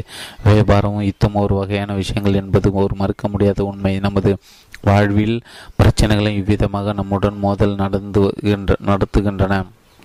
நாம் உபயோகிக்கும் செயல் திட்டத்தின் தன்மைக்கேற்றபடி வெற்றி தோல்வியை பரிசாக கிடைக்கிறது. சொல்லப்போனால் இந்த செயல்கள் முதன்மை குணம் த தலைமை தகுதி கற்பனை திறன் தன்னம்பிக்கை திட்டமிட்ட குறிக்கோள் ஆகியவற்றின் முக்கியத்துவத்தை எடுத்து கூறுகின்றன என்று கூறலாம். இந்த நான்கு கோட்பாடுகள் புத்திசாலித்தனமாக பயன்படுத்த பயன்படுத்தி திட்டம் வகுக்கலாம். அது எப்படிப்பட்ட பிரச்சனையாக இருந்தாலும் தடையில்லை. இந்த விதிமுறைகளை புரிந்து கொள்ளாது பயன்படுத்தாது. எந்த ஒரு தனி மனிதனையோ கொடுவையோ உங்களால் எதுவும் செய்துவிட முடியாது. உங்களை தோற்கடித்து விட இயலாது. கற்பனை திறனின் துணையோடு ஒரு திட்டம் மனதில் கருதி சுரு கருக்கொள்கிறது ஒருங்கிணைந்த முயற்சி திட்டத்தை செயல்படுத்துகிறது குறிக்கோளின் உதவியுடன் வழிநடத்தல் நடைபெறுகிறது. முதன்மை குணமும் தன்னம்பிக்கையும் உடல் உடைப்பை தூண்டுகின்றன. இந்த நான்கு கோட்பாடுகளும் அதிகார சக்தியாக மாறி தலைவனின் கையில் சென்று அமர்கின்றன. இவற்றின் துணையின்றி திறமையான தலைமை தகுதி உருவாதல் சாத்தியமில்லை. சகிப்புத்தன்மை இல்லாமை மேல் பார்வை. நீங்கள் உங்களுடைய தப்பெண்ணம் வெறுப்பு சகிப்புத்தன்மை இல்லாமை போன்றவற்றை வெளிக்காட்ட விரும்பினால் அதை பற்றி பேசாதீர்கள். எழுதுங்கள். அதை அலைய அலையடிக்கும் மணலின் கரையோரமாக எழுதுங்கள். நீங்கள் உங்களுடைய தப்பெண்ணம் வெறுப்பு சகிப்புத்தன்மை இல்லாமை போன்றவற்றை வெளிக்காட்ட விரும்பின அதை பற்றி பேசாதீர்கள். எழுதுங்கள். அதை அலையடிக்கும் மணலின் கரையோரமாக எழுதுங்கள். முன்னேற்றம் என்ற கீழ்வானத்தில் அறிவு சூரியன் உதைக்க தொடங்கியதும் அறியாமை மூட நம்பிக்கை போன்ற காலத்தின் பாதையிலிருந்து விலகி சென்று விடுகின்றன. இந்த அறியாமை என்ற குற்றம் மனித சமுதாயம் சமூகம் இழக்கம் கடைசி தவறாக இருந்தால் எவ்வளவு நன்றாக இருக்கும் குற்றப்பதிவு புத்தகம் என்ற கடைசி பதிவுடன் மூடப்பட்டு விட வேண்டும். மற்றவர்களின் கருத்து மத நம்பிக்கை இனம் பொருளாதார நிலைகளை ஏற்றுக்கொள்ள முடியாது. போவது மோசமான விஷயம். இது போன்ற செகுப்புத்தன்மையற்ற குணநலங்கள் மூடத்தனமானவை என்று எப்போது உணர்ந்து கொள்ளப் போகிறோம். பிறர் கருத்துக்களை மத நம்பிக்கைகளும் அங்கீகரிக்க தெரியாமல் ஒருவரை ஒருவர் அழிக்க முயல்வது அறிவற்ற செயல். நாம் இந்த பூமியில் வாடப்போவது கொஞ்ச காலம்தான். விரல் நமக்கு ஒதுக்கப்பட்ட நேரம் முடிந்து போய்விடும். மெழுகுவர்த்தி போல நாம் எரிந்து கொண்டு இருக்கிறோம் எந்த வினாடி திரிந்து திரி அணைந்து விடலாம். நாம் தற்காலிக பயணமாக பூமிக்கு வந்திருக்கிறோம். எந்த நேரத்தில் திரும்ப அடைக்கப்படலாம். மரணம் என்ற வண்டி வரும்போது நமது தற்காலிக கூடாரங்களை சுருட்டி எடுத்துக்கொண்டு புறப்பட்டாக வேண்டும். இனம் தெரியாத அந்த புதிய உலகுக்கு பயமும் நடுக்கமும் இல்லாமல் மரண வேதனையை பின்தொடரும் வகையில் நல்லவர்களை வாழ்ந்தால் என்ன? இதை நாம் ஏன் கற்றுக்கொள்ளவில்லை? நாம் எல்லோரையும் ஒரே இனமாக மதிப்பதாக நம்புகிறோம். யூதன் யூதன் அல்லாதவன் கத்தோலிகன் பிராஸ்டன் ஜெர்மானியா ஆங்கிலம் பிரெஞ்சு பிரெஞ்சு நாட்டான். நாட்டவன் என்று பலர் யாவரையும் இனம் பிரிப்பது கிடையாது. அனைவரும் மனிதர்களை சகோதர சகோதரிகளாக பார்க்கிறேன். இன மத வேறுபாடு நிற வேறுபாடுகளை மனதில் கொள்வது கிடையாது. சகிப்புத்தன்மையுள்ளவனாக இருந்து சொற்க வாழ்வில் நிம்மதி தேடிக்கொள்ள விரும்புகிறான் விரும்புகிறேன். என் மனதில் தெளிவான சித்திரபதி ஒன்று இருக்கிறது. எவை எல்லாம் விதைவேற்ற போராட்டங்கள் என்று அந்த பாடம் தெளிவாக விவரிக்கிறது இரண்டு ஆண் மான்கள் சண்டையிடுகின்றன. தனக்கு இறுதியில் வெற்றி இரண்டு மான்களும் நம்புகின்றன தொலைவில் நின்று ஒரு பொன் மான் இதை வெடிக்க பார்க்கிற இரண்டு மான்களும் நாளை செத்துவிடும் என்று பெண்மான் யூகிக்கிறது. அவை இருந்து எலும்புகள் வெயில் காய் சாயும் அவை இறந்து எலும்புகள் வெயில் சாயும் காட்சி எதிர்பார்த்து காத்திருக்கிறது. இருபது ஆண்டுகளுக்கு முன்பு ஒரு கல்வி நிறுவனம் வெற்றிகரமாக இயங்கிக் கொண்டிருந்தது. ஆயிரக்கணக்கான மாணவர்கள் பலன் பெற்று வந்தார்கள். அந்த நிறுவனத்தின் முதல்வர் இருவரும் ஆளுக்கு ஒரு அழகான பெண்ணை மணந்து கொண்டனர். இரண்டு பெண்களும் நன்றாக பியானோ வாசிக்கும் திறமை பெற்றிருந்தன இதில் யார் வாசிப்பு சிறந்தது என்று போட்டி வந்துவிட்டது. இந்த விரும்பத்தகாத குணம் கணவன்மார்களையும் பற்றி கொண்டது. இருவதும் எதிரிகளாக மாறின. இப்போது அந்த நிறுவனத்தின் எலும்பு கூடுகள் வெயில் வெயில் காய்ந்து கொண்டிருக்கின்றன. காலம் வரும் தலைவிதி மாறும். காலம் வரும் தலைவிதி மாறும் என்று காத்திருக்காதீர்கள் தலைவிதி என்பது ஒரு வாய்ப்பு. சாதனை மூலம் அறிய வேண்டிய விஷயம். William Jennings Bryan. நாட்டில் உள்ள மிகப்பெரிய தொழிற்சாலைகளில் அது ஒன்று. அது பணியாற்றிய இரண்டு மேலாளர்கள் மத்தியில் கடுமையான பகை குணம் நிலவி வந்தது. ஒருவருக்கு பதவி உயர்வு கிடைத்துவிட்டு மற்றொரு அதே பழைய நிலை வேலை இருந்தது. ஐந்து வருடங்கள் நிலவி இந்த கசப்பும் சகிப்பற்ற த தன்மையும் வெடித்து வெளிப்பட்டன. ஒவ்வொரு மேலாளரின் கீழே வேலை செய்த தொழிலாளர்கள் மற்ற மேலாளர்கள் ஊழியர்களும் வெறுப்பை காட்டினார்கள். அந்த உறவில் விரிசல் தொழிற்சாலை முழுவதும் பரவியது. தொழிலாளர்கள் சிறிய குழுக்களாக பிரிந்து என உற்பத்தி குறைய தொடங்கியது. நிலைமை மோசமடைந்தது. நிறுவனம் திவாலாயிற்று. ஒரு காலத்தில் சிறப்புடன் விளங்கிய அந்த நிறுவனத்தின் எலும்பு கூடுகள் இப்போது வெளியில் காய்ந்து கொண்டிருக்கின்றன. அந்த இரண்டு மலர்களும் ஆயிரக்கணக்கான தொழிலாளர்களும் வேறு வேலை தேடி அலைந்து கொண்டு இருக்கிறார்கள் பிளடெல்லிய புறநகர பகுதி அது செல்வம் படைத்த மனிதர்கள் அங்கே வீடுகள் கட்டிக்கொண்டு வசித்தனர். அவர்களின் சகித்தன்மை கிடையாது என்பதை தமது செயல்கள் மூலம் காட்டினார்கள். ஒருவர் தனது வீட்டிற்கு உயரமான முட்கம்பி வேலி அமைப்பார். பக்கத்து வீட்டுகள் நான் என்ன குறைந்தவனா? என்று அதே போல இரண்டு மடங்கு உயரமான வேலி தனது வாசலில் நிறுவார் வேறு ஒருவர் ஒரு புதிய கார் வாங்கினால் அவரது பக்கத்து வீட்டுக்காரர் இரண்டு கார்கள் வாங்குவார். அதை பார்த்து இன்னொரு தனது படையக்காரை விட்டுவிட்டு நவீன காருக்கு மாறுவதுடன் வீட்டின் முகப்பு பகுதி இந்திய சாயலில் பாணியில் கட்டுவார் மற்றொருவர் அதே முகப்பை ஸ்பெயின் தேசத்துக்கு மாற்றி மாற்றுவார். குன்றின் உச்சியில் பெரிய மாளிகை கட்டியிருப்பவர் ஒரு விருந்துக்கு ஏற்பாடுகள் செய்வார். நண்பர்கள் சாரி சரியாக காரில் வந்து செல்வார்கள். அதைத் தொடர்ந்து அந்த குன்றின் அடிவாரத்தில் உள்ள தங்க கடற்கரை பகுதியில் ஒவ்வொரு வீட்டிலும் விருந்துக்கு ஏற்பாடு நடக்கும். ஒருவரை ஒருவரை மிஞ்சி ஆடம்பர செலவுகள் செய்வார்கள். Andrew Carnegie Henry Henry C சீப்ரிக்கும் எல்லோரையும் விட அதிகமாக செல்வம் திரட்டிய மனிதர்கள் எஃகு தொழிற்சாலைகள் நடத்தி மில்லியன் கணக்கில் டாலர்களை குவித்தார்கள். அந்த இரண்டு பேருக்கும் இடையே போட்டி ஏற்பட்டுவிட்டது. தனது பெருமை உயர்த்தி காட்ட விரும்பிய அன்னைக்கு நெடுவென்று உயர்ந்து நிற்கும் பெரிய கட்டிடம் ஒன்றை கட்டி தனது பெருமைகளை உயர்த்தி காட்ட விரும்பிய காரணிக்கு நெடுவென்று பெரிய பெரிய உயர்ந்து நிற்கும் பெரிய கட்டிடம் ஒன்றை கட்டி அதற்கு காரணிக்கு பில்டிங் என்று பெயரிட்டார். இதை பார்த்த பிரேக் அதைவிட உயரமான கட்டிடத்தை கட்டி அதற்கு தனது பெயரை சுற்றினார் அந்த இரண்டு கணவான்கள் யுத்தம் ஒரு வழியாக முடிவுக்கு வந்து அது காரணிக்கு உடலும் மனதும் சோர்ந்து போனாலும் அதன் பிறகு அவருக்கு என்ன நடந்தது என்று அனைவருக்கும் தெரியும். பேர் பிரேக்கின் நிலை என்ன கதி அடைந்தது என்பது அவர்தான் அறிவார். ஆவண பாதுகாப்பாளர்கள் ஒருவேளை தெரிந்திருக்கலாம். அந்த இரண்டு சந்தேக வாரிசுகள் மன எரிச்சலுக்கு அவர்களது எலும்புகள் ஆட்பட்டிருக்கலாம். வறுமையோடு இருப்பதால் சில அலு அனுகூலங்கள் கிடைத்திருக்கின்றன. வறுமைப்பட்ட மனிதன் தனது எதிரை வறுமையில் தள்ளும் போராட்டத்தில் ஈடுபட முடியாது. வலுச்சண்டையில் ஈடுபடும் மனிதர்கள் கவனித்து பாருங்கள். சண்டை ஏற்படுத்தும் மூன்று விஷயங்கள் காரணமாக அமைவதை காண்பீர்கள். வேறுபட்ட மத கருத்துக்கள் பொருளாதாரம் போட்டி இன கவர்ச்சி சார்ந்த போராட்டம் என்று மூன்றுமே சகிப்புத்தன்மை இல்லாததால் ஏற்படுகின்றன. அடுத்த முறை இரண்டு நபர்கள் சண்டையிடுவது என்று பார்க்கும்போது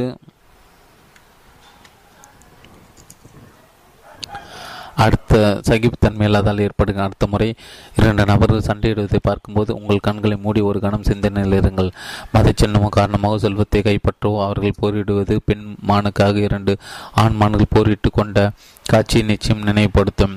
வெற்றி எட்டி பிடிக்க பதினேழு விஷயங்கள் உதவி செய்கின்றன. அவற்றில் சகிப்புத்தன்மை ஒன்றாகும். இந்த பாடத்தில் மீதமுள்ள பதினாறு விஷயங்களை பற்றி அடிக்கடி கூறப்பட்டே இருக்கின்றன. நம்மிடம் சகிப்புத்தன்மை இல்லாது போகும்போது நமது கா கால்கள் அறியாமை என்ற நடுக்கத்திற்கு ஆட்படுகின்றன. பயமும் மூட நம்பிக்கையும் நமது கண்களை மறைத்து விடுகின்றன. சகிப்புத்தன்மை இல்லாது போகும்போது அறிவு என்ற புத்தகம் மூடப்பட்டு அதன் அடிப்படையில் இவ்வாறு எழுதப்பட்டு விடுகிறது. இந்த புத்தகத்தை மீண்டும் திறக்க வேண்டாம். இது எழுதி முடிக்கப்பட்டு விட்டது சகிப்புத்தன்மையுடன் இருக்க வேண்டியது உங்கள் கடமை அல்ல உங்கள் உரிமையாகும். இதை படிக்கும்போது ஒன்றை நினைவில் வையுங்கள் சகிப்புத்தன்மை இல்லாதபடி மனிதர் திசை மாற்றுவது சிலருக்கு முழு நேர வேலையாக இருந்து வருகிறது. அதற்கான விதைகளை அவர்கள் ஊன்றி வைக்கிறார்கள். யுத்தங்களும் பல்வேறு துயரங்களும் சிலருக்கு லாபம் சம்பாதித்து தருகின்றன. இதில் உண்மை இல்லை என்கிறீர்கள். அப்படியென்றால் சண்டை சண்டை சச்சுகள் வம்சாவளியாக தொடர்வே செய்யாது. நீங்கள் யாராவது ஒருவருடன் மல்லு கட்ட தயாராகி இருக்கின்றீர்களா? அவருடன் கை குலுக்கிக் கொள்வது சண்டையிடுவது நிறைய லாபம் தரும். இதை நன்றாக நினைவில் வையுங்கள். ஒரு கை குலுக்கல் எலும்பு வெயில் காயும் நிலையை தவிர்க்க உதவுகின்றன. வா வாழ்வில் இருள் மேகம் சூடும்போது மனிதன் அன்பை மட்டுமே விரும்பி வரவேற்கிறான். அதுவே விடிவெள்ளியாக விளங்குகிறது. அது குழந்தையின் தொட்டிலுக்கு மேலே இருந்து சுடர் விடுகிறது. அமைதியான கல்லறின் மீது கதிரொலி பயிற்சிகிறது அது க அலைகளுக்கு தாய அது கலைகளுக்கு தாயகம் கவிகள் தேவச பக்தருக்கு உந்து சக்தியாக உணர்கிறது திகழ்கிறது. ஒவ்வொரு இதயத்தின் ஒளியாகவும் மூச்சாகவும் இருக்கிறது. இல்லங்களை ஒடிவமைக்கிறது இதயங்களுக்கு ஊக்கம் தருகிறது. சிரஞ்சீவியத்தும் பெறுவது பற்றிய முதல் கனவு இங்கிருந்து தான் ஆரம்பிக்கிறது. அது இனிய இசையாகி உலகை நிரப்புகிறது நிறைக்கிறது. இசை என்பது அன்பின் குரல் தான் அன்பு என்பது ஒரு மந்திர ஜாலம். அது தனது ஜால வித்தையால் பயனற்ற ஒன்றையும் மகிழ்ச்சியான விஷயமாக மாற்றிவிடுகிறது. மண்ணைய மகாராஜாகி விடுகிறது. அது இதயம் என்ற அற்புத மலரிலிருந்து கிளம்பும் இனிய சுகந்தம் அன்பு என்ற அந்த தெய்வீக நேசம் மட்டும் இல்லாது போயிருந்தால் நாம் மிருகங்களுக்கும் கேடாகவே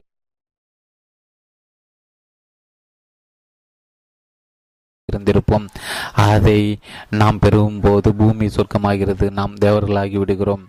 இங்க இங்கர்சால் உங்களது சக மனிதர்களை தன்மையை நன்மையை உபதி உத்தேசித்து அன்பை பயிற்சி செய்யுங்கள். அதன் பிறகு தேவையற்ற சச்சரவுகளில் ஈடுபட வேண்டிய அவசியம் ஏற்படாது. அன்பு ஒருவருக்கு ஒருவர் சகோதரர் நேச காவலர்களாக மாற்றிவிடும். அன்பு நிஜமாக சொற்களை திருந்து வருகின்ற வெளிச்சமாகும். அழிவற்ற சாஸ்வாத நெருப்பிலிருந்து கிளம்பும் பொறி அதை அல்லால் அல்லால் அல்லாஹு கொடுத்தார். தேவதைகள் பங்கிட்டு கொண்டன. அற்பாசைகளிலிருந்து விடுபட்டு உயர்வு பெறுவதற்கு பக்தி மனதை செம்மைப்படுத்துகிறது மேல்நிலை அளிக்கின்றது.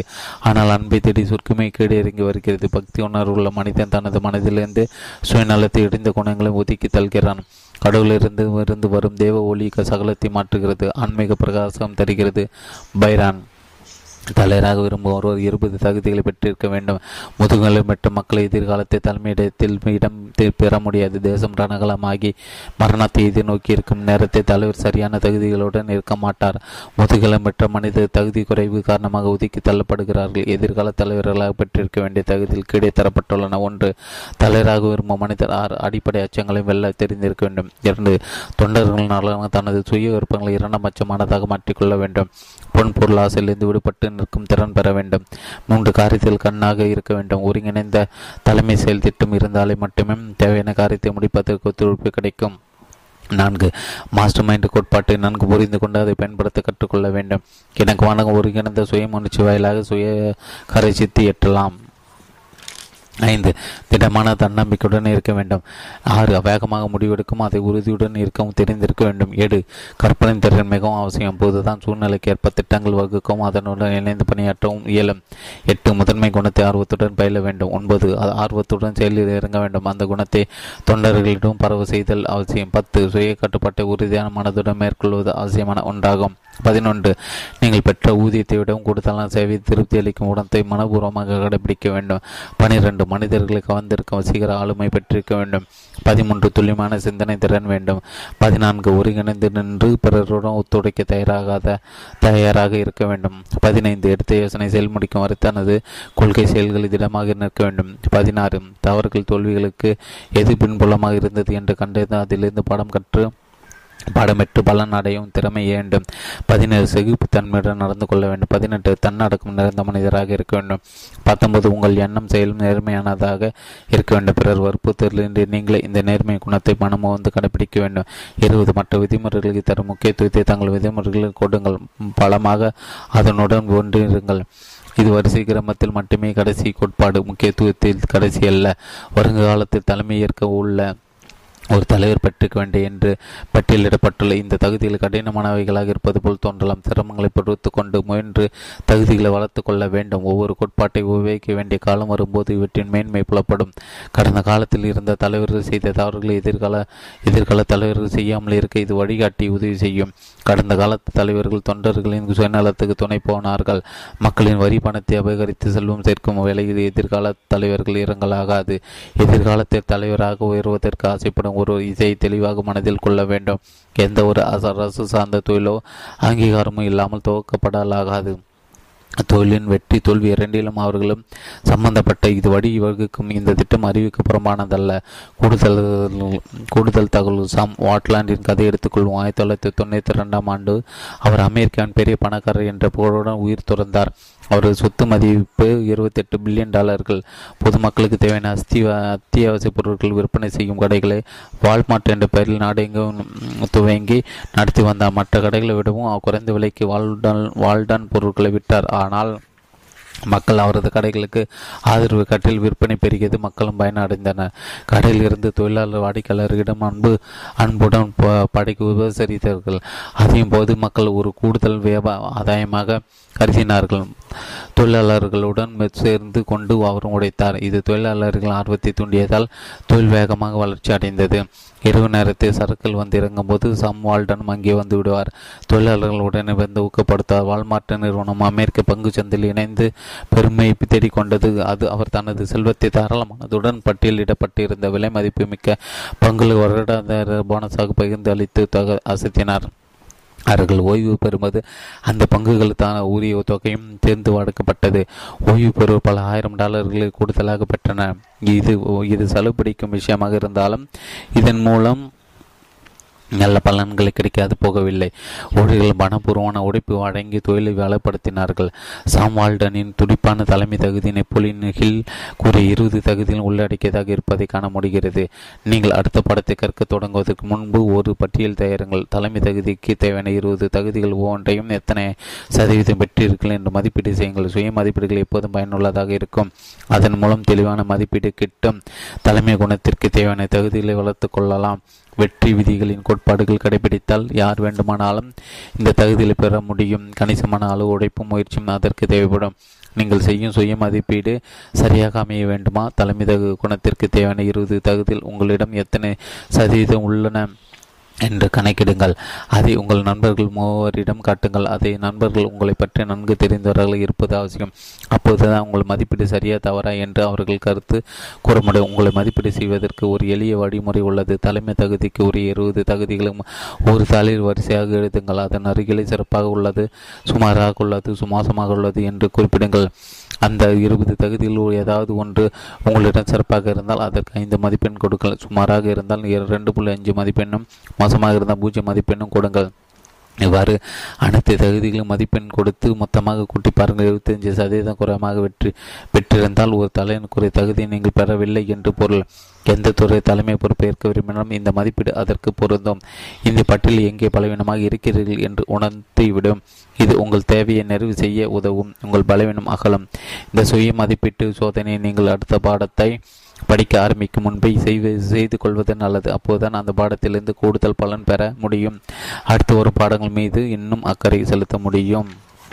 நீங்கள் யார் என்பதை உங்களுக்கு உணர்த்துவதே இந்த சுய மதிப்பீட்டின் நோக்கமாகும் என்பதை மறக்காமல் நினைவில் வையுங்கள். நீங்கள் கண்ணால் பார்த்த ஒன்றை நம்புவதைப் போலவே சிநேகித தன்மையுடன் இந்த மதிப்பீட்டை மனதார ஏற்கலாம். இப்போது நீங்கள் கற்பனை திறன் என்ற அடுத்த பாடத்திற்கு பாடத்தை படிப்பதற்கு தயாராக இருக்கிறது கற்பனையில் இருந்துதான் எல்லாமே துவங்குகிறது என்பதை நீங்கள் புரிந்து கொண்டால் அந்த பாடத்தின் மகத்துவத்தை எளிதாக உணர்ந்து கொள்வீர்கள். முதல் பாகம் நிறைவு பெற்றது. வெற்றி விதிகளின் அடங்கியிருக்கும் அடிப்படை கோட்பாடுகள் வைத்துதான் நெப்போலியன் ஹில்லின் தனிமனித சாதனைகளுக்கான கொள்கைகள் வடிவமைக்கப்படுகின்றன. வெற்றி விதியின் கோட்பாடுகள் ஆராயும் பணி ஆயிரத்தி தொள்ளாயிரத்தி எட்டாம் ஆண்டு வாக்கில் ஆரம்பமாயிற்று.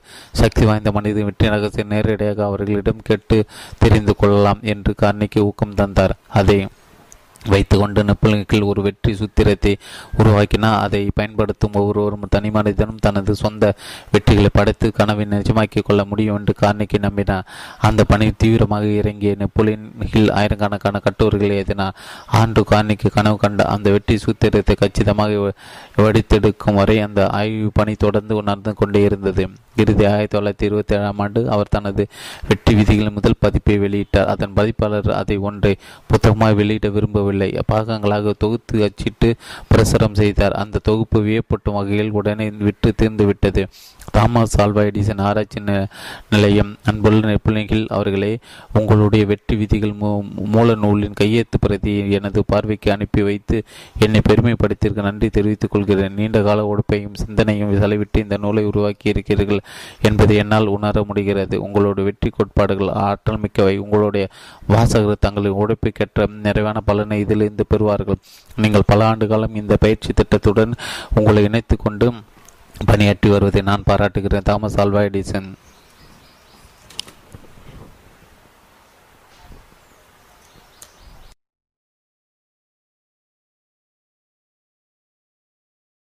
செய்தி மனம் என்னும் மந்திர சக்தி புத்தகம் கண்ணதாசன் பதிப்பத்தின வெளியிடப்பட்டுள்ளது தற்காலத்தில் வெட்டி பயிற்சியாளர்கள் பலரும் நெப்போலியன் ஹில்லை தவறாமல் குறிப்பிடுகிறார்கள். அவரை தங்களுக்கு உந்து சக்தியாக இருந்ததை ஒப்புக்கொள்கிறார்கள் வாசகர்கள் அதிக விரும்பி வாசிக்கப்பட்ட சுய முன்னேற்ற பயிற்சி எடுத்த ஸ்டீஃபன் ஆர்கோவி என்பவர்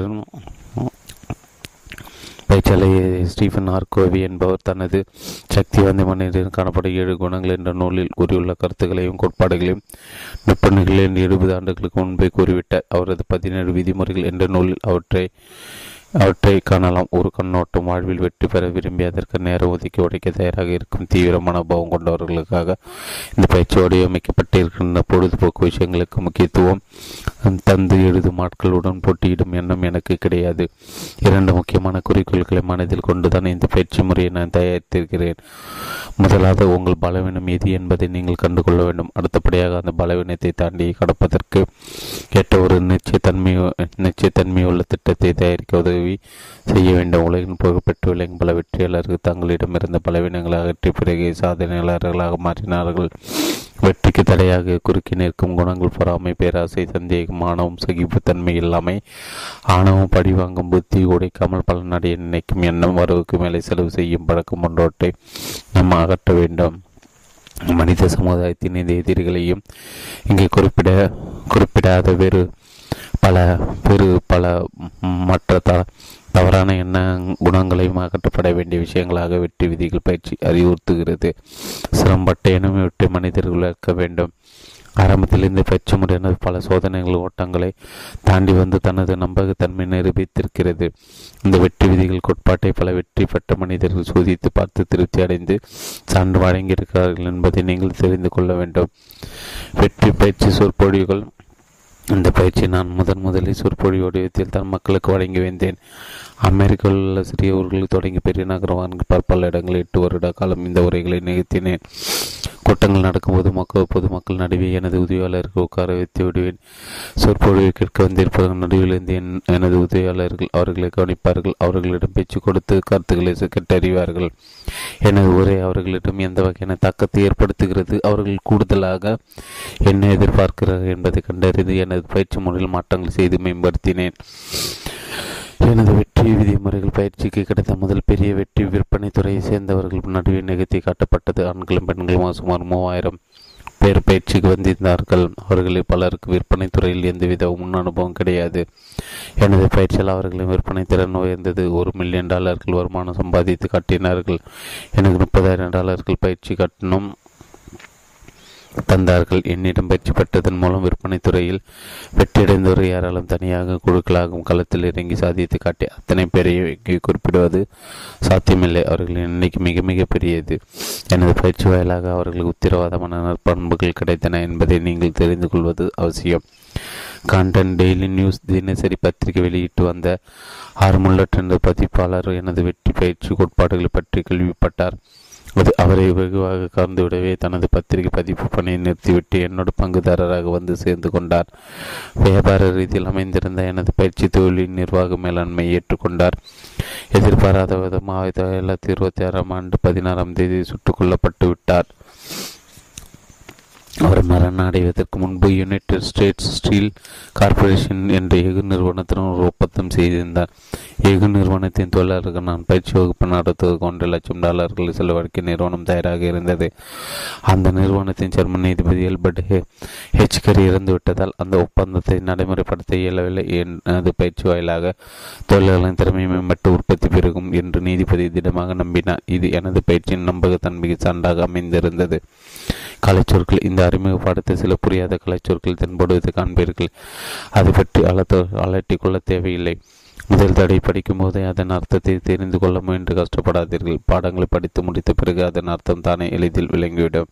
இந்த அறிமுக பாடம் அடுத்து வரவிருக்கும் பதினாறு பயிற்சிகளுக்கும் பின்புலமாக அமையவிருக்கிறது என்பதை நீங்கள் நினைவில் கொள்ள வேண்டும். இந்த ஆரம்ப பாடத்தை கவனத்துடன் படிக்க வேண்டிய அவசியம். ஒவ்வொரு தடை படிக்கும் போது முந்தைய தடை விதி கடத்திலிருந்து வேறுபட்ட ஒரு புதிய சிந்தனை வித்தியாசமான யோசனை உங்களுக்கு நிச்சயம் கிடைக்கும். இந்த அறிமுக பாடத்தில் நான் மனோதத்து முறையில் நிகழ்ந்துள்ள புதிய கண்டுபிடிப்புகளை பற்றி கூறியிருக்கிறேன். இந்த மனோதத்துவ விதிமுறை தான் தனி மனித சாதனைக்கு அஸ்திவாரமாக அமைந்திருக்கின்றன. இந்த தத்துவத்தை நான் மாஸ்டர் மைண்ட் என்று பெயரிட்டு அடைத்திருக்கிறேன் ஒரு பணியை செய்து முடிக்க இரண்டுக்கும் மேற்பட்ட நபர்கள் ஒருங்கிணைந்து படையற்ற சூழலை உருவாக்குவதே நான் மாஸ்டர் மைண்ட் என்று குறிப்பிடுகிறேன். நீங்கள் விற்பனை துறையில் பணிபுரியும் நபராக இருந்தால் இதை உங்கள் வியாபாரத்தில் பரிசோதித்து பார்த்து பயன்பெற முடியும். இந்த உத்தியை சரியாக பயன்படுத்தும் குழுவினரின் வருமானம் மற்றவர்களை விட பல மடங்கு உயர்ந்திருப்பதை காண முடியும். ஆயுள் காப்பீட்டு பாலிசியில் விற்பதுதான் இருப்பதிலே கடினமான வர்த்தகம் என்று கூறுகிறார்கள். ஆயுள் காப்பீடு என்பது அவசியமான ஒன்று என்பதை மக்கள் புரிந்து கொள்வதில்லை. புரூடென்ஷியல் லைஃப் இன்சூரன்ஸ் கம்பெனி பணியேற்ற சில நபர்கள் ஒரு குழுவாக சேர்ந்து எனது மாஸ்டர் மைண்ட் கோட்பாட்டை பரிசோதனை செய்து பார்த்தார்கள். சிறிய தொகைக்கான பாலிசியில் விட்டு கொண்டிருந்த அவர்கள் எனது வெற்றி விதிமுறை நல்ல பலனை கொடுத்தது. கடந்த ஆண்டு முழுவதும் செய்து வந்த செய்த வர்த்தகத்தை அவர்கள் இந்த ஆண்டில் மூன்றே மாதத்தை நிகழ்த்தி காட்டி விட்டார்கள். இதை முறையாக பயன்படுத்த எந்த ஒரு விற்பனையாளர் மனிதர்களை எளிதாக வசப்படுத்தி பொருளை விட்டுவிடலாம் வெற்றியின் விதியில் முதல் பாடத்தை கற்றுக்கொள்ள ஆரம்பித்திருக்கும் நீங்கள் ஒன்றை மனதில் கொள்ள வேண்டும். இந்த ஒரு விதிமுறை மட்டுமே உங்களது வாழ்வில் முற்றிலும் மாற்றி அமைத்துவிடும் என்று எதிர்பார்ப்பது அர்த்தமற்ற ஒன்று. உங்களது வெற்றியின் அளவை தீர்மானித்து தொழிலை மகிழ்ச்சியுடன் செய்வதற்கு பின்னணியில் இருந்து உதவும் முக்கியமான காரணியாக செயல்படுவார்கள் மனிதர்கள் என்பது நாகம் ஞாபகம் இருக்கட்டும். கூடுதல் தகவல் இந்த புத்தகத்தை நீங்கள் படிக்கும்போது எப்போதாவது சில இடங்களில் மாஸ்டர் மைண்ட் என்ற வார்த்தை படிக்க நேரிடும். நெப்போலியன் ஹில் இந்த சொல்லை ஒரு குறியீடாக வைத்து எழுதவில்லை. அவர் இந்த நூலை ஆயிரத்தி தொள்ளாயிரத்தி இருபத்தி எட்டாம் ஆண்டு வெளியிட்ட நேரத்தில் சிக்மண்ட் ஃப்ராய்டும் ஜூங்கும் மனோதத்துவம் பற்றிய ஆய்வை சோதனை நிலையில் தான் வைத்திருந்தார்கள். எனவே இந்த கலைச்சொல் பொதுமக்களுக்கு அறிமுகல்லாத ஒன்றாக இருந்தது. இன்று இது எல்லோரும் ஏற்றுக்கொண்ட மனோதத்துவ கோட்பாடாக மாறிவிட்டது. ஜூங் குறிப்பிடும் ஆழ்மனத்தின் வடிவத்தை விடவும் கூடுதலான விஷயங்கள் இந்த வார்த்தையில் நெப்போலியன்கள் அடக்கியிருக்கிறார். எட்வர்ட் டி ஸ்போனோவின் மாற்று சிந்தனை உத்தி எண்ணெயிற்சி நவீன நிர்வாக தொழில்கள் புழங்கும் பல கலைச்சொற்கள் இது குறிப்பால் உணர்த்துகிறது. ஹில்லின் மாஸ்டர் மைண்ட் என்ற வார்த்தை வாசகர்களுக்கு ஒரு புதுமையான சொல்லாக தோன்றலாம். இது இன்று மனோதத்து தினசரி புழங்கும் வார்த்தையாக இருந்து வருகிறது. ஹில் எதிர்பார்த்த பொருளை தரும் வேறு ஒரு சொல்லை இதற்கு பதிலாக பயன்படுத்த சாத்தியமில்லாத காரியம். மனிதர்கள் ஒரு வியாபாரத்தை பின்னால் இருந்து செயல்படும் சில மனிதர்கள் தான் அந்த தொழிலின் வெற்றியை தீர்மானிக்கிறார்கள். இந்த மனிதர்கள் மேம்படுத்தின வியாபாரத்தில் வடிவம் விரும்பத்தக்க வகையில் மாறிவிடும். அமெரிக்காவில் உள்ள பெரிய நகரங்கள் ஒரே விதமான பொருட்களை விற்பனை செய்யும் கடைகளுக்கு இடையே கடுமையான போட்டி நிலவுகிறது. பலர் விலை குறைப்பு செய்துவிட்டாலும் சில கடைகள் மட்டும் விற்பனை அதிகமாக நடப்பதை காணலாம். இந்த வெற்றிக்கு பின்னால் யாரோ ஒருவர் இருக்கிறார். கடைக்கு ஒரு வாடிக்கையாளரிடம் எப்படி நடந்து கொள்ள வேண்டும் என்பதை அந்த பெண்ணின் மனித தெளிவாக பணியாளர்களுக்கு அர்ப்பித்திருக்கிறார். கடைக்கு வரும் ஜனங்கள் பொருட்களோடு சேர்ந்து விற்பனையாளர்களையும் வாங்குகிறார்கள். பொருட்களை விடவும் இவர்கள் தான் வாடிக்கையாளர்களோடு நெருங்கி பழகி ஒரு தாக்கத்தை ஏற்படுத்தி பொருட்களை வாங்குமாறு தூண்டுகிறார்கள். இவர்கள் சரியாக செயல்படாவிட்டால் அந்த வியாபாரம் கேள்வி குறியதாகிவிடும் கூடுதல் தகவல் இந்த புத் இந்த பத்திகளை படிக்கும்போது நெப்பொலிகளின் தெற்கு தரிசனத்தை உணர முடிகிறது. வியாபாரத்தை பொறுத்தவரையில் சேவை துறைகளின் வளர்ச்சி அதன் பணியாளர்களையும் அவர்களின் பணிச்சிறப்பை நம்பி இருக்கிறது என்று ஹில் கூறுகிறார். இருபதாம் நூற்றாண்டின் இறுதி பகுதியில் பொருளாதாரத்தின் மீது ஆதிக்கம் செலுத்தும் வல்லமை துறைக்கு இருந்தது. சேவை பணி மாற்ற பொருள்களிடையே காணப்படுவது போன்ற அதிகமான விலை வித்தியாசம் ஆயில் காப்பீட்டு பாலிசியில் பார்க்க முடியாது. நூற்றுக்கணக்கான ஆயில் காப்பீட்டு நிறுவனங்கள் நாட்டில் வியாபாரம் செய்து வந்தாலும் ஒரு டஜனுக்கும் குறைவான சில கம்பெனிகள் மட்டுமே பெரிய அளவில் வியாபாரம் செய்து லாபம் பார்த்து விடுகின்றன. இது எப்படி சாத்தியமாகிறது? தெரியுமா ஏஜென்ட்கள் எனப்படும் வியாபார மனிதர்கள் ஆளுமை பண்புதான். இந்த வெற்றிக்கு காரணம் இன்சூரன்ஸ் பாலிசி எடுக்க நூறு பேர் தொண்ணூற்று ஒன்பது பேருக்கு அந்த பாலிசி பற்றி முழுமையான விவரங்கள் தெரியாது. அது பற்றி அவர்கள் அக்கறை காட்டும் முதல்ல ஏஜென்ட்டுகளின் இணக்கமான பேச்சு சாதாரணமான அவர்களை பாலிசி எடுக்க வைக்கிறது. முப்பத்தாறு.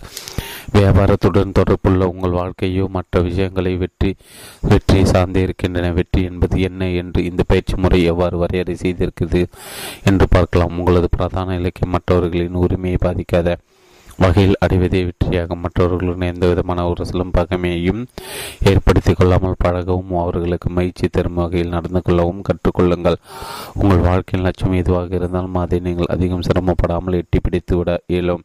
மனித வாழ்க்கை பெரும் சிக்கல் என்ன தெரியுமா? மற்றவர்கள் இணக்கமாக நடந்து கொள்வது எப்படி என்று தெரியாமல் சிரமப்படுவதன் உண்மையில் பார்க்க போனால் அது எவ்வளோ கஷ்டமான காரியம் அல்ல. தடுமாற்றமில்லாத இணக்கமாக மற்றவர்களுடன் நடந்து கொள்வது எப்படி என்று கற்றுக் கொடுக்கவே இந்த பயிற்சி திட்டம் உருவாக்கப்பட்டுள்ள. ஜனங்களுடன் ஒத்து போக முடியாததாலும் சச்சரவுகள் ஈடுபடுவதாலும் கஷ்டங்கள் ஏற்படுகின்ற துன்பம் தோல்வி பற்றாக்குறை போன்றவற்றை மக்கள் எதிர்கொள்ள நேருகிறது. பயிற்சியின் நோக்கம் என்ன என்பதை தெரிந்து கொண்டு விட்டீர்கள் அல்லவா? உங்கள் குணங்களை மாற்றிக்கொள்ளுங்கள் இந்த இந்த பாடங்கள் மூலமாக பயன்பெறலாம் என்ற நம்பிக்கை உங்களுக்கு ஏற்பட்டுவிடும். உங்களிடம் திறமை இல்லாவிட்டால் பெரிய வெற்றிகளை அடைய முடியாத மற்றவர்கள் மீது போதுமான அளவு தாக்கத்தை ஏற்படும் பயன்படுத்தி உங்களோடு இணங்கி போகும்படி செய்ய வேண்டும். அந்த திறமை இல்லாதவர்களால் வெற்றி அனுபவிக்க இயலாது. அந்த ஆற்றல் வளர்த்துக் கொள்வது எப்படி என்று விளக்கமாக எடுத்துரைத்து கற்றுக் கொடுக்கப் போகிறேன். புத்தகத்தில் உள்ள பதினேழு கோட்பாடுகளை பற்றிய குறிப்புரை வரிசைப்படி கிடைத்தரப்பட்டிருக்கிறது. மாஸ்டர் மைண்ட் வெற்றிக்கு தேவையான உடல் மற்றும் மனதத்துவ விதிமுறை இந்த பாடத்தில் கோடிட்டு கட்டப்பட்டுள்ளன. திட்டமிட்ட குறிக்கோள். தங்களது குறிகள் என்னவென்று தெரியாமல் பெரும்பான்மையான மக்கள் தடுமாறுகிறார்கள். தங்களது ஆற்றல் வீணடித்துக் கொண்டிருக்கிறார்கள். இலக்கற்று தெரியும் அந்த தடுமாற்றத்திலிருந்து உங்களை விடுவித்து ஒரு மனிதன் தன்னிமுடன் அனைத்து தவறுகளும் கண்டு உணராத வரையில் அவன் எதிலும் நிரந்தரமான வெற்றி அனுபவிக்க முயலாது. மனதையும் உடலையும் வாழ்க்கை லட்சியத்துடன் ஒன்றாக செய்கிறது இந்த படம் தன்னம்பிக்கை. ஒவ்வொரு மனிதனும் ஆறு விதமான ஆதார பயங்களின் அடிப்படையில் சிக்கியிருக்கிறான் முதுமை வறுமை ஆரோக்கிய குறைவு விமர்சனம் கஞ்சுதல் ஒருவரது அன்பை எடுத்து இழப்பது குறித்த அச்சம் மற்றும் மரண பயம் என்ற இந்த ஆறு வகையான பயங்களில் இருந்து விடுபடுவதற்கு இந்த படம் உதவி செய்யும். ஆணவத்திற்கும் தன்னம்பிக்கும் இடையே உள்ள வேறுபாட்டை எடுத்துரைக்கும் அடிப்படை விதிகளை பயனுள்ள வகையில் செயல்படுத்த அறிவை புகட்டும். சேமிக்கும் பழக்கம். உங்கள் வருமானத்தின் குறிப்பிட்ட சதவீதத்தை எவ்வாறு திட்டமிட்டு சேமித்து முதலீடு செய்து அதை பெருக்குவது என்று இந்த பாடம் கற்றுத்தருகிறது. தனிமனிதவற்றுக்கு சேமிப்பு என்பது ஒரு அடிப்படையான முக்கியமான ஆதார சக்தியாகும் சேமிக்க தெரியாத யாருமே வெற்றி பெற்றுவிட இயலாது. யாருக்கும் இதற்கு விதிவிலக்கு கிடையாது. முதன்மையான குடும்ப தலைமை தகுதியும் நீங்கள் கொடு ஈடுபட்டுள்ள துறையில் ஒரு பணியாளராக இருப்பதற்கு பதிலாக அதை வழி நடத்தும் தலைவராக உங்களை உயர்த்த இந்த பாடம் உதவி செய்யும். தலைவராக ஆசை உங்கள் மனதில் விதைத்து ஊக்கமளிக்கிறது. படிப்படியாக அந்த துறையின் உச்சிக்கு நீங்கள் செல்வதற்கு உதவி செய்து வழிகாட்டுகிறது. கற்பனை திறன் எண்ணங்களை தட்டி எடுப்பி புதிய யோசனைகளை உருவாக்கி அதற்கு செயல் வழியும் கொடுக்க இந்த படம் உதவிக்கு புரிகிறது. உங்கள் குறிக்கோளை எட்டுவதற்கு துணை நிற்கிறது. இடிந்த சுவரிலிருந்து க கற்களை எடுத்து புதிய வீட்டை கட்டு என்று கூறுவதை கேள்விப்பட்டிருப்பீர்கள். அதை எவ்வாறு செய்வதென்று இந்த பாடத்திலிருந்து கற்றுக்கொள்ளலாம். பழைய திட்டங்கள் செயல்பாடுகளுக்கு புது வடிவம் அளித்து அதை நடைமுறைப்படுத்தி பயன்பெற இது வழிகாட்டுகிறது. ஆர்வம் உங்கள் எண்ணம் திட்டங்களுடன் தொடர்புள்ள நபர்களுடன் நீங்கள் ஒன்றி போவதற்கு ஆர்வம் துணை நிற்கும். ஒரு விஷயத்தின் மேல் பிரியம் ஏற்படுவதற்கு இதுவே காரணமாக அமைகிறது. ஆர்வத்தை வளர்த்து கொண்டால் மற்றவர்கள் மீது தாக்கத்தை ஏற்படுத்தி மற்றவர்களின் ஒத்துழைப்பை பெறுவதற்கு ஆர்வம் ஒரு அவசியமான தேவையாகும். சுய கட்டுப்பாடு ஒரு இது ஒரு சமநிலைப்படுத்தும் சக்கரம் போன்றது. உங்கள் ஆர்வத்தை கட்டுப்பாட்டில் வைத்து தேவையான நேரத்தை பயன்படுத்த உதவி செய்கிறது. விதியின் தலைவன உள்ளத்தின் கட்டுப்பாட்டாளனாகவும் உங்களை மற்றவதற்கு உதவி செய்யும் நடைமுறை பாடம் இது. வாங்குகின்ற ஊதியத்திற்கும் அதிகமாக உழைக்கும் பழக்கம் இது உங்கள் நெம்புகளின் ஆதார ஸ்தானமாக வைத்துக் கொள்ளுங்கள். புத்திசாலித்தனம் நம்பி தூக்கினால் மலை போன்ற பெருந்தடங்களை உங்கள் வெற்றி பாதையிலிருந்து அற்புதப்படுத்தி விட முடியும். இந்த ஒரு பாடம் மட்டுமே விற்பனை தொழில் உள்ளவர்கள் வெற்றி ஈட்டி தந்து விடுகிறது. ஒரே இரவில் ஒருவரை இது தலைவராக்கி விடுகிறது. உங்கள் திறமை சூழ்நிலைக்கு ஏற்றபடி பயன்படுத்தி கொண்டு பிறரை எப்படி வசீகரிக்கலாம் என்று இந்த பாடம் சொல்லி தருகிறது. துல்லியமான சிந்தனை. இது வெற்றி முயற்சிகளுக்கு தேவையான அடிப்படை கோட்பாடு கோட்பாடு ஆகும். உங்களுக்கு பலவிதமான செய்திகள் கிடைக்கலாம். அவற்றை வைத்துக்கொண்டு உண்மை கண்டறிவது எப்படி என்று இந்த பாடம் கற்றுத்தருகிறது கிடைக்கும் செய்திகளின் முக்கியத்துவம் முக்கியத்துவமற்ற தன்மை போன்றவற்றை இடம்பெருக்கையே உதவி செய்கிறது. கிடைத்துள்ள செய்திகளின் அடிப்படை நம்பகத்தன்மை கொண்ட செயல் திட்டத்தை வகுத்து பணியாற்ற இது உதவும்.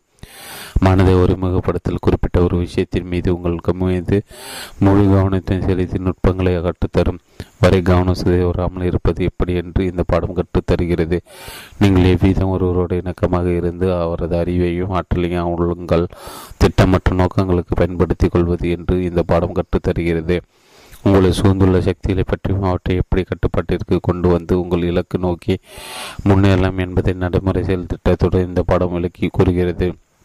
ஒத்துழைப்பு. குறைவாக இணைந்து செயல்படுவது மூலம் சிறப்பை இது எடுத்துரைக்கிறது. உங்களது மாஸ்டர் மைண்ட் என்ற முதல் பாடத்தையும் இரண்டாம் பாடத்தையும் எவ்வாறு நடைமுறையில் செயல்படுத்தலாம் என்று இந்த பாடம் கற்றுத்தருகிறது. உங்களது முயற்சிகளை மற்றவர்களின் பணிகளோடு எவ்வாறு ஒருங்கிணைப்பது என்பதை தெரிந்து கொள்ளலாம். பொறாமை பேராசை உரசல்கள் விரோதம் போட்டி மனப்போகம் போன்றவை இதன் மூலம் அகலும் உங்கள் குறிக்கோளை அடைய மற்றவர்களை எவ்விதம் பயன்படுத்தலாம் என்பதை கற்றுக்கொள்வீர்கள். தவறுகள் தோல்வி இருந்த ஆதாயம் பெறுதல் உங்களை கட உங்களது கடந்த காலத்து தோல்வியில் தவறுகளை படி கட்டுகளாக மாற்றி பயன்பெற இந்த பாடம் துணை செய்கிறது. தோல்விகளுக்கும் தற்காலிக தோல்விகளுக்கும் இடையில் உள்ள வேறுபாட்டையும் அதிமுக்கியத்துவம் பெற்ற விஷயத்துக்கும் முக்கியமான விஷயத்துக்கும் உள்ள விதி வித்தியாசத்தையும் எடுத்து எடுத்து கூறுகிறது.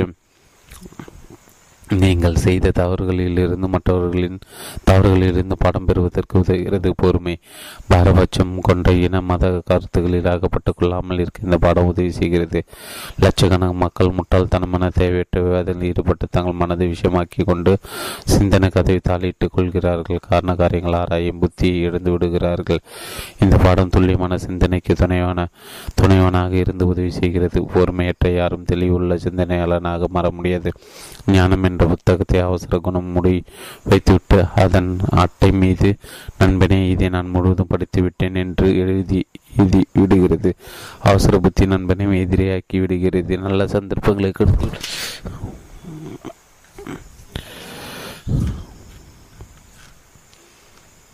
அவசர புத்தி இந்த பாடம் துல்லியமான சிந்தனைக்கு துணையனாக இருந்து உதவி செய்கிறது பொறுமையற்ற யாரும் தெளிவுள்ள இந்த பாடம் துல்லியமான சிந்தனைக்கு துணையனாக இந்த பாடம் துல்லியமான சிந்தனைக்கு துணையனாக உதவி செய்கிறது பொறுமையற்ற யாரும் தெளிவுள்ள இருந்து இந்த பாடம் துல்லியமான சிந்தனைக்கு துணையனாக இருந்து உதவி செய்கிறது பொறுமையற்ற யாரும் தெளிவுள்ள சிந்தனையாளராக மாற முடியாது. ஞானம் என்ற புத்தகத்தை அவசர குணம் மூடி வைத்துவிட்டு அதன் நாட்டை மீது நண்பனை இதை நான் முழுவதும் படித்து விட்டேன் என்று எழுதி விடுகிறது அவசர புத்தி நண்பனை எதிரியாக்கி விடுகிறது நல்ல சந்தர்ப்பங்களுக்கு கெடுத்து விடுகிறது சந்தேக பாரபட்சம் அவநம்பிக்கை போன்றவற்றை மனதில் விதைத்து விடுகிறது. தங்க விதிமுறைகளை கையாளுதல் உலகம் முழுவதும் பொருந்தி வரக்கூடிய அடிப்படை மனித பண்புகளை இது வடிவமைக்கிறது. இதை பயன்படுத்துவதன் மூலம் எந்த ஒரு தனி மனிதர் அல்லது குழுவினர் இணக்கமான ஒத்துழைப்பையும் நீங்கள் பெற்றுவிட முடியும். தங்க விதிமுறை கோட்பாடு புரிந்து கொள்ளாத காரணத்தால் பெரும்பாலான தோல்விகள் ஏற்பட்டு லட்சக்கணக்கான மக்கள் பற்றாக்குறை வறுமை வாழ்க்கை தேவை பூர்த்தி செய்து கொள்ள முடியாமை போன்றவற்றால் பாதிக்கப்பட்டு வாடுகிறார்கள். இந்த பாடம் மன இன ரீதியான செயல்பாடுகளால் செயல்பாடுகளால் ஆனதல்ல. பிரபஞ்ச விதி பிரபஞ்ச விதி என்ற இந்த கடைசி படம் பயிற்சி பயிற்சியில் கூறப்பட்டுள்ள மற்ற பதினாறு கோட்பாடுகளையும் பயன்படுத்தியவாறு உங்கள் மனதையும் பழக்க வழக்கங்களையும் மாற்றியமைப்பது என்று கற்றுத்தருகிறது. உங்கள் செயல்பாடு பழக்க வழக்கில் இந்த மாற்றம் ஏற்பட்டால் வெளி உலக சூழலோடு நீங்கள் எளிதாக இணங்கி போக முடியும். இந்த இணக்க நிலை எட்டினால் வெற்றி வந்து சேரும். இந்த பதினேழு விதிமுறைகள் நன்கு கற்று தேர்ந்து அதை செயல்படுத்தி பாருங்கள். பதினைந்து முதல் முப்பது வாரங்களுக்குள் உங்களது குறிக்கோளை எட்டுவதற்கான தனி மனித ஆற்றல் வளர்த்துக்கொள்ள தயாராகி விடுவீர்கள். இந்த பதினேழு வெற்றி விதிகள் உருவாக்கப்பட்டுள்ள நோக்கம் என்னவென்றால் நீங்கள் பெற்றுள்ள அறிவை ஒருங்கிணைந்து மேம்படுத்துவது அல்லது அதற்கு உதவி செய்துவதே ஆகும். இந்த அறிவை நீங்கள் பிற்காலத்தில் ஆற்றலாக மாற்றிக்கொள்ள இயலும். பக்கத்தில் ஒரு குறிப்பேட்டை வைத்துக்கொண்டு இந்த நூலை நீங்கள் படியுங்கள். சற்றென்று தோன்றும் சில புதிய யோசனைகள் உடனே குறிப்பேட்டில் பதிவு செய்து கொள்ளுங்கள். உங்கள் விருப்பத்தை நிறைவேற்ற நடவடிக்கைகள் இருக்கும் நேரத்தில் இந்த புதிய யோசனைகள் நீங்கள் செயல் ரூபத்தில் பார்க்கலாம். நீங்கள் ஒருவர் மட்டும் இதை படித்தால் போதாது. நீங்கள் அக்கறை காட்ட மற்றவர்களுக்கு இதை கற்றுக் கொடுங்கள் அதை அவர் மற்றொருவருக்கு போதிப்பார். உதாரணமாக ஒரு பெற்றோர் இந்த வெற்றி விதிகளை தங்களது குழந்தைகளின் மனதில் ஆழமாக பதித்து விட்டால் அது அவர்களின் பிற்கால வாழ்க்கை முற்றிலும் மாற்றி அமைத்துவிடும். நீங்கள் திருமணமாக இருந்தால் உங்கள் வாழ்க்கை துணைக்கும் இதில் ஆர்வத்தை ஏற்படுத்துங்கள். மனித முயற்சிக்கு தேவைப்படும். மூன்று அடிப்படை விஷயங்கள் ஆற்றலும் ஒன்று. ஆற்றல் இரண்டு வகைப்படுகிறது. பௌதிக விதிகளை ஒருங்கிணைப்பதன் மூலம் பெரும் ஆற்றல். அறிவின் துணையோடு ஒருங்கிணைத்து மேம்படுத்தும் ஆற்றல் என்று அதை வகைப்படுத்துகிறார்கள். அறிவின் துணையோடு மேம்படுத்தும் ஆற்றல் முக்கியத்துவம் வாய்ந்ததாக கருதப்படுகிறது. ஏனென்றால் ஏனெனில் இதை உங்கள் விருப்பத்திற்கு ஏற்ப ஒரு கருவியாக மாற்றி சீரமைக்கலாம். திசை திருப்பலாம் கட்டுப்பாட்டில் வைக்கலாம் ஆற்றல் வேறு வடிவங்களாக மாற்றலாம். இந்த பயிற்சியின் நோக்கம் நீங்கள் பத்திரமாக பயணிக்க வழிகாட்டுவதாகும் அறிவு சேகரிக்க இரண்டு முறைகள் உள்ளன. படிப்பது வகைப்படுத்துவது மற்றவர்கள் பெற்ற அறிவிலிருந்து தகவல்களை அறிவது ஒரு வகை. அடுத்த வகை ஒருவர் சொந்த முயற்சியில் விஷயங்களை சேகரித்து ஒருங்கிணைத்து வகைப்படுத்துவதாகும். இது தனி மனித அனுபவம் என்று அழைக்கப்படுகிறது. இந்த பாடம் மற்றவர்கள் சேகரித்து வகைப்படுத்தி தொகுத்து உண்மைகள் மற்றும் தகவல்களுக்கு முக்கியத்துவம் அளித்து அவற்றை பயன்படுத்தி கொண்டிருக்கிறது. ரெண்டு பிரபஞ்சத்தின் அமைப்பு. நம்மை சூழ்ந்துள்ள இந்த அக்காண்ட பிரபஞ்சம் எவ்விதமான பகுதிக்கு பொருட்களாக உருப்பெற்றிருக்கிறது? என்று கடந்த சில நூற்றாண்டுகளாக விஞ்ஞானிகள் ஆராய்ந்து வருகிறார்கள். அவற்றை கண்டறிந்து வகைப்படுத்தியிருக்கிறார்கள். கூடுதல் தகவல் அடுத்து வருகின்ற பக்கங்களின் புலன்கள் அவர்கள் காலத்தில் கண்டுபிடிக்கப்பட்ட பதிவு கோட்பாடுகளை விளக்குகிறார் அவர் விஞ்ஞானி அல்ல என்பதால் அதில் உள்ள சில குறைகளை அறிஞர்கள் ஏற்றுக்கொள்கிறார்கள். உதாரணமாக எலக்ட்ரான்கள் நேர் அல்லது எதிர் மின்னோட்டம் கொண்டவைகளாக இருக்கும் என்று அவர் எழுதுகிறார். ஆனால் எலக்ட்ரான் எப்போதும் எதிர் மின்னோட்டம் பெற்றதாகவே இருப்பதே இருக்கும் என்பதை நாம் அறியும். பௌதிக துறையில் அணுக்களுக்கு ஒரு சிறிய இடமே கொடுத்து ஆய்வுகள் அப்போது நடந்திருந்தால் அவருக்கு தெளிவான தகவல் கிடைக்கவில்லை. அவர் விவரித்திருந்த சில விஷயங்கள் நீக்கப்பட்டிருக்கின்றன. அவரை அந்த பகுதியில் நீக்கி நீக்கியிருக்கலாம் என்று தோன்றுகிறது. ஆனால் அவர் விலைக்கிருக்கும் பௌதிக செய்திகள் உருவாக வடிவத்தையோ அல்லது நேரடி வர்ணைகளையும் நீங்கள் தெரிந்து கொள்வது அவசியம். இந்த விதிகள் மனிதரின் நடவடிக்கைகள் செயல்பாடுகள் மீது ஆதிக்கம் செலுத்துகின்றன. அவர் இந்த முறையில் தான் வாசகர் இதை படிக்க வேண்டும் என்று விரும்பினார் மாஸ்மெண்ட் என்ற உத்தியின் மிதமிஞ்சி ஆனால் மிதமிஞ்சி ஆனால் சர்ச்சைக்கு அப்பாற்பட்ட ஆற்றல் பற்றி பௌதிக அடிப்படை விதமாக அவர் கண்டறிய விரும்பினார். சூரிய நட்சத்திரங்கள் கிரகங்கள் போன்றவைகளை உள்ளடக்கிய இந்த பிரபஞ்சத்தின் அகண்ட தன்மையை ஆராய்ச்சி கணக்கீடு படித்தறிதல் போன்ற மூலம் கண்டுபிடித்திருக்கிறார்கள். இந்த பௌதிக வடிவங்கள் நாம் வாழும் பூமியை விட பத்து மில்லியன் மடங்குகள் பெரியவை என்று தெரிய வந்திருக்கிறது இதன் மறு மறுபக்கம் என்று கருதும் விதமாக நுண்ணிய பொருட்களின் பௌதிக வடிவங்களை கண்டுபிடித்திருக்கிறார்கள். அன்று அணுவின் மூலக்கூறு அதன் உள்ளே மேலும் நுண்ணியதாக இருக்கும். எலக்ட்ரான் போன்றவைகள் கண்டறியப்பட்டுள்ளன. எலக்ட்ரான்களை நம் கண்ணால் காண முடியாது. ஆனால் அது ஒரு சக்தியா சக்திமயமாக நேர் அல்லது எதிர் மின்னோட்டத்தை கொண்டிருக்கிறது. இந்த எலக்ட்ரான் தான் அனைத்து பொருட்களும் பௌதிக பண்புகளுக்கும் துவக்கமாக உள்ளன. அணு மூலக்கூறு அணு எலக்ட்ரான்.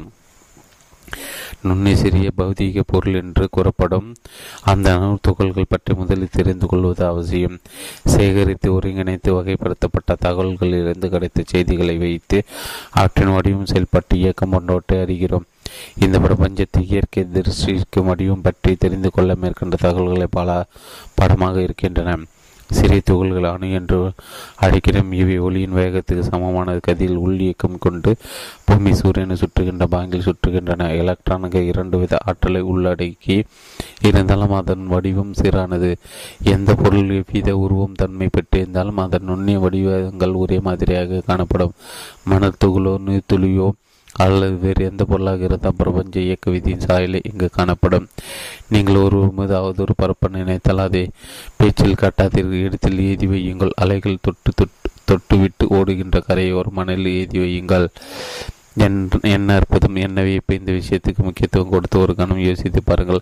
அடுத்த முறை சாப்பிடும் போது இந்த விதமாக யோசித்தால் நீங்கள் சாப்பிடும் ஒவ்வொரு கவலம் உணவு உங்கள் உணவு உணவு தட்டு சாப்பாட்டு மேய்ச்சி போன்ற அனைத்துமே எலக்ட்ரானிக் தொகுப்பு என்பது புலப்படும். உலகில் உள்ள பௌதிக பொருட்களான பெரிய வானத்து விண்மீனிலிருந்து மண்ணில் உள்ள சிறிய மணல் தொகுள் வரை அனைத்தும் ஆராய்ந்து பாருங்கள். அவை அணு மூலக்கூறுகள் மற்றும் ஒன்றை ஒன்று சுற்றி சூழலும் எலக்ட்ரான்கள் ஒருங்கிணைந்த தொகுப்பாகவே இருப்பதை காண்பீர்கள். பொருட்கள் அசையாது சலனமற்று இருப்பது போல கண்ணுக்கு தோன்றுகிறது.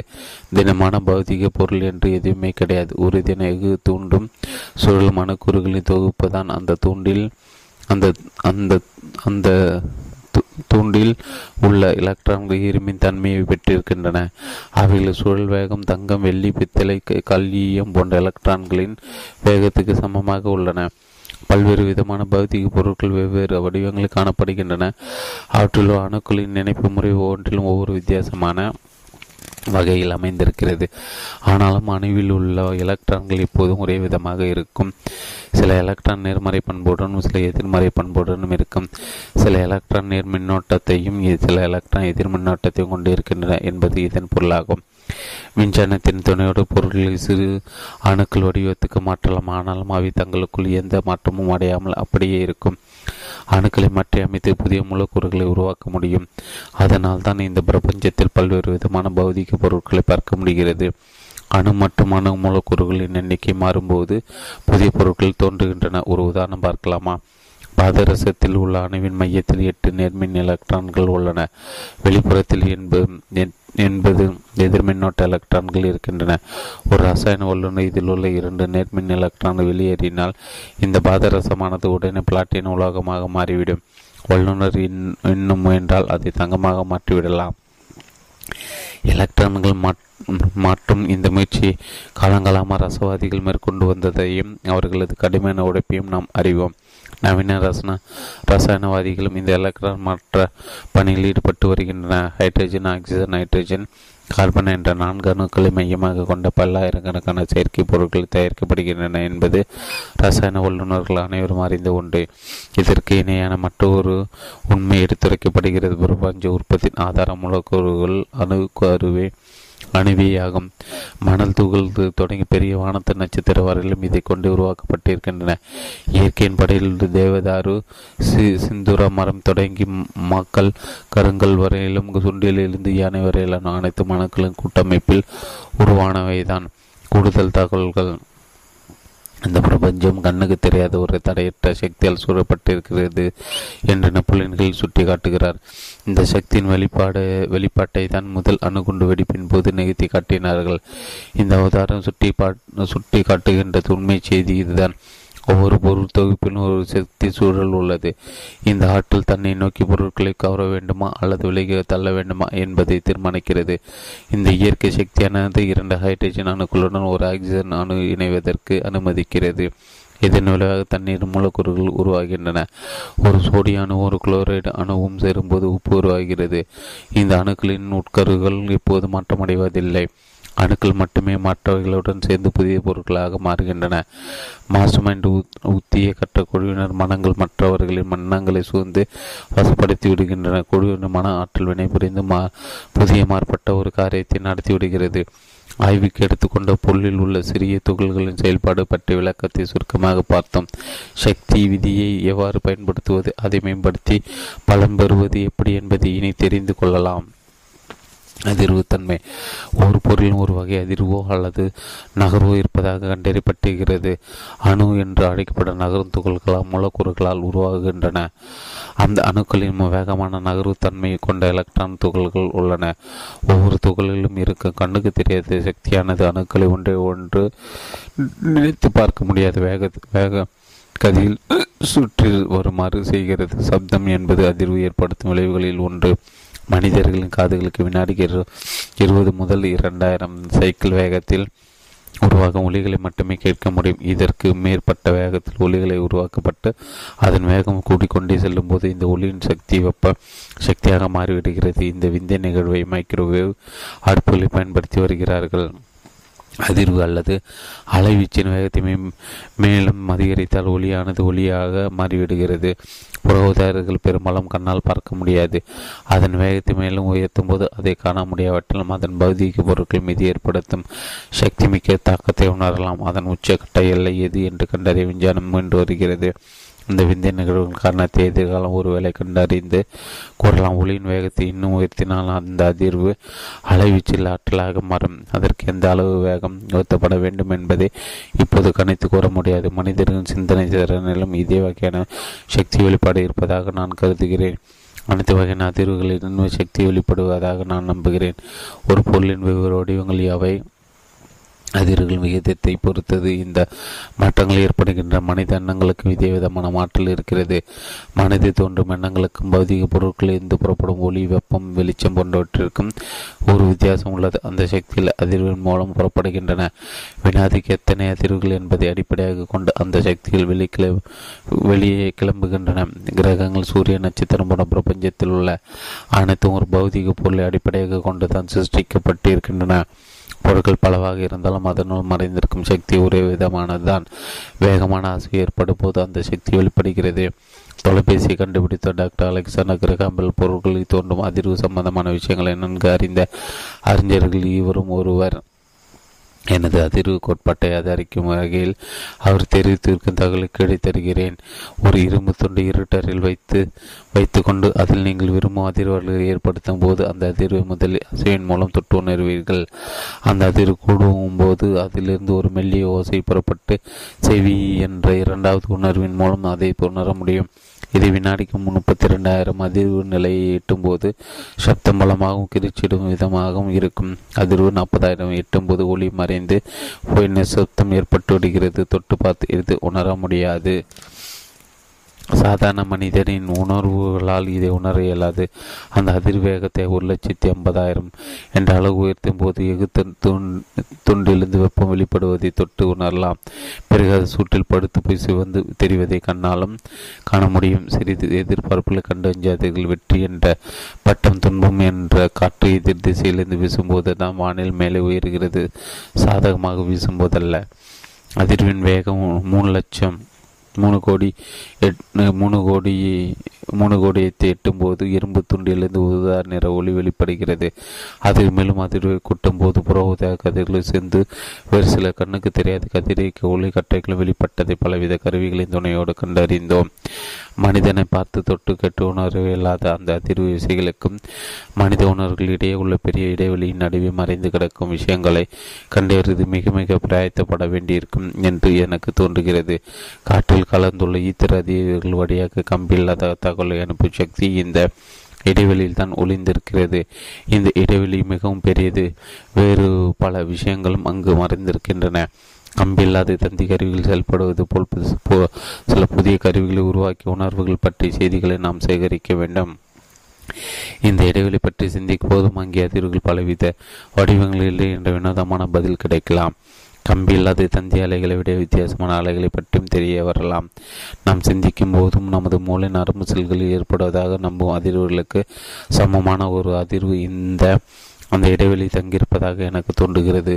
ஒருவேளை அதுக்கு மேலேயும் இருக்கலாம். அளக்க முடியாத அதிர்வுகளாக புற ஊதா கதிர்கள் உருவாகின்றன. குறிப்பு இதில் உள்ள கடைசி வாக்கியம் எனது கோட்பாட்டை சுட்டி காட்டுகிறது இந்த அதிர்வர்களை சுமந்து ஒரு உயர் இணைப்பு தேவைப்படுகிறதா? கம்பி இல்லாத தந்தி போல இவை ஈதரை ஊடுருவி செல்ல முடியாமல் தடைப்படுகிறதா அது எவ்வாறு பெறுவது? அல்லது வேறு மனிதரின் சிந்தனைகள் அதை பெறுவோரின் மூளைக்குள் நுழைந்து விடுகிறதா? கம்பில்லாத தந்தை பற்றி நாம் அறிந்த தகவல் வைத்து ஒரு யூகம் செய்யலாம். நாம் சொன்னது போல பலவிதமான அதிர்வு தொகுப்புகள் படைக்கப்பட்டிருப்பதாக கொள்கை ரீதியாக கற்றுக்கொள் ஏற்றுக்கொள்ளலாம். எண்ணம் என்பது கம்பியில்லாத தந்தி போன்ற ஒரு அலை என்றால் அவை மூலிலிருந்து புறப்பட்டு எல்லையற்ற இந்த பிரபஞ்சம் முழுவதும் பரவி கிடக்க வேண்டும்.